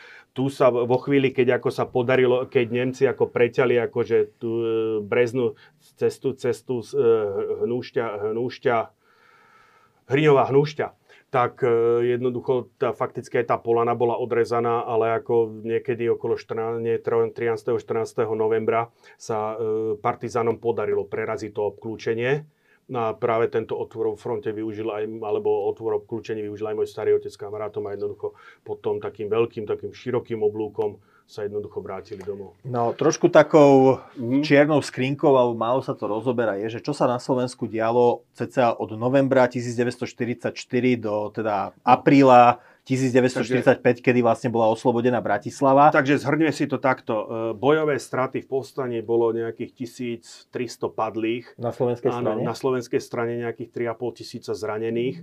Civilné obete sa pohybovali nejakých tisíc, e, tisíc mužov. Treba povedať, nešlo väčšin tých, tých, tisíc, do toho rátam aj obete partizánov, ako napríklad v Sklenom a podobne, kde, uh, kde jednotka z Jegorovej skupiny postrielala takmer 200, 200 Ale teraz oprav ma, ak sa milím, oni potom boli za to aj popravení. Nie? Mm. Bola, bol, lebo bol jeden masaker, kde potom e, povstalecké vedenie vyvodilo dôsledky. Povstalecké či... vedenie sa snažilo, akože, ale na ten, na, to mohli e, nejakým spôsobom upletňovať e, tie, takéto, takéto svoju moc iba voči Slovákom. Tí sovietskí velitelia boli, boli nepostihnutelní. Uh, ešte Čiže takto. To máš aj, Masakre páchali aj, uniformovaní slovenskí vojaci alebo partizáni? Jednoznačne ako ja viem len o partizánoch. Akože nemôžem, nemôžem vylúčiť, že niečo vyviedli aj e, postaleckí vojaci, ale ako tie najväčšie excesy, ako dovolím spovedať, 90 plus išlo na vrúb partizánov. Takisto si zober ten komunistami ospevovaný, jak e, Veličko zišiel do Sklabine, vyhlásili tam Československú republiku, už sa decentne neuvádzalo, že za dva týždne tam postrieľali asi 100 ľudí. A išlo to vyslovene vybávanie si svojich účtov. Takisto Asmolov e, na, na konto Asmolova ide. E, teraz si nespomeniem presne lokalitu, ako e, pri Lubietovej. Pri Lubietovej. A koľko Nemcov padlo po povstaní? Vieš čo, neviem ti presne údaj povedať. Rovne, ako, že teda, či sa to Rozmýšľal som ne, ne, nejak, nejakému relevantnému údaju, ako že som sa nedopátral. Uh, čo sa... Ako tie odhady sú také, že jednoducho keď, ke, No a teda, keď ideme o tom období od potlačenia povstania k oslobodeniu Červenou no, armádou, potom, tak to, je, to bolo také obdobie troška teroru, kedy to sa bolo ľudia... Jednoznačné, hej, jednoznačné obdobie teroru, ako kde za to obdobie od toho novembra po, po, ten, po ten marec, dá sa povedať 45, mhm. keď už bola väčšina Slovenska oslobodená, tak e, bolo vypálených alebo zničených viac než 90 dedín a obcí a stalo to život asi 4 tisíc ľudí. Uh-huh. No ja viem, že vtedy napríklad aj v Prievidzi, odkiaľ pochádzam, tak sú záznamy v knihe, čo som čítal knihy mm. o mhm. dejinách Prievidze, otvorené masové hroby. Uh, viem, že v tomto období budova, kde je no. teraz no. pri múzeu Hornonitrianskom, kde je teraz knižnica, že tam fungovalo gestapo a boli tam vraž- no. mučení a vraždení ľudia. Môj rod pochádza zo Žubkova, čo je jedna z dedín v Klakovskej doline, kde to 21. januára 1945 aj komando Edelweiss ako v Klaku a vo Strongrúni tam bolo viac než 100, okolo 150 e, ľudí, ako mužov zastrelených. Ehm, potom, potom, že vraj sa tam zjavil nejaký motorka, motor, kuriér na motorke a vraždenie ustalo, ale jednoducho ako v každom, ako môjmu starému otcovi a pradedovi tiež pri tomto išlo o život, ktorý jednoducho v naj, najúžšom úseku doliny sa snažili prebehnúť ako na hornohámorskú stranu, teda z tej Župkovskej, lebo e, za, za, na druhej strane kopca boli nemecké dediny, veľké, veľká, e, veľké pole a píla. Takže snažili sa ísť na tú druhú stranu takým tým, južnejším smerom. Ako očakávali, že tam Nemci nebudú vraždiť. Že, no, že tam boli, tam boli slovenské dediny. Ale teda tam už vlastne boli, no, to, to, vraždili Nemci, Hlinková garda, alebo dokonca, ako sa teraz aj, aj, uvádza, aj. že Ukrajinsk, Ukrajinci no, uniformovaní po, ako SS. Postupne dokončí to s tým mojim, do, no, dokončí no, to s tým mojim starým otcom a dedom, ktorí teda prebehli ako m, asi tak 100 metrov od miesta, kde je dneska akože auto, zastávka autobusu v januári 45, kde napadlo teda obzvlášť snehu, ako našťastie e, starý otec teda spomenul, že ten strážnik, ktorý stal tam, kde je dneska tá autobusová zastávka, vystrelil, vystrelil po nich 4 krát starý to hovoril, že tak, jak sa nabíja puška raz, dva, tri, štyri, ak som to hovoril pri tých mm-hmm. mauzeráckých záveroch, takže v duchu počítali a vždycky sa hodili ako pri, štve, pri, pri počte 4 o zem. Takže 4, a, a zo dokonca 4 krát akože po nich aj, po nich aj vystrelili, potom sa im podarilo e, dosiahnuť ako terénny zráz, ako už tam bol potok, tak tam, e, tam, tam už boli bezpečí a starý teda pradedo, ktorý už mal vtedy, to už tiahlo na 60 v danom momente, tak ten vyčerpaním skolaboval. Mm-hmm. Takže, ale potom akože prešli, po, potom prešli, akože dostali sa až do Novej Bane k príbuzným, k príbuzným mojej starej mamy a tam už potom sa, ktorý bol e, príbuzný da, svokor môjho starého otca, Anton Tužinský bol okresným funkcionárom Linkovej slovenskej ľudovej strany. Mm-hmm. Takže ale krv nie je voda. Hej. Takže kde sa skrýval môj starý otec v pivnici u svojho svokra pod zemiakmi. Mm-hmm. No a teda poďme na to Hej. teda, čiže kto vraždil v tomto období po potlačení povstania? SS, a, a Nemci, Takto. alebo Ukrajinci v uniformách SS, nejakí banderovci, alebo počkaj, naša hlinková banderovci, garda. Banderovci tu nemajú nič, nič pri tom. To, čo sa hovorí o tých Ukrajincoch, naráža sa na 14. divíziu SS Galicien. Uh-huh. Uh, ono sa dokonca niekde nájde, že aj, že to Einsatzkommando komando Edelweiss patrilo do zostavy tejto divízie a ja som nachytnutý až začas komunistov akože narazil na články, akože, ktoré hovorili práve o ukrajinsky. A teraz sa zase na novo objavili tie články, že, že tí uh, so sebou, že medzi sebou hovorili ukrajinsky. Čo ja viem, ako pozor, akože pri, pri, tých, uh, pri tej jednotke Edelweiss tam skôr akože bolo určite viacej Slovákov ako, ako, ako Ukrajincov, dovolím si povedať. E, minimálne ten Ladislav Nižňanský, ktorého som tu ukazoval, ten viedol práve ten slovenský oddiel. Ak sa neviem, on aj po, po vojne hej. zmizol, nie? On aj zmizol ako do Nemecka, on bol odsúdený. E, Československo ako samozrejme požadovalo jeho vydanie ale ako ani, ani, a nepodarilo sa to ani pri revízii súdneho procesu už po nežnej revolúcii, kde Nemecko odmietlo ako výrok Československého súdu ako nedostatočný. Mm-hmm. Takže ako on ako dožil dožil pod ochranou Spolkovej republiky Nemecko. Mm. No, hovorím, te, te, ten kontext ukrajinský sa tam spomína práve kvôli tejto 14. 14. divízii Galicien. No ono sa to samozrejme účelovodne mm-hmm. zvyťahuje, aby sa ano. zase podporil ten narratív, že na Ukrajine sú nacisti a že však nacisti mm-hmm. vraždili po potlačení SNP. Ukrajinskí nacisti V tomto smere ani my Slováci nie, nie sme bez viny, pretože hovorím dosť podstatnú zložku tých e, komand, ktoré mali na svedomí tých 90 vypálených dedina, osáda, tých 4000 mŕtvych, boli pohotovostné oddiery Hlinkovej gardy. To sú, prosím pekne, to je Otomar Kubala, Ladislav Nižňanský, to je priamo akože ten Edelweiss a na ich v čele e, pohotovostných oddielov Hlinkovej gardy stal tento človek tu vpravo, Otomar Kubala. Mm-hmm. Takže ako v tomto smere, ako tam... sám prv, ak chceme obviňovať iné národy, sám prv si musíme pozametať doma. Uh, upálenie, pálenie ľudí vo Vápenke, to bola myslím Kremnička, to bolo kto? To, bol, mal, to bolo aj aj, to bolo, to bolo jedno Nemci, to, bolo, Nem, to bolo Nemci aj pohotovostného diely Hlinkovej gardy, ako to hovorím. Toto možno, jak, ako ten stanek, tak možno, že aj toto čaká ešte e, fakt, že to historici bez ideologického zafarbenia rozoberú na drobné, lebo ako problém je, že skutočne je tam stále ten nános tej, tej ideológie z čias e, komunistic, komunistického režimu. Potom tradujú sa také historky, povedzme po dedinách. Poviem to na príklade jedného, z hornej, jednej dediny z Hornej Nitry, čo sa tak traduje mm-hmm. medzi ľuďmi. Uh, partizáni v skutočnosti nebojovali, celý čas boli zašití niekde na lúkach, kde si užívali s dievčatami. Raz prišli do doliny, zastrelili starého proviantiaka Rakúšáka, nemecký veliteľ následne chcel vypa- vystrelať celú dedinu. Uh, Áno, toho doslova na, na kolenách odprosil pán Farár a do, čo aj, donesol aj klobásky. Hej. Sú to mýty, sú to reálne veci. Tu opäť treba postúpať prípad od prípadu. Je známy Husákov výrok, keď po, už po vojne, že akože je fúra partizánov, ktorí Nemca v živote nevidela nejaký, to, nie, teraz som ho parafrázoval, sa to Ešte teraz... Aj to, čo ty hovoríš, aj z tej Klakovskej doliny a tak ďalej, sú prípady skutočné aj také. Ešte, aby sme to teda neredukovali, že dobrá, dobrá slovenská povstalecká armáda, zlí partizáni, povedal by si, že aj medzi partizánmi boli ľudia, ktorí boli hrdinovia, ktorých by si vyzdvihol? Ale samozrejme, veď hovorím, však vďaka tomu, že partizánskej skupine Alexander Nevský sa podarilo preraziť e, cestu akože pri, pri hnušti, teda medzi Hnušťou Hriňovou, tak vďaka tomu sa môjmu starému otcovi podarilo ako uniknúť z obklúčenia. A William uh, Žingor a jeho, to hej. boli vlastne Slováci, áno, to, to slovenskí partizáni, nie tí sovietskí. Doko, dokončím myšlienku. Ja neviem, uh, partizánska brigáda za slobodu Slovanov, e, podplukovník Voliansky. To boli tí, ktorí jednoducho práve sprostredkovávali to, tie kontakty s, Maďar, s maďarskou vládou. Oni E, zabezpečili prechod e, maďarskej delegácie z maďarského územia na tri duby a potom následne. Takže ako nedá sa to tu paušálne hádzať. Samozrejme, ako je tu ten problém, je tu ten skutočne ten veľký problém tých násilností a tej, tej, neri, tej neriadenosti toho partizánskeho hnutia, ktoré skutočne spôsobilo, že e, ten pre, to predčasné vypuknutie povstania, keď to uh-huh. takto poviem, že povstanie vypuklo ako reakcia na obsadzovanie Slovenska nemeckou armádou, ktorú vyslovene vyprovokovali tieto akcie. Teraz je otázka, či to bolo len nedomyslené, alebo či to bol zámer.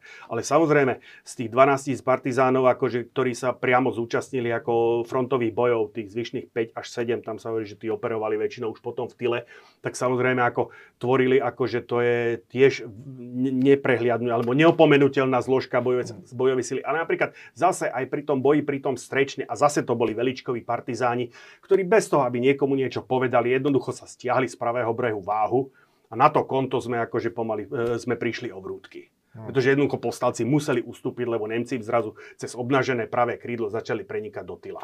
Uh, Žingor, ktorého po, ako partizánsky, ktorý bol mhm. partizánsky mm. veliteľ a komunisti ho po vojne popravili, bol dobrý partizán alebo zlý partizán, keď Ale sa spýtam. tak ako dobré a zlá víla sú akurát v rozprávkach. Toto skutočne akože chce... Že, že bol to že... vojnový hrdina, alebo bol to jeden neviem, z tých... Eh, poviem to takto, neviem o tom, že by Žingor, že by Žingor obecne neviem o tom, že by tie, že by tie partizánske útvary, ktoré boli vedené Slovákmi, ktoré boli doma fakticky, že by páchali nejaké, nejaké zverstvá. Akože. Samozrejme, stalo sa ako... E, že že, jednoducho, že, že sa tí Slováci zúčastnili ako jednoducho aj, aj pri tom sklenom a podobne. Ako tamto nepochybne, tam síce velil tomu Slav, komisár Slavkin, to patrilo pod do Jegerovej brigády, ale tí, čo strieľali, boli Slováci. Tí, tí, tých Nemcov, to ako to bez diskusie. Ale o tom, že by Žingor, alebo Kukoreli, alebo Bielik z týchto mm. najznámejších, že by oni mali na, na svedomí nejaké, nejaké zločiny, to neviem. Povedal by si, že Slovenské národné povstanie malo v istom zmysle aj známky občianskej vojny? No, lebo Slováci boli tu na dvoch stranách. Hej. Máme, máme tu na jednej strane povstaleckú armádu, na strane druhej máme tu režim v Bratislave Hlinkovej, pohotovostné oddiely Hlinkovej gardy. Hej, ale na strane, na strane by som povedal ako áno, mohlo, mohlo dojsť, ale to skôr ako takto, mohlo tam dojsť k stretu Slovák proti Slovákovi, ale priznám sa, tie pohotovostné oddiely Hlikovej gardy sa do toho zapojili už akože po, po, po vojenskom potlačí postenia. To už oni mali, na, to, tie jednotky už mali na svedomí skôr tie násilnosti voči civilným obyvateľom, ako na, fronto, na frontovej línii sa stretali Slováci s Nemcami. Uh-huh. Uh, povedal by si, napriek tomu, teda, že povstanie bolo po dvoch mesiacoch porazené, napriek utrpeniu civilného obyvateľstva počas toho obdobia teroru, počas e, zimy 44-45. E, povedal by si napriek tým vypaleným obciam, že oplatilo sa povstanie? Že nebo, ne, nespôsobilo napokon zbytočné straty na životoch a materiálne straty, lebo teda ten front prakticky prešiel dvakrát cez Slovensko, nie raz, ale dvakrát. Že nebolo lepšie čakať, kým proste Červená armáda jednoducho Soviet, e, Nemcov zo, zo Slovenska nevyženie? E, mám obavu, že nie som nezaujatým e, by som povedal, že moja odpoveď nebude nezaujatá, pretože môj no, starý, môj starý ja otec sa zúčastnil, môj starý otec sa zúčastnil povstania, aj e, stará mama, ako tá už sa tak trošku nechtiac, že my sme práve v tej, v tej Klakovskej doline, ako tam tá interakcia s tými partizánmi bola veľmi silná. A mal som to šťastie, že moji príbuzní z toho, z toho povstania vyšli živí a zdraví. Sice mm-hmm. v jednu chvíľu e, starý otec a pradedo mali na mále, ako, ale, ale, ale ako prežili. Pre celá, celá moja rodina akože prežila, kto neprežil, bol paholog na našom hospodárstve. Toho našli po vojne zastreleného.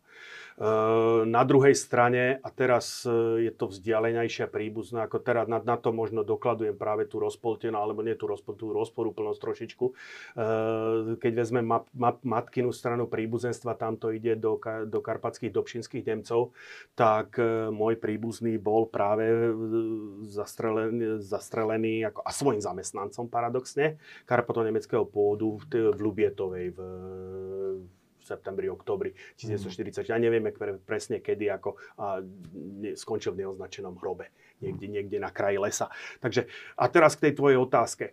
Uh, vieš, stálo to za to? Či to stálo za to? Takto ti poviem. Čiste z hľadiska formovania sebavedomia národa, formovania, ako by som povedal, sebaúcty národa, to akože to povstanie je neobiditeľné. To povstanie bolo obrovsky dôležité a ukázalo sa to ani nie tak, ako by som povedal, v tom zahranično politickom kontexte, tam, tam ako, ale ukázalo sa to najmä v tom vnútropolitickom, v tom československom akože diskurze. Ono to aj bolo vidno potom ako na tom správaní a prístupe tých slovenských postaleckých veliteľov, ktorí mali iné sebavedomie, mohli sa vykázať inými bojovými úspechmi, než tí dôstojníci, ktorí to teda e, presedeli s prominutím akože... V Londýne. E, napríklad. No, ako nechcem teraz ako sa nikomu šahať do svedomia. Samozrejme, to sú situácie, ktoré akože po vojne každý generál, vieš, ako to, každý si musel riešiť tú svoju dilemu. Ako, ale ako, či, to, či sa to, tuto, tuto, sa, tuto by som povedal, neviem tu uplatniť ako kupecké počty, či tých 4, či tých 4 tisíc civilných alebo 5 tisíc civilných obetí plus e, tých tisíc, 1,5 tisíca mŕtvych postaleckých vojakov a ďalších 3,5 tisíca približne teraz zaokrúhľujem ako zranenie. Či to stálo jednoducho za to? V každom prípade ako e, bola to ukážka toho jednoducho alebo bola to demonstrácia toho, že aj menší národ je ochotný vziať svoj osud do rúk. Pretože tá mhm. vojna by už bola dopadla tak, ako dopadla aj bez nás. To Československo už malo tú pozíciu na tej medzinárodnej sfére um, zabezpečené a my Slováci by sme sa s tým boli, boli zviezli spolu s nimi. Keď to vezmeš do dôsledkov, my sme zásade nedopadli o nič horšie ako o nič lepšie ako Maďari, ktorí mhm. jednoducho kvázi dokonca akože tomu Hitlerovi zachovali, zachovali vernosť. Zase došlo to k tomu tým rokom Meru, Meru 8, mm. ak si pamätá, že čím, čím cisársky dvor potrestal, odmenil, odmenil Slovákov, tým potrestal Maďarov. Presne Paradoxne tak, no. ono to došlo akože e, úplne opačne, že čím Stalin potrestal Maďarov, tým, tým odmenil Slovákov. Takto by som to mm. povedal.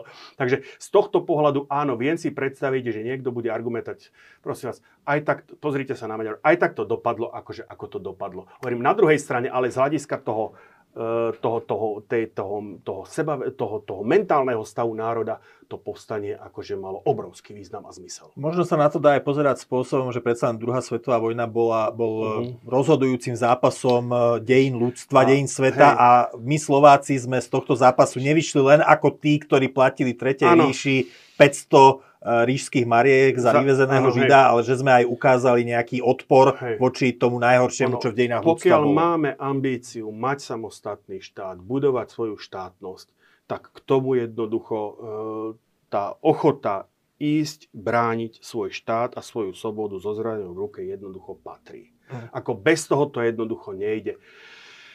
Vy teraz Ukrajina. Ako jednoducho to je, a ja chápem, a ja svojím spôsobom dokážem pochopiť tých, ktorí hovoria, akože, no, čo sa tí Ukrajinci akože pechoria, ako však, ako aj nás obsadili 68 a napokon sa, sme sa s nimi nejako dohodli. Ako, to je práve tá naša historická skúsenosť, že v 38. či 39. sme z tej tragédie s, s, tým, tej, s tým Nemeckom vyťažili nejakú samostatnosť. V tom 68. sme z toho vyťažili, Federá, vyťažili tú federáciu. Skrátka, potom my máme niekde akože v podvedomí, však ono vždycky sa to dá my sa dohodneme s každým, vieš. Hej. Ale potom nastane situácia, kde ako tých Ukrajincov sa ten Putin nepýtal, či chcú alebo nechcú. Jednoducho na nich udrel.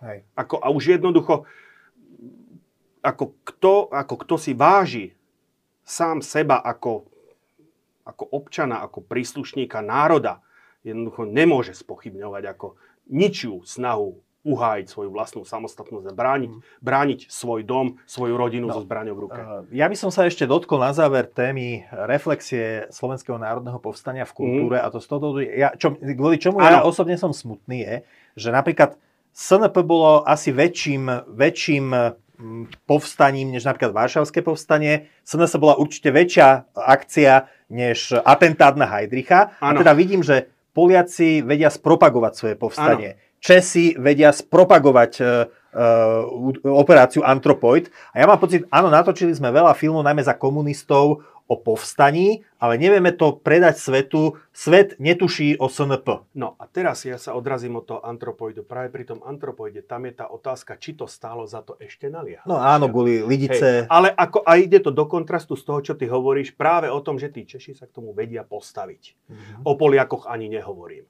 No ale problém, zase hovorím, to je, vraciame sa k tomu, k tomu, k tej nejakej tej psychológii a, a, a zase by sme skončili pri tých 50 tisícoch, ktorý ako, ktorým sa zrazu nechce akože brániť vlast, ktorí chcú odoprieť vojenskú službu, kde ako jednoducho s týmto, s týmto ten náš národ boje. Ja by som naviazal, mňa teraz napadlo, ja som mal pred pol rokom e, stretnutie s jedným ukrajinským obchodným partnerom, a mali sme teda, už sme dorokovali, obedovali sme a on tak ako, a bavili sme sa po rusky podotýkam. A on tak ako medzi, medzi rečou tak hovorí, že no, My sme samostatnosť dostali tak z neba, bož, z Božej milosti, tak teraz si ju musíme zaslúžiť. E, teraz myslíš e, koho? Teda, Ukrajinec to povedal? áno, to, po, to povedal Ukrajinec. To, povedal, to povedal Ukrajinec, Ja- Jakov e, sa volal a jednoducho toto ako, je to starý pán, treba povedať, ako, Mhm. takže ako jeho už na vojnu ako určite nikdy nikto nezavolá, ale dosť akože priznám sa, akože nehal som si to normálne ešte raz od neho zopakovať, lebo to akože... Lenže my sme ono- si tiež toho- samostatnosť nevybojovali. Veď práve preto, lebo hne, vo mne okamžite zarezonovala tá situácia, že ako, áno, dobre, to Československo si ešte nejako obhajilo tú svoju pozíciu v tej vojne, v tej vojne o Slovensko. Ale ako zase po vojne sme boli vyslovene obnovení akože z vôle veľmoci. Slovensko vzniklo ako produkt ukonča, konca studenej vojny. Prosto zase my sme ako Tiež... v 92. 90. 93. No. E, ako, ako dobeh týchto udalostí. Ako, a zase, a presne, ten, presne to vo mne zarezanovalo, zarezanovalo, preto som z toho, toho Jakova nehal ešte raz vysvetliť, alebo zopakovať, skutočne, aj my sme tú samostatnosť dostali z, z neba, z milosti Božej. No, ale ale, teda- zatiaľ, od Boha šťastie, zatiaľ nikto po nás nechcel, aby sme to nejakým spôsobom, nakoľko si tú našu slovenskú samostatnosť vážime, aby sme to išli dokazovať No. na bojovom poli. Je, poďme Chráň k tomu, Boh, že ja by som neviem, bol veľmi rád, dopadlo. keby vznikali napríklad filmy, ktoré by ukázali moderné Mhm. filmy, súčasné filmy, príťažlivé pre súčasného diváka, možno aj, ktoré by sa dali vyviesť na zahraničné trhy, ktoré by spropagovali to povstanie, tak ako e, britský film Anthropoid e, Áno. s tým hercom, čo teraz hral uh, Oppenheimera, Áno. alebo, alebo s Jeremy Do- Dornanom, hej, ten druhý film o, o Gabčíkovi a Kubišovi. Čiže, e, nie teda, to bol tento, ale ešte, ešte je taký Mhm. iný, ešte bol, Áno. bol film Operácia Hej. Anthropoid a bol ešte ďalší film Smrtihlav. Smrtihlav, hej. Áno. Uh, no, a teda uh, my máme teda filmy o povstaní, ktoré sú z komunistického obdobia. Napríklad povstalecká história je určite, že uh, napínavý seriál, ale je, na, je urobený tak, že že, že ako ústrednou postavou povstania je Gustav Husák, ktorého hrá Michal Dočelomanský, v čase, keď bol Husák prezidentom a teraz Husák je ten, čo riadi celé povstanie, čo evidentne tak nebolo. Samozrejme, samozrejme, že nie. Ja som ako pri tým, keď sa trošičku vrátime tu k tomu Husákovi. Ja to vrátim na samý začiatok. Tu vidíme, že tu sú dvaja predsedovia tej Slovenskej národnej rady, ako Vavro Šrobár, to je veľmi zaujímavá osoba, on sa Áno, tam áno, vylúpol takým, ako že bol prosto najbližšie pri Bystrici, tak tam bol prvý na tvári miesta, vystúpil v rádiu v mene nejakého národného výboru, ale potom akože došlo... Okrem, okrem toho Šrobár mal ešte zásluhy o vznik Československa v roku Áno, hej. 1918. Ako, e, potom tam samozrejme do, postupne sa tam poschádzali ostatní členovia tej, no, toho, toho, tej prípravnej národnej rady, tak akože, ale nebolo v Šrobára, ako jednak by to bolo urazilo Beneša, jednak tak, by, tak sa urobil kompromis, že fakticky Slovenská národná rada mala dvoch predsedov, Šrobára za občianský odboj, Šmitkeho za komunistický a potom ako aj to členstvo. Toto sú len najvýraznejšie postavy tej Slovenskej národnej rady. Tam tých členov bolo ďaleko viacej. Okrem iného aj Ferienčík a, e, Ferienčík a e, Golian z titulu svojej vojenskej pozície boli členmi e, Národnej rady. Ale to chcem povedať, že áno, samozrejme ten film je poplatný ako tejto, te- tejto dobe. Husák by je natoľko farbistá postava, že on by zaslúžil ako skutočne nejaké kritickejšie stvárnenie. Čak, ako, No existuje a- tá, naj- tá uh, Machačková biografia, ktorá je veľmi veď to chcem kvalitná. povedať, že najlepšiu knihu o, o Husákovi napísal Čech a najlepšiu knihu o Tisovi napísal Američan. Takže v tomto smere akože mm, by sme, by sme už mohli mať, ale zase treba povedať, že ako vznikli veľmi zaujímavé historické počiny o generáloho Čatlošovi a o Holinkovi vyšla zaujímavá kniha. Takže konec koncov tá historiografia, zase bol by som nespravodlivý, keby som tvrdil, ako e, s, pán Mičianik napísal veľmi zaujímavú históriu slo- nasadenia slovenské, slovenských vojsk v, na východnom fronte. Pán Kluber napísal veľmi zaujímavú Dobre, a to sú históriu. odborné práce. A ja hovorím, tá popularizácia, ten príbeh, Vieš čo, dá sa to čítať, ako ten, ten myčianik, ako ten je, ten je ťažký na čítanie, lebo to je fakt historická práca, ale, ale akože, e, ale zase to není jeho jediná kniha, takže a to existuje, existuje ten, môj, No. ten projekt Moje povstanie, čo sú také Áno. krátke, akože Mhm. medailóniky, pár minútové, ale proste povedzme, neexistuje nejaký, nie, že nejaký, nejaký, nejaký, by som povedal, katarzná výpoveď, niečo, niečo, čo by jednoducho nejakým spôsobom zintegrovalo ten postoj. Ešte aj v literatúre máš na jednej strane Svet na trasovisku, Áno. čo je vlastne Hronského kritické Mhm. hodnotenie povstania. Máš potom samozrejme iné knihy. Smrť sa volá Engelchen, čo sa síce odohráva na Morave, ale je to, Je to eh, od o Mňačka, je to vlastne áno. Hej, o, no. o partizánoch. Keď, poď, keď pôjdeme o tých, o tých filmoch o tom povstaní, tak samozrejme prvé boli hneď že vlčie diery, uh-huh. e, ktoré ako na jednej strane, ako ja, na, jednej strane, na jednej strane tam za, za, za, zaráž, ako je, ten postup tých tankových modelov, to, to, tie, hey, ako to tam ako to... To je milé teda. No ale ako pritom mali k dispozícii fúru techniky, neviem prečo to nejakým spôsobom neurobili inak. Ale ako tam vidíš, ako tam ešte, samozrejme je tam nejaké, nejaké to ideologické hľadisko, ale to zároveň s mm, Bielikovým ako kapitánom Dabačom, mm-hmm. ktorého ja hodnotím asi ako zatiaľ, najlepšie, ako zatiaľ najlepšie natočené dielo o slovenskom národnom povstaní ako s perfektným ako Ladislavom Chudíkom. Aha. Takže pre mňa je pre mňa je tým metalónom zatiaľ ten kapitán Dabač. Potom, keď postupuje, ja už som hovoril, ten deň, ktorý nezomrie, technicky perfektne spracovaný film, ideologicky katastrofa. Akože to je, ja si to normálne... Možno tie vlaky by boli námetom veď, na pekné áno, moderné veď, spracovanie. Toto je špeciálne o tom, ešte aj technicky, však v podstate vlak, replika, ktorá bola postavená pre natáčanie tohoto filmu, dodnes stojí vo zvolenie. Mm. Ten vlak, ktorý je pred zvolenským e, nádražím, e, pred zvolenskou stanicou, nie je originál vlak z druhej svetovej vojny z povstania. To je replika mm. vyrobená po, ale ako veľmi akože zdarila replika teda až na to, že veže tankových vozňov sú z tankov T-34, nie z mm. vozňov LT-35. Mm. Nie z tankov LT-35. Potom samozrejme tá postalecká história, akože ja tú postaleckú, ja ju mám, akože samozrejme je, akože ten ideologický podtext tam je, akože strašne to kazí. Na druhej strane, ako zase tiež akože ako výpravne, technicky, je to natočené dobre. Takže teraz je otázka, či by sa to nedalo, ako to ja neviem, nie, nie, som, nie som odborníkom do filmového umenia. Vieš, mne, vieš, ktoré, vieš, ktoré, ale to, vieš, počkaj, no? to chcem povedať, že e, či by sa, lebo takisto, keď, keď môžu akože Češi do nekonečna púšťať 30 prípadov Majora Zemana, no. niekedy s vysvetlivkami, niekedy bez vysvetliviek. No, inak to aj Slováci hej, púšťajú 30 prípadov no, Majora Zemana bez, vys, bez vysvetliviek. No, Tam to spôsobuje aspoň kontroverziu, u nás to dávame bez nejakých... Mám, mám člena rodiny, ktorý ma s tým mučí, mučí pomerne pravidelne s Majorom mm-hmm. Zemanom. Ale takže ako možno by ako stálo za to vrátiť sa aj k tomuto seriálu, možno akože neviem teraz, že či prestrihať ho, alebo či uviesť niektoré veci na správnu mieru, lebo zase, ako samozrejme, e, Golian v podaní pa, e, Radka, e, Radoslava, Radoslava Brzobohatého je tam s prominutím vykreslený ako taký, ako nechcem povedať... No, či, celý či, občianský odboj, aj, že to sú hej, takí trtkovia. Trošku, áno, takí ťuťmáci, hej, akože, no. A, tak, a komunisti sú tí, čo to celé áno, riadia, hej, organizujú, takže, tí chrabrí, srdnatí. Takže toto, toto tam samozrejme, akože to, toto tam samozrejme vadí, ako a tým pádom nám chýba v tej našej filmografii skutočne nejaký komplexný plán, lebo to, čo ne, nesplnený, nesplnený slub, myslím, sa to volalo, mm. alebo ten projekt Moje povstanie, to sú len také ako čiriepky. Možno to Moje povstanie, možno tie, tie, tie filmiky, oni majú tak do 40 minút, mám taký pocit, alebo pri, to bol to podľa mňa moc krátke, ako, áno, áno, aj hej, tak, hej. že ako človeka to začne baviť a zrazu je koniec. Hej, hej. A možno by bolo dať da, si nám, ale to už je po, to už je po, takže to už v tejto chvíli nemá zmysel, že nejakým spôsobom to previazať. Ale bol by si ochotný, tak ako, uh, ako Pavel Kosatík uh, spravil České století, že by si napísal nejaký scenár, nejaký, uh, kde by si proste hraný film o povstaní úprimne scenár som v živote nepísal a ja si myslím, že sú tu akože, máme tu fúru profesionálnych historikov, akože ako, ja sa vďačne budem venovať ako nejakým okrajovým etapám e, histórie, ktoré, mm. ktoré sú nezaujme profes, profesionálnych historikov. Ja by som bol strašne rád, keby sa oni tohoto Inak, chopili, uh, lebo tých medzier tam máme strašne veľa. Ja neviem, aj týchto pánov z tejto Národnej rady, akože, však hovorím, že najlepšiu biografiu Husáka napísal Čech.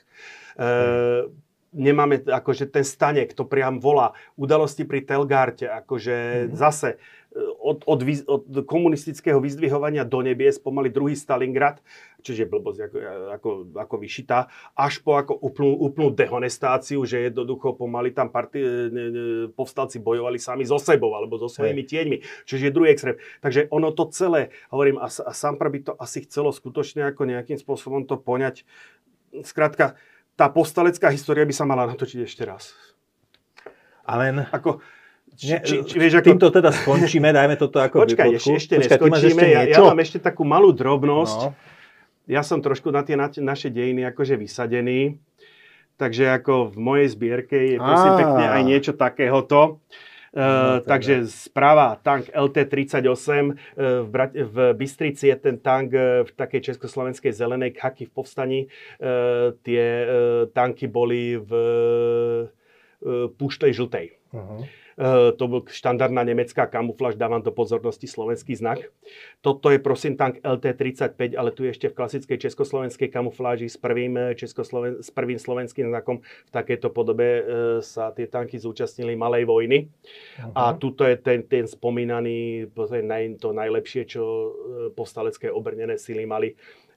Panzer, Panzer 3 Ausführung N aj s tými šturcermi peknými. No, Takže ako ešte do zbierky mi chýba, ešte nemám, e, ešte som sa neprepracoval k Marderu, 3 a pancierový vlak neplánuješ spraviť? Ako Vieš čo, toto sú, to, sú plastik, to sú plastikové kity, ako na to potrebujem nejaký základ. Ako Rozumiem, priznám sa, hej, hej. aj som hľadal niečo, či by sa nedalo z toho odraziť, lebo logicky, akože e, dalo by sa pri tých tankových vozňoch vyň z toho tanku LT-35 uh-huh. e, skombinovať to s nejakým plošom, len to je náročné na čas, vieš. Ako rozumiem, rozumiem. Potom by sme Posle, nemohli robiť dvojhodinové, trojhodinové Posledný relácie. model, ktorý tam mám, mám, mám pol roka položený na stole a je teda tu mimo záber položený naľavo a, a nepohlo sa s ním. Andrej, ďakujem ti, že si dnes prišiel. Myslím si, že si na povstanie, že si to nasvietil z mnohých uhlov, ktoré doteraz možno až tak aj nerezonovali vo verejnej debate. Ďakujem aj vám, milí diváci, že ste si nás dnes zapli. Ak sa vám naše video páčilo, dajte nám like a staňte sa subscribermi kanála Post, Postoj TV, potom už žiadne podobné video neunikne vašej pozornosti. Dovidenia pekný deň. Dovidenia, všetko dobré prajem.